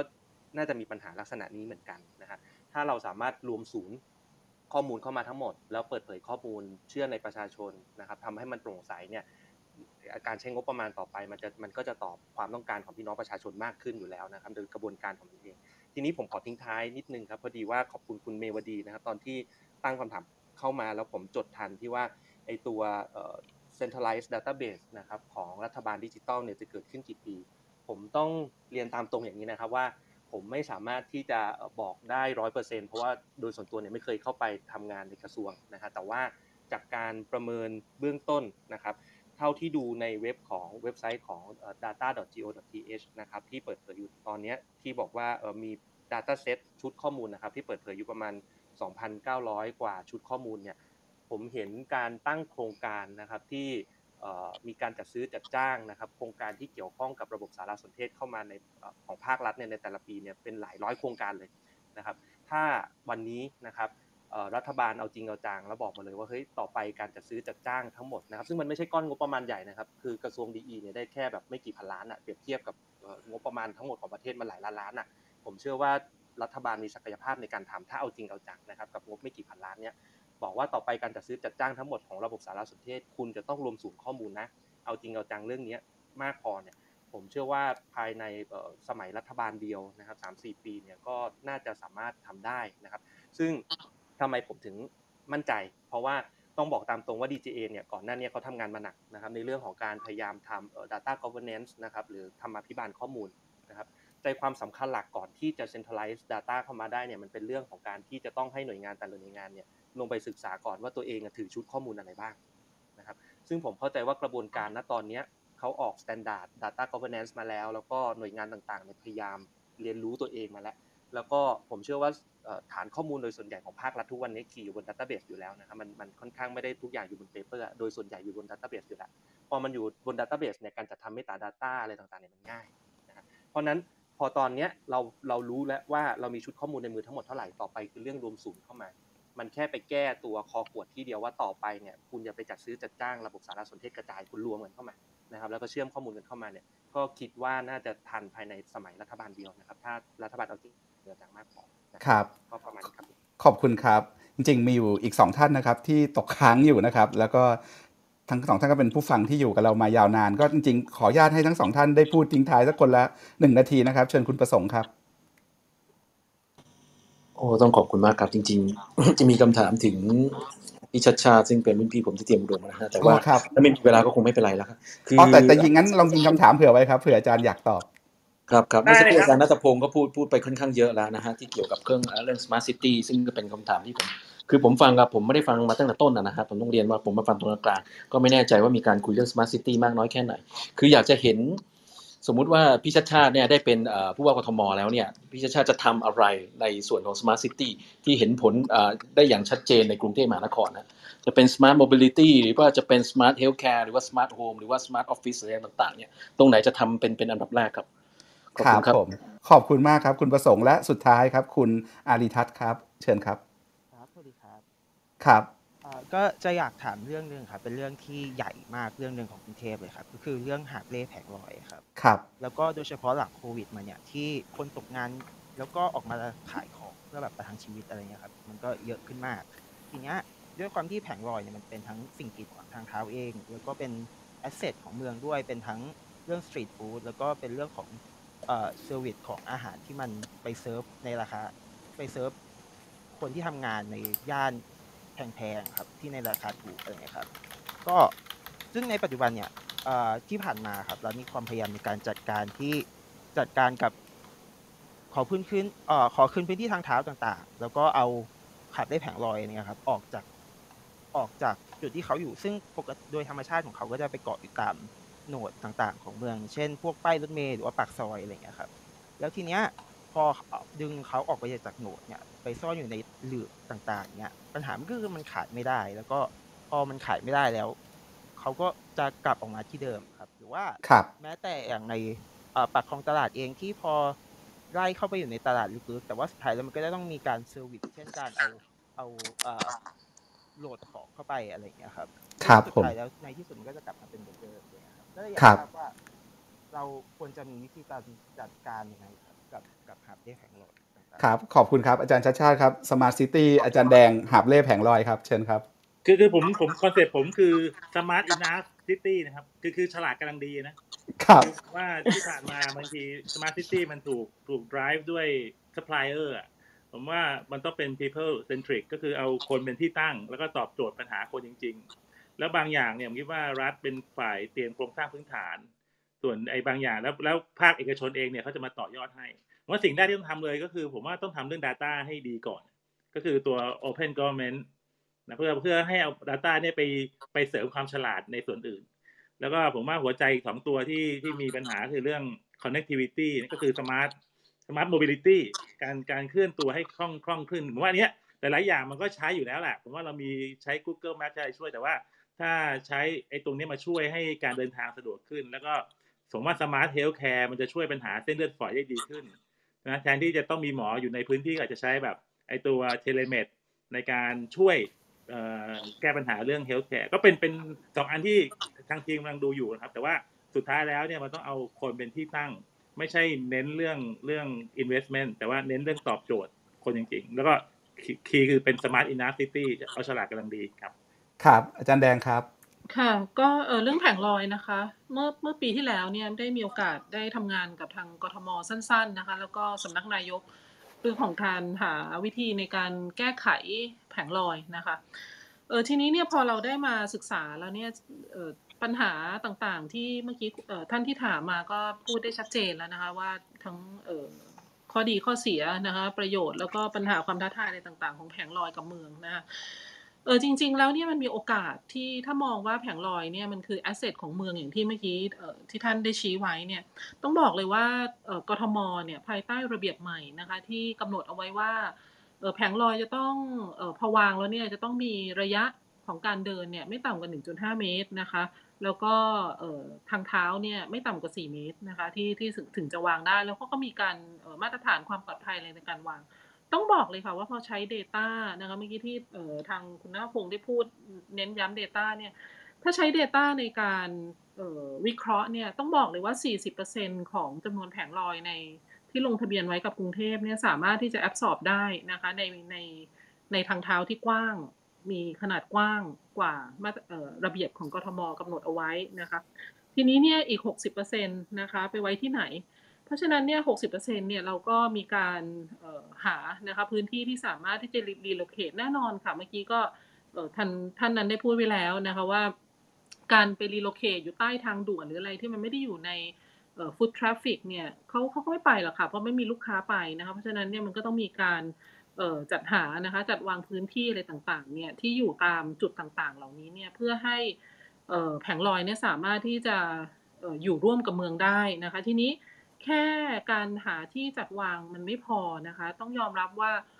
เออเมืองเนี่ยนะคะไม่ได้ออกแบบไว้สำหรับเราสามารถกินหมูปิ้งได้ทุกครั้งที่เราอยากกินหรือว่าผัดไทยได้ในทุกทุกจุดนึกออกไหมคะ โดยเฉพาะถ้าเราตัด section ไปดูเนี่ยระบบสาธารณูปโภคเนี่ยไม่ได้ออกแบบไว้รองรับอะไรแบบนี้เลยนะคะเพราะฉะนั้นเนี่ยมันต้องมีการออกแบบใหม่นะคะอย่างเช่นเราดูเอ่อมีหลายโมเดลมากโมเดลสิงคโปร์แต่ถ้าอย่างโมเดลที่ใกล้เคียงนะคะอาจจะเป็นอย่างที่ไทเปไต้หวัน มีการออกแบบระบบสาธารณูปโภคใหม่นะคะ อย่างเช่นระบบเอ่อปะปาแก๊สอะไรต่างๆเนี่ยจัดพื้นที่เอาไว้ให้เรียบร้อยนะคะเพื่อที่จะให้ตัวแผงลอยเนี่ยสามารถที่จะ plug in เอ่อกับทางเท้าได้อย่างเป็นระเบียบ แล้วก็ถูกสุขอนามัยแล้วก็เข้าระบบด้วยนะคะ อันนี้ก็เป็นจริงๆแล้วอาจจะยากพอๆกับการทำทางเท้านะคะแผงลอยเนี่ยเป็นปัญหาเอ่อเป็นคำถาม ของกรุงเทพเนี่ยมากว่าครึ่งศตวรรษนะคะ แล้วคิดว่าจำนวนอะไรต่างๆเนี่ยไม่มีวันที่จะลดลงนะคะมีแต่เพิ่มขึ้น ถ้าความเหลื่อมล้ำกรุงเทพและเมืองต่างๆเนี่ยมันยังมีมากขนาดนี้นะคะ เพราะฉะนั้นเนี่ยเรื่องของการ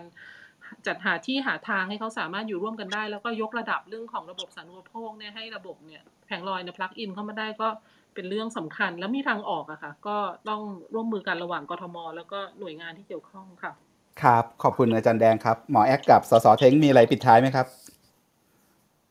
อาจารย์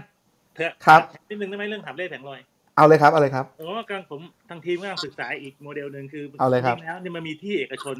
ที่เป็นระยะเว้นระยะร่นมากเลยอะถ้าเราสามารถขยับแผงลอยขึ้นไปอยู่ตรงนั้นได้ไหมจะให้เขาจัดระเบียบให้ดีนะแต่แทนที่จะมาใช้พื้นที่สาธารณะเนี่ยที่เอกชนเอง ถ้าตัวอย่างที่ตรงเอกมัยอะครับ ตรงครับสี่แยกเอกมัยนะมันจะมีที่ว่างอยู่แล้วก็เขาก็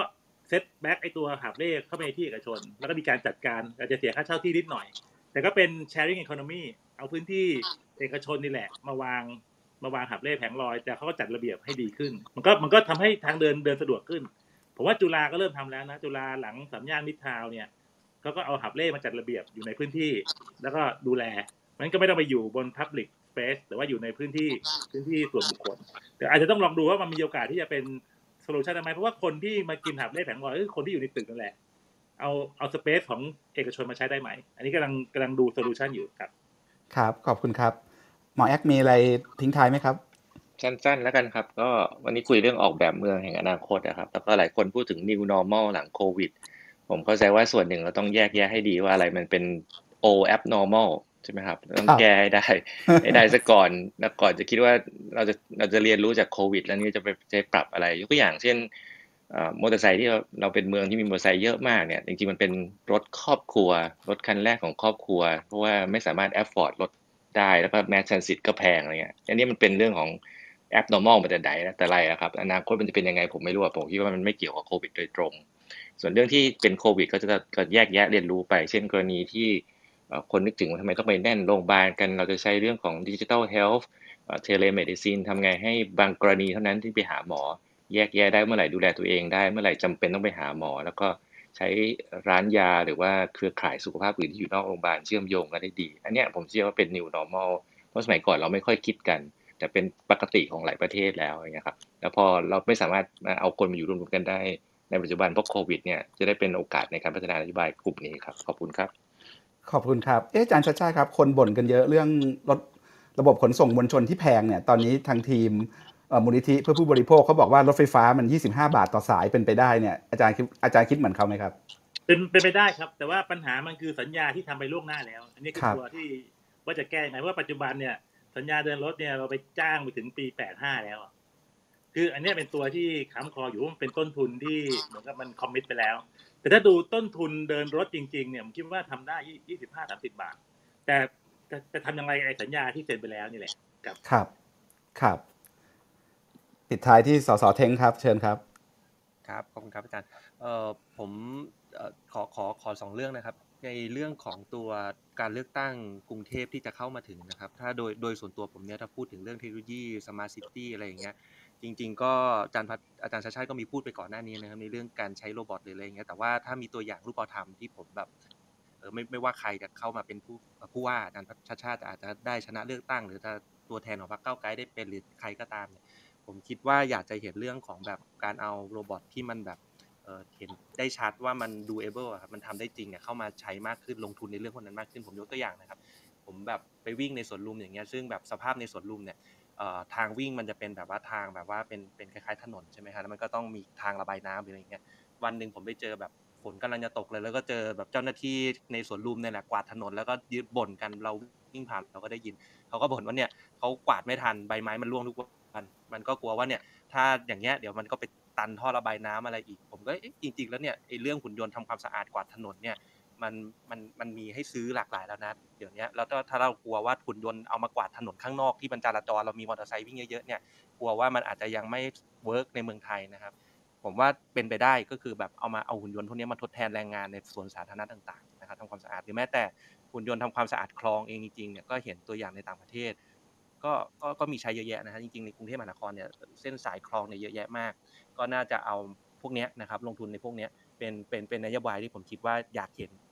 แล้วก็ในส่วนของอีกตัวหนึ่งนะครับ ซึ่งเกี่ยวข้องกับ passion ของผมเองสิ่งที่ผมอยากเห็นมากเลยเนี่ยผมเชื่อในเรื่องของแบบการยุติรัฐรวมศูนย์นะครับผมเชื่อว่ากรุงเทพใหญ่เกินไป แล้วก็คิดว่าปัญหาเนี้ยขาดการเมืองระดับประเทศไม่ได้นะครับ เราเลือกตั้งผู้ว่าอย่างเดียว เราเลือกตั้งสกอย่างเดียวเนี่ยไม่จบ เพราะว่าการจะกระจายนะครับอำนาจนะครับในกรุงเทพมหานครทำให้มันเล็กลงในระดับเทศบาลทำให้กรุงเทพมหานครมีการเลือกตั้งสองระดับเนี่ยต้องแก้ที่ รัฐสภานะครับ ก็คิดว่าจำเป็นอย่างยิ่งนะครับที่การจะทำให้กรุงเทพเป็นแบบเมืองน่าอยู่มากขึ้นเนี่ยต้องมีทั้งการเมืองระดับประเทศ แล้วก็การเมืองระดับท้องถิ่นช่วยกันเสริมพลังนะครับ ก็อยากอยากจะเชิญชวนทุกท่านนะครับ ก็อยากให้ช่วยกันผลักดันเรื่องนี้ครับครับ ขอบคุณวิทยากรทั้ง 4 ท่านนะครับ และนี่คือวันอวันบิดไนท์ราวครับ เรามีโจทย์ที่ต้องกลับไปคิดเรื่องการพัฒนาเมืองสู่อนาคตอีกเยอะเลยนะครับ วันนี้คุณปานิชโพสีวังชัยและผมและ วิทยากรอีก 4 ท่านลาไปก่อนนะครับ ขอบคุณทุกคนครับ แล้วขอบคุณท่านผู้ฟังที่ติดตามเรามาอย่างต่อเนื่องครับ รอเลือกตั้งผู้ว่ากทมกันครับ สวัสดีครับ ทุกท่าน สวัสดีครับ สวัสดีครับ ฝันดีกันครับ ทุกคน ขอบคุณมากๆเลยครับ ครับ สวัสดีครับ สวัสดีค่ะอาจารย์ สวัสดีค่ะคุณหมอ คุณนัทสวัสดีครับ สวัสดีครับ ขอบคุณครับ